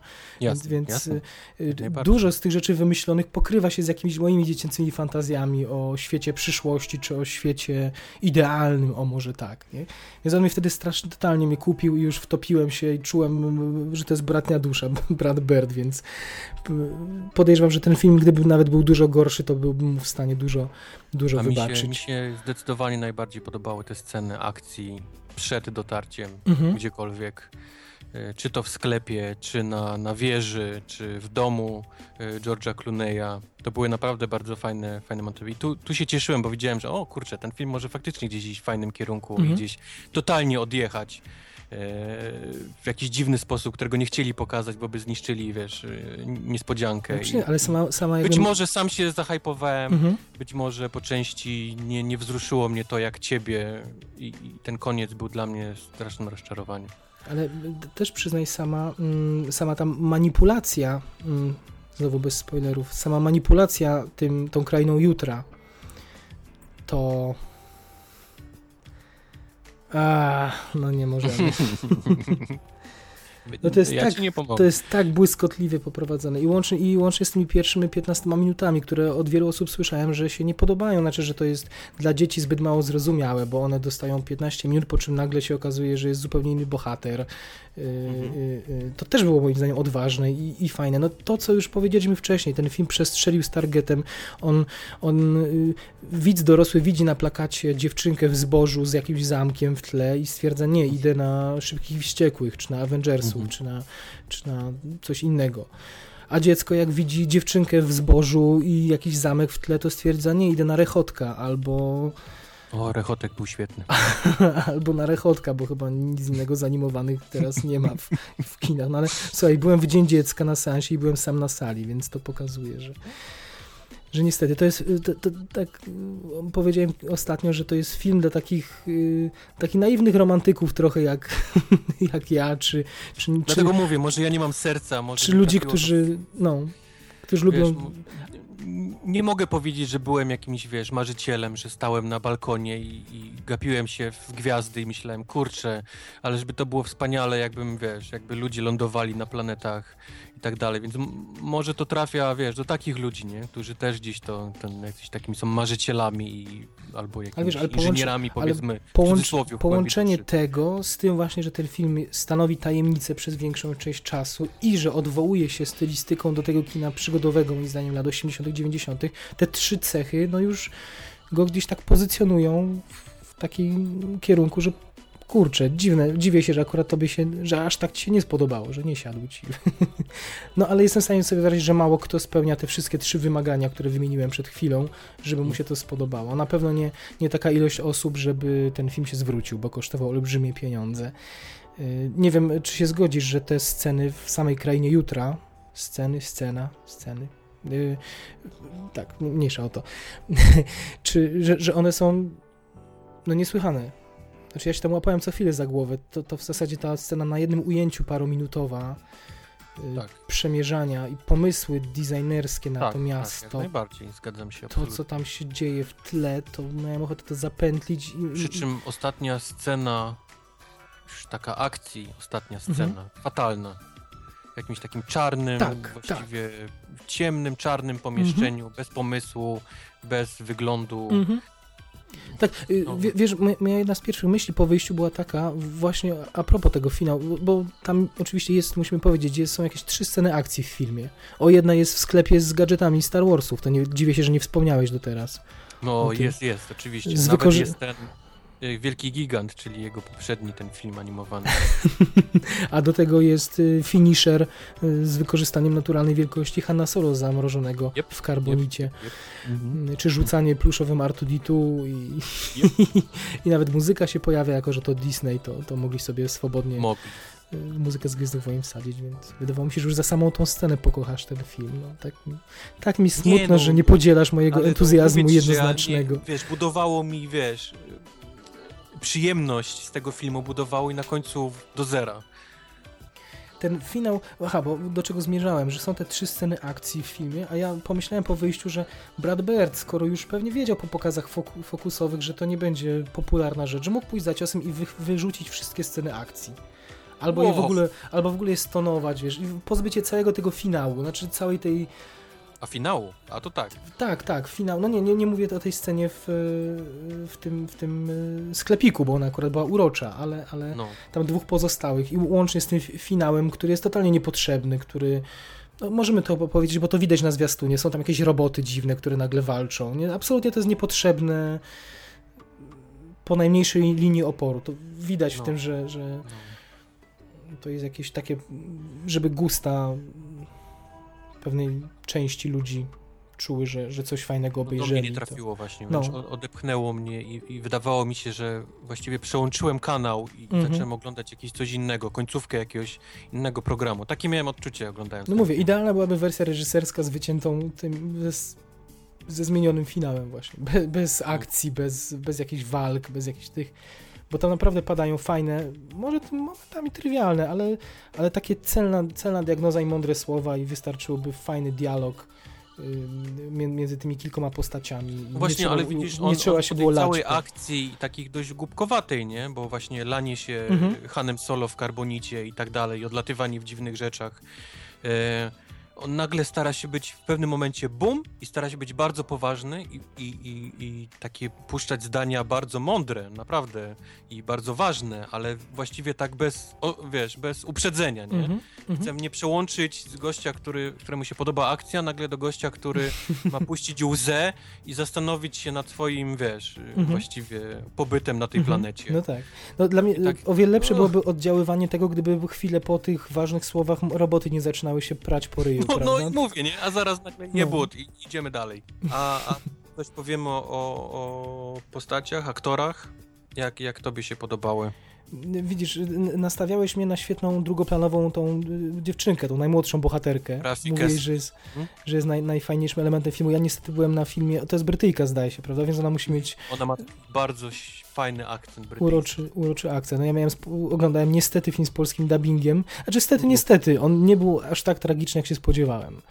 Więc nie było źle, może to jeszcze mi spotęgowało jakąś mój, mój to zdziecinnienie moje na czas seansu, ale, ale nie, nie było tak tragicznie, no ale nie umiem ocenić do końca aktorskich kreacji, no siłą rzeczy, słyszałem innych ludzi niż, niż oni, więc tym bardziej musisz ty, ty chyba opowiedzieć, ale cieszy... Podobała mi się Brit Robertson, ale podobała mi się do momentu, kiedy yy, była z George'em Clooneyem. Odkąd pojawił się George Clooney, trochę ją przyćmił, Okej, mimo, mimo tego, że ona starała się ten, na, na swoich barkach ten film dalej ciągnąć, bo to ona była tak naprawdę głównym bohaterem, a nie George Clooney, ale on jednak, jednak jest, jest, przyćmił ją trochę w, od tego momentu, kiedy się pojawił w filmie. mhm. Tak dla mnie wygrywa właśnie Rafi Cassidy, ta mała dziewczynka, ona dla mnie wygrywa cały film. I to jak gra świetnie, i tym właśnie i takim akcentem, i tym jak się zachowuje, no fantastyczna rola. Poza tą jedną wątpliwą sceną, która nam zgrzyt... Poza tym, którym ja mam, do, no, Tak. no. Ktoś tego strasznie nie przemyślał. Ale to zawsze są fajne role. Jeśli, jeśli jest dobra aktorka dziecięca, która potrafi się wcielić w nadzwyczaj dojrzałą postać, do- dojrzalszą niż wiek, niż jej wiek, to są zawsze fajne, Ona, interesujące ona role. dla mnie jak taka bardzo młoda Audrey Hepburn się Mhm. zachowała. No i jest bardzo stylowa przez to. No musi grać kogoś, kto... kto... Spoiler. No, nieważne. Ale słuchaj, nie podobała ci się główna aktorka, ta główna bohaterka, czy była tylko Podobała okej? mi się, pod, nie, podobała mi się, Podobała naprawdę. się. Grała tak bardzo wiarygodnie, jak na taką osobę. Mhm. Żadnych patycznych takich... E, bałem się, że ona zacznie jakieś takie strasznie też wyniosłe nagle misje i, i hasła rzucać. Ona dość tak właśnie e, dojrzale jak na wiek, ale wciąż dziecinnie taka zagrana rola. Ale też fajnie, bo s- potrafiła się skwasić, potrafiła focha strzelić. To Tak, repertuar emocji miała, miała znaczący. I ja naprawdę wierzę... Wiecznie fajdana, jakieś takie Tak. włosy potargane, brudne wszędzie, ona jakoś tak starała się otrzepać i wiesz, i coś tam dalej kontynuować swoją, wiesz, Ja, absolu- ja absolutnie w tą jej wkrętkę w naukę. To też jest y, czasem ciężko pokazać. Nie? Ktoś, kto, kto takiego kogoś, takiego gika, takiego her- hermetyczną jednak postać, kogoś, kto żyje y, pasją, nauką, y, odkryciami czy czymś. No, idealnie się w to w, wpasowała. Mm, Cluneya nie ma aż tak dużo, jakbyśmy mogli sądzić, bo on się w zasadzie pojawia w drugiej godzinie dopiero. Prawda? Film, marketing jest oparty na nim, a tak naprawdę przez godzinę mamy film, y, który się skupia na dwóch y, nieznanych, praktycznie nieznanych dziewczęcych aktorkach. Duża odwaga. Tak. Y, I, I super, no i super, że, że po Katniss Everdeen i, i Ellen Ripley, nie no, jeszcze parę by się znalazło. I ostatnio, Kolejną, tak? i ostatnio Gwiazdy. Charlize Theron, mamy kolejną, kolejne girl power. W, Wiele jakieś filmie. zdjęcia znowu gdzieś nie wypłynęły. Nie, nie, no to nie, mówimy o nieletnich, Wojtek. Prr, wróć, wytnij, przewiń, rewi- rewind. Y, y, ale rozumiem, że się Jennifer Lawrence jednoznacznie ostatnio kojarzy z, z O, tamtymi wydarzeniami. Zepsuło mi cała ta afera, całą miłość do niej. W każdym razie, widzisz, no, ja, my, się, my, się, my się zachwycamy nad tym, że, że, to jest, że jest ta decyzja odważna, że nie potrzebowali twórcy wsadzić tam żadnego męskiego bohatera przez połowę filmu w zasadzie. Natomiast teraz jest pytanie o sukces, a w zasadzie porażkę komercyjną. Czy to też nie jest jeden z powodów, dla których ten film się jednak nie sprzedał, prawda? Czy, Możliwe. Czy, czy to możemy tylko, tylko dywagować? Czy, no nie wiadomo. Jednak Katniss Everdeen nie jest osamotniona, ma tam wokół siebie innych też mężczyzn, ma alternatywne plakaty filmowe z facetami i tak dalej. Tutaj masz Mhm. jednak, to jest y, bardzo dziewczęco postawione na, na, na ten kobiecy element tutaj w dużej mierze. Yy, No, także szkoda. Yy, Szkoda, że ten film się prawdopodobnie nie zwróci, yy, nie obejrzymy tego, co było dalej, a tak naprawdę No te, nie, zły miał box office dość.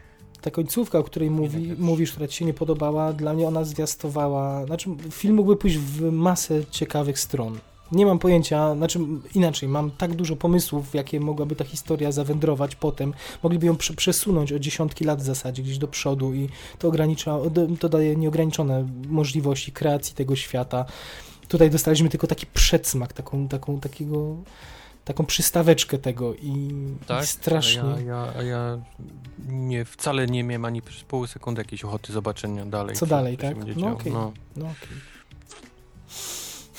No, Przykro mi. nie przekonałem cię przez 30 minut, nie będę tego robił ani min- minutę dłużej. No okej. Szkoda, szkoda. Muzyka, jak ci się podobała? Bo Muzyka. Yy, jakoś w filmie przyznam się, że specjalnie nie, jej nie zauważyłem, co nie jest koniecznie, wiesz, yy, wadą albo, albo zaletą, ale później.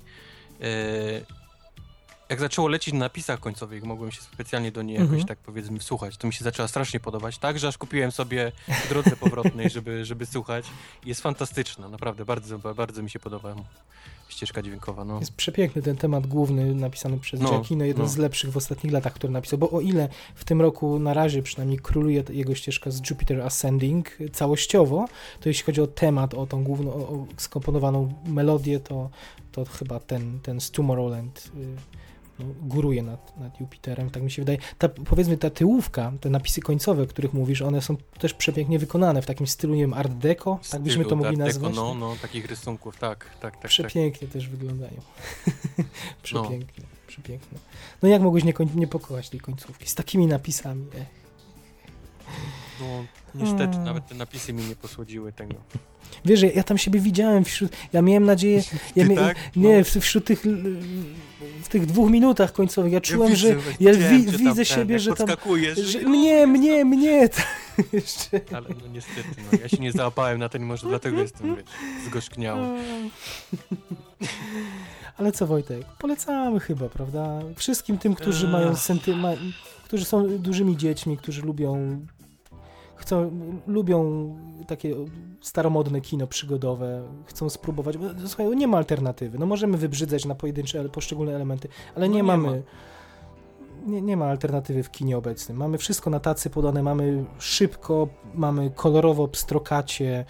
Takie te, te, tego też są chyba dzieciaki, wydaje mi się. One chcą od razu wiedzieć o co chodzi. One y, w 5 minut chcą wiedzieć dokładnie o co kaman i, i bijmy się potem. Nie? A, Myślę, czy mogę polecić i nie wiem, czy, czy mogę polecić. ja to mówię, wybranej grupie osób. Tak? No dobrze. Polećmy No tym, dobrze. którzy, No. którzy łakną takiego oldschoolowego przeżycia, y, potrafią gdzieś tam dziecko w sobie obudzić, są wyrozumiali na pewne naiwności i chyba tyle. A jeszcze taką tezę na koniec powiem, że mam nadzieję, że on będzie zyskiwał. Znaczy, że na przykład on za parę lat trafi do telewizji i gdzieś go dzieciaki polubią w takim kinie familijnym, wiesz, do obiadu gdzieś. Chciałbym strasznie, chciałbym, żeby to się stało taką Czyli mówisz, że on, że on z czasem y, jakiś target się znajdzie, tak? Może taka odtrutka. No, wiesz, do, w kinie, może do kina nie pójdą na to, ale gdzieś do obiadu obejrzą, może się co setne zachwyci. Nie wiem, no Okej. chciałbym, no chciałbym. Y, takie, takie moje dziecinne y, nadzieje na koniec. Y, Nadzieje y, nie tylko dziecinne miałeś, Wojtek, do filmu, który w Polsce pojawi się dopiero we wrześniu. Ciekawe, czy to nie jest jakiś trop odnośnie jego jakości, że premiera jest dopiero Mhm. we wrześniu. Mhm. Czy nie stanie się tak, że on zniknie w ogóle z repertuaru, tak jak to miało miejsce z wadą ukry ukrytą Pola, Pola Thomasa Jest Andersona. Duża możliwość, że nie zobaczysz tego w Że, kinie. tak. E, Na razie premiera jest ustalona na 4 września, a mówimy o filmie Witamy na Hawajach. To O, tak, polski tak ma tytuł. przetłumaczenie? Wow. Dokładnie. Tak. Witamy na Hawajach. Wojtek, jak ci się podobały, jak ci się podobało Witamy na Hawajach? A więc witamy na Hawajach. Nie podobało mi się w ogóle. Ała. Ja mówię, miałem cię przywitać w ogóle na podcaście. Aloha! Ty miałeś mnie, wtedy mnie sprowadzić na ziemię. Nie, miałeś mnie przywitać, witaj na Hawajach. I z, z tym, i z, z kwiatami, tak? Z, z, kwiatami. łańcuchami kwiatów. Mhm. Wojtek, co się stało, że się srało? Znaczy może szybko powiem, o czym jest Jasne. film, tak w dwóch słowach, Jasne. żeby, żeby Mhm. wszyscy wiedzieli. Jest to... Y, film opowiada przy, o, o, o Brianie Gilcrestie, którego gra y, nasz wspaniały Bradley Cooper. Jest to żołnierz, który wielokrotnie jeździ do Iraku i Afganistanu na misje i po tych iluś tam czterech czy pięciu misjach wraca wreszcie do domu na Hawaje, zmęczony życiem. On jest wyprany właściwie z, z jakichś y, przyjemności i Mhm. właściwie jest wyprany z samego życia. Jest, jest tak pochmurnym, gburnym człowiekiem, I nienawidzącym znajduje, I wszystkich. znajduje przypinkę na Hawajach. I znajduje przypinkę tak do Tomorrowland i próbuje Nie, on, on tak naprawdę wraca na Hawaje, na których mieszkał, ale wraca tam, aby, aby pomóc prywatnej firmie wystartować rakietę. Jest teraz moda, że każdy milioner chce mieć swoją rakietę, swoją satelitę w kosmosie i on, ponieważ tym zajmował się w wojsku, więc teraz jest w prywatnym, powiedzmy, tym sektorze i, i, Mhm. i będzie pomagał tą rakietę wystartować z Hawaii. I tam poznaje e, Ng, bo tak się nazywa ta postać, dwie literki, Nig, Ng, Okej, okej. graną przez Emma Stone. Właśnie miałem pytać, czy grają, y, czy NG gra jakaś rdzenna y, mieszkanka Hawajów? Czyli grają rdzenna NG? mieszka... jest urdzenną mieszkanką Hawaii, yy, jak przystało na blondynkę o, o białej cerze. I grają właśnie Emma Stone, a postać Ng jest totalnym, powiedzmy, przeciwieństwem Briana Gilchresta. Jest to e, pełna życia, e, wręcz e, dopiero teraz na, na samym szczycie kariery wojskowej, Mhm. pilotka e, m, samolotu F-22 i innych wspaniałych bombowców. Ona jest, ona ma jest pełna energii, co widać i, niesamowicie wkurza wręcz, bo ona jest jak mały piesek, który Mhm. cały czas koło nogi y, Bradley'a Coopera gdzieś tam skacze i szczeka i piszczy i chce, wiesz, tu iść i tam iść i to robić i tam to robić. I film opowiada o tym, na, znaczy opowiada o tym, film na siłę próbuje ich ze sobą złączyć Okej. wątkiem miłosnym. I tam gdzieś jeszcze Aż- Rachel McAdams jeszcze się gdzieś tam panoszy, tak? Gdzieś tam jest Rachel McAdams, wszystko jest polane dziwnym sosem hawajskim, który nie, nie, nie wszyscy lubią, bo to jest Mhm. taki słodko-kwaśno-słono-ostry sos, którego nie wszyscy zrozumią, bo to trzeba być tak naprawdę, wiedzieć co się dzieje na Hawajach i jakie tam są stosunki między rdzennymi mieszkańcami a, a białasami, Mhm. znać trochę historię, dlaczego oni nie lubią białasów i trzeba znać historię tych takich państewek, które się tam porobiły, które nie wpuszczają białych i powiedzmy mają swoich królów i i jakby są królestwami na Hawajach i tak dalej, i tak dalej. To też jest, jest gęsty sos, którego nikt nie zrozumie tak naprawdę bez, bez Mhm. jakiejś takiej minimalnej wiedzy. Tym jest podlany ten, ten cały film, który jest tak naprawdę filmem miłosnym. A powiedzmy, z, odpowiada za to człowiek, który dostarczył nam Jerry'ego Maguire, który dostarczył nam Almost Famous, Vanilla Sky. Tak. Y, Chciałbym wymienić Elizabeth Town, ale to jest ten moment, w którym on zaczął Tak. już trochę lądować. Ten film śmierdzi Elizabeth Town na, na kilometry, tylko właśnie jest, jest hawajski, powiedzmy. Mhm. To jest taki Elizabeth Town w Hawajach. O, tak bym I, co, tak słuchaj, i, I nie ma tam absolutnie niczego, za co byś ten film mógł pochwalić? Żebyś nie uznał ten czas za stracony? Y, Jest jedna rzecz, którą mogę pochwalić, to jest Emma Stone w strojach, y, wiesz, w mundurach. Okej. Mhm. No tak, To to, jest- to, to jest, jest- Wiem, charakterystyczne. że to brzmi bardzo płytko, jestem, jestem tego świadom, ale to jest jedyna przyjemność, jaką wyciągnąłem z tego filmu, Mhm. to było oglądanie Emmy Stone w różnych, y, w różnych rodzajach mundurów i, i, i jakichś strojów wojskowych. Ale bo- może chociaż tych Hawajów można się naoglądać ładnych, czy nie? Nawet nie, bo on jakoś nie, nie ma takich ujęć, wiesz, panoramicznych, No. jakichś rzucających. Jest kilka, ale to, ale nie, nie, nie sporo, bo on raczej próbuje pokazać to, te Hawaje przez taką y, warstwę duchów i, Mhm. i, i jakichś bogów żyjących na Hawajach, który to jest, totalnie nie pasuje, wiesz, do, do tego, do reszty, nie, filmu. Jasne. Właśnie to jest cały ból tego filmu, on jest makabrycznym zlepkiem scen, jest takim Frankensteinem, Mhm. który ma sceny, które są. Ty, po prostu łapiesz się za głowę i myślisz sobie, jakim cudem ktoś zmontował tą scenę. Absolutnie nie ma sensu. To są naprawdę jakieś takie rozmowy, wiesz, o życiu, po czym nagle wszyscy tańczą w slow-mo do Mhm. jakiejś dziwnej muzyki. Po czym jest minutowa scena, jak leży Bill Murray na podłodze i, i ma palec w buzi na przykład. Tak przez minutę jest pokazany. O, Więc ty po prostu wiesz, co, co, co się dzieje, nie? Co ja, co ja oglądam? O, co tu, co się dzieje? Tak Mhm. wygląda ten film.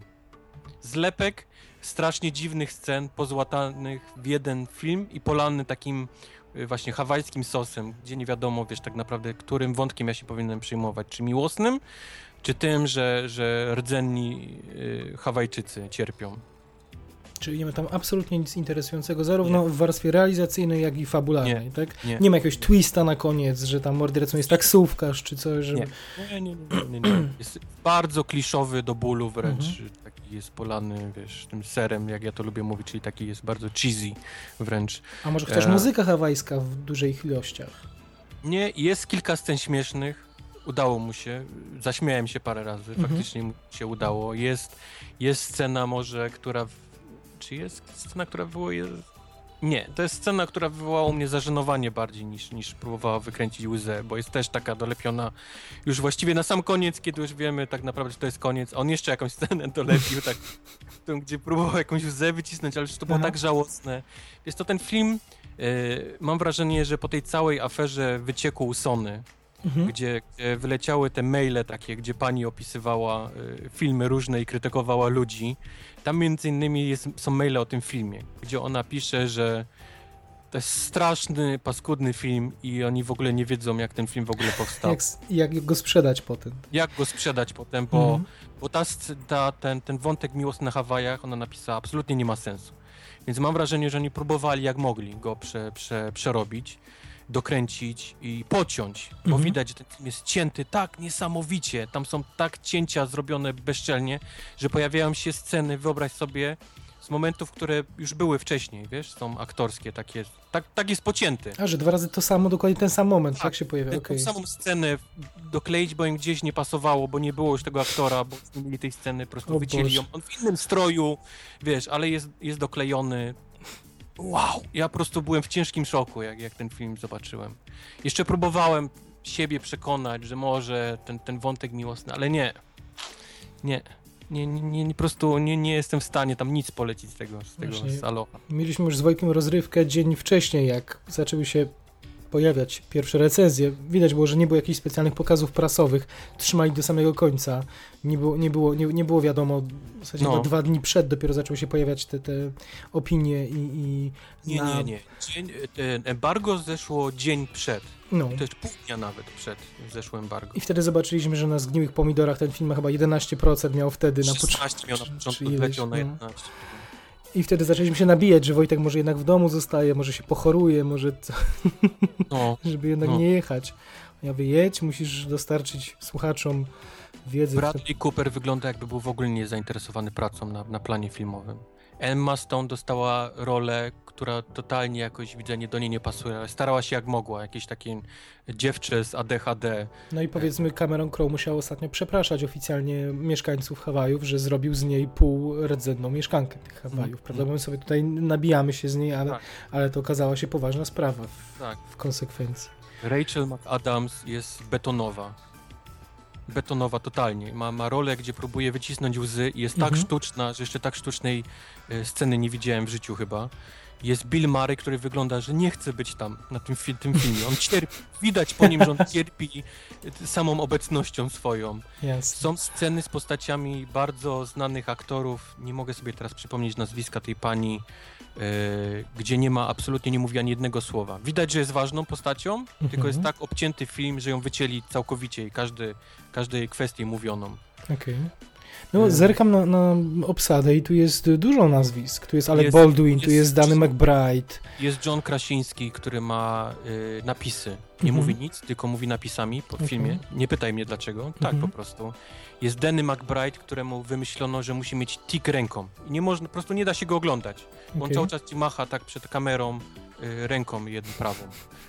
Jest Alec Baldwin, który gra Aleka Baldwina, czyli bardzo z, y, człowieka, który ma mnóstwo gniewu w sobie. To jest Widzę tak, tu jakim jest człowiekiem, Mhm. taką gra rolę w tym filmie. No, o, okrutne, no. Strasznie złe.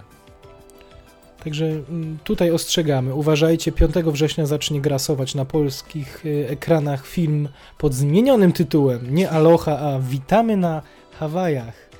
Bójcie się Boga, to nie jest absolutnie żaden film.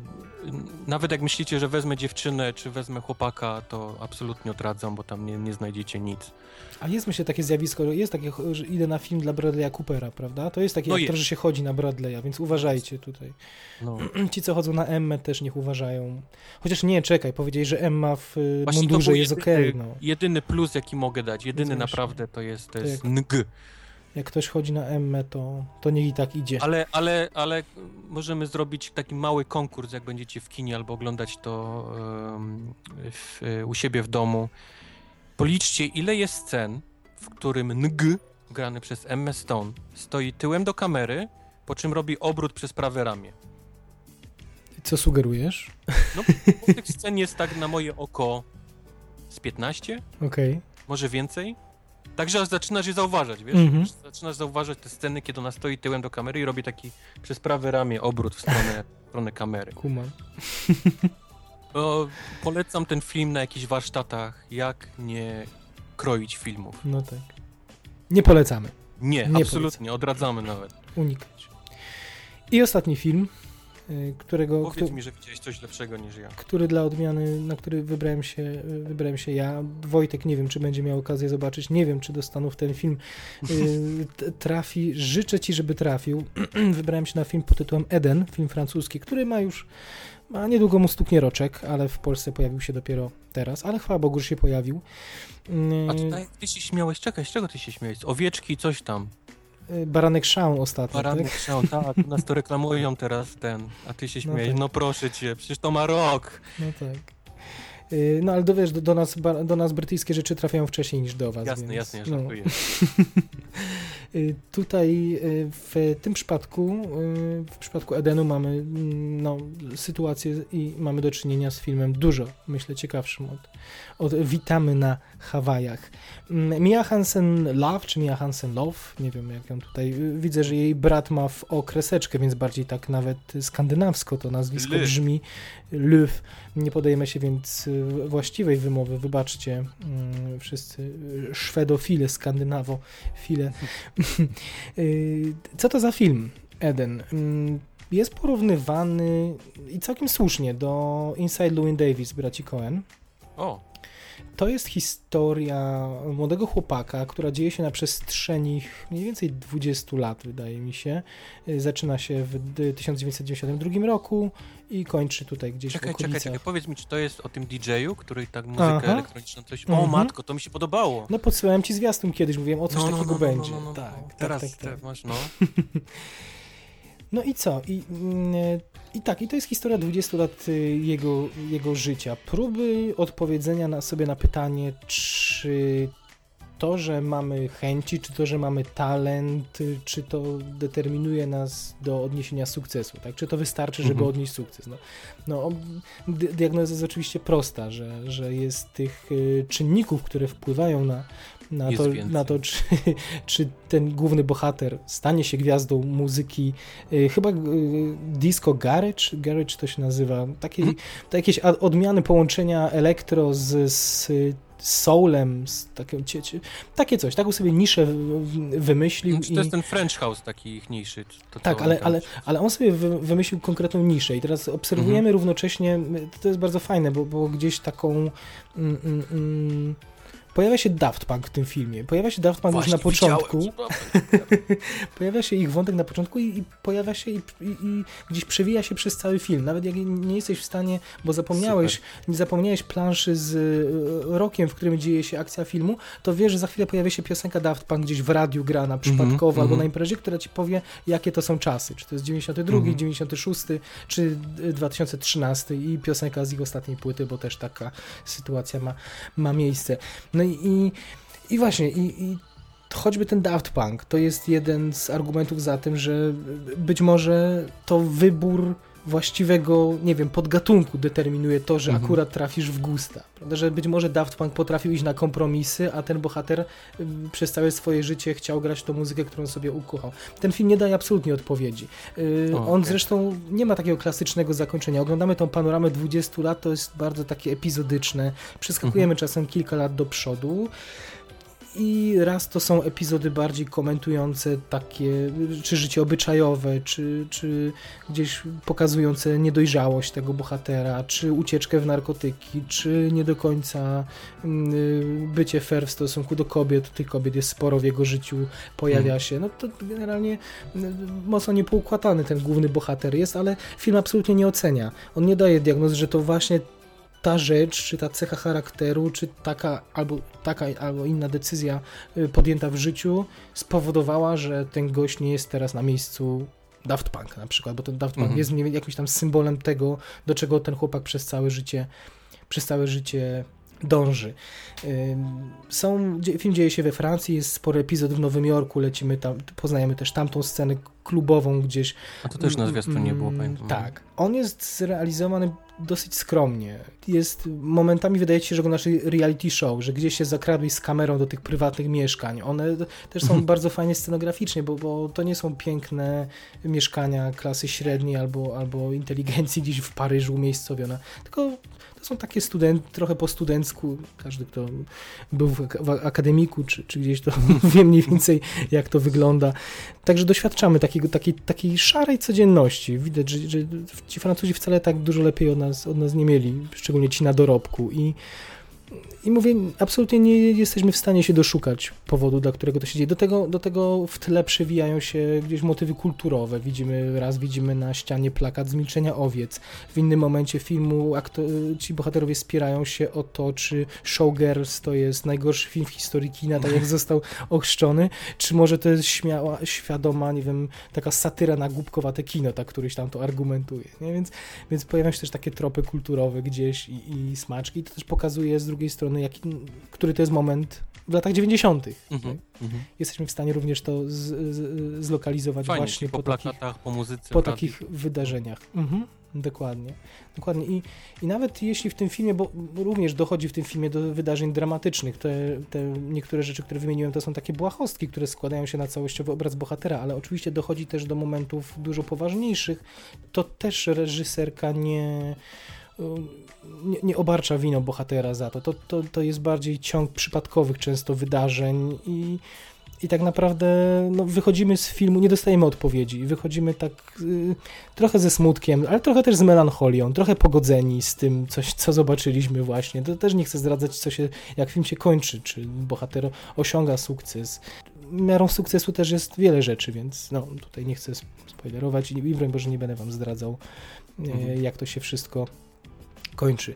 Tak, świetna muzyka, świetne sceny klubowe, takie mm, spodziewalibyśmy się film o muzyce klubowej francuskiej, może będą sceny, nie wiem, ala taki rave jak w Matrixie, tysiące osób podskakujących w slow motion. Nie, to są bardzo takie paradoksalnie wyciszone, Prawdziwe. wyciszone, prawdziwe. mm, Ale to są takie kluby, które sam chciałbym odwiedzać. Bardzo mi się ten klimat ich podobał. Nawet miałem wrażenie, że momentami to, co się dzieje w domach, jest bardziej dynamiczne. Także nie, na, na stopień mm, różnych przypadkowych lub nieprzypadkowych wydarzeń, które się przytrafiają bohaterowi, bo jednak on musi przyjąć na klatę całkiem sporo tego zła świadomego bądź nieświadomego, żeby być takim uniwersalnym no, no, nośnikiem tej opowieści właśnie o, o dążeniu do sukcesu gdzieś tam, to, to całkiem pozytywnie ten film nastraja i, i lubimy tych bohaterów. Mm, I polecam taką wycieczkę. Ja byłem na seansie, były, były dwie osoby. Obawiam się, że wiele więcej na to nie chodzi. No ciężko takie coś sprzedać w Polsce. Nie dość, że film francuski, film o... Wiesz, w jednym zdaniu opiszę, że to jest film o francuskiej scenie klubowej. No i, No. i, i tak, i nie. I to jest, ten opis jest bardzo blisko tej fabuły, ale jest też najdalej jak tylko możliwe, bo, bo, bo poza kilkoma przykładami mm, wykonawców, którzy tam, tam się znajdują, to oczywiście nie dostajemy pełnej panoramy czy czegoś. To absolutnie nie jest film ikonograficzny czy dokumentalny, żeby, żeby tego, tego doświadczyć. Ale polecam, bardzo polecam, tym bardziej, że nieczęsto takie, nie, raz, że nieczęsto kino francuskie dociera na nasze ekrany, dwa, że nieczęsto takie inteligentne, y, widać, że nie chcę mówić młodzieżowe, ale czuć, że to są, że to młodzi ludzie zrobili film o młodych ludziach Mm, i, i naprawdę z uśmiechem na twarzy paradoksalnie, mimo tych wszystkich wydarzeń w filmie przez ponad dwie godziny, to wychodzi się z takim, taką, takim uśmiechem z tego filmu. Tyle powiem, nie zdradzając jak się, jak się kończy w żadnym wypadku. Wojtek, czy pójdziesz na Eden do kina? Jeżeli będzie, to tak, bo pamiętam, przysłałeś mi ten zwiastun i mnie kupił. Mam też żal, mam troszkę żal, że ten film, skoro już idzie w takie tematy jak, y, jak rave, jak, jak narkotyki, jak, to, to w pierwszej scenie gdzieś się pojawia, jakieś motywy animowane się pojawiają, jak, Mhm. jakaś wizja. Mogliby to pociągnąć dalej, to było fajne, to, to chciałbym, żeby to się pojawiło dalej, a, a nie kontynuowali tej O, tak, okej. takiej estetycznej koncepcji. Gdzieś zapomnieli chyba, że, że zrobili na początku coś ani- animowanego wpletli Bardzo polecam, y, biegnijcie, bo to jest film bardzo małego dystrybutora i obawiam się, że no, nie postoi. nie postoi na ekranach polskich. Też patrząc na frekwencję, która jest niemal zerowa, niestety. Mm, polecamy. I co, Wojtek? To by było na tyle z naszych polecanych Mhm. tego tygodniowych, znaczy tego, z, z ostatnich dwóch tygodni. Mm, Słowo na niedzielę, słowo na rozesłanie. Moi drodzy, zanim jeszcze pojawimy się za dwa tygodnie, na ekranach zagości Jurassic World.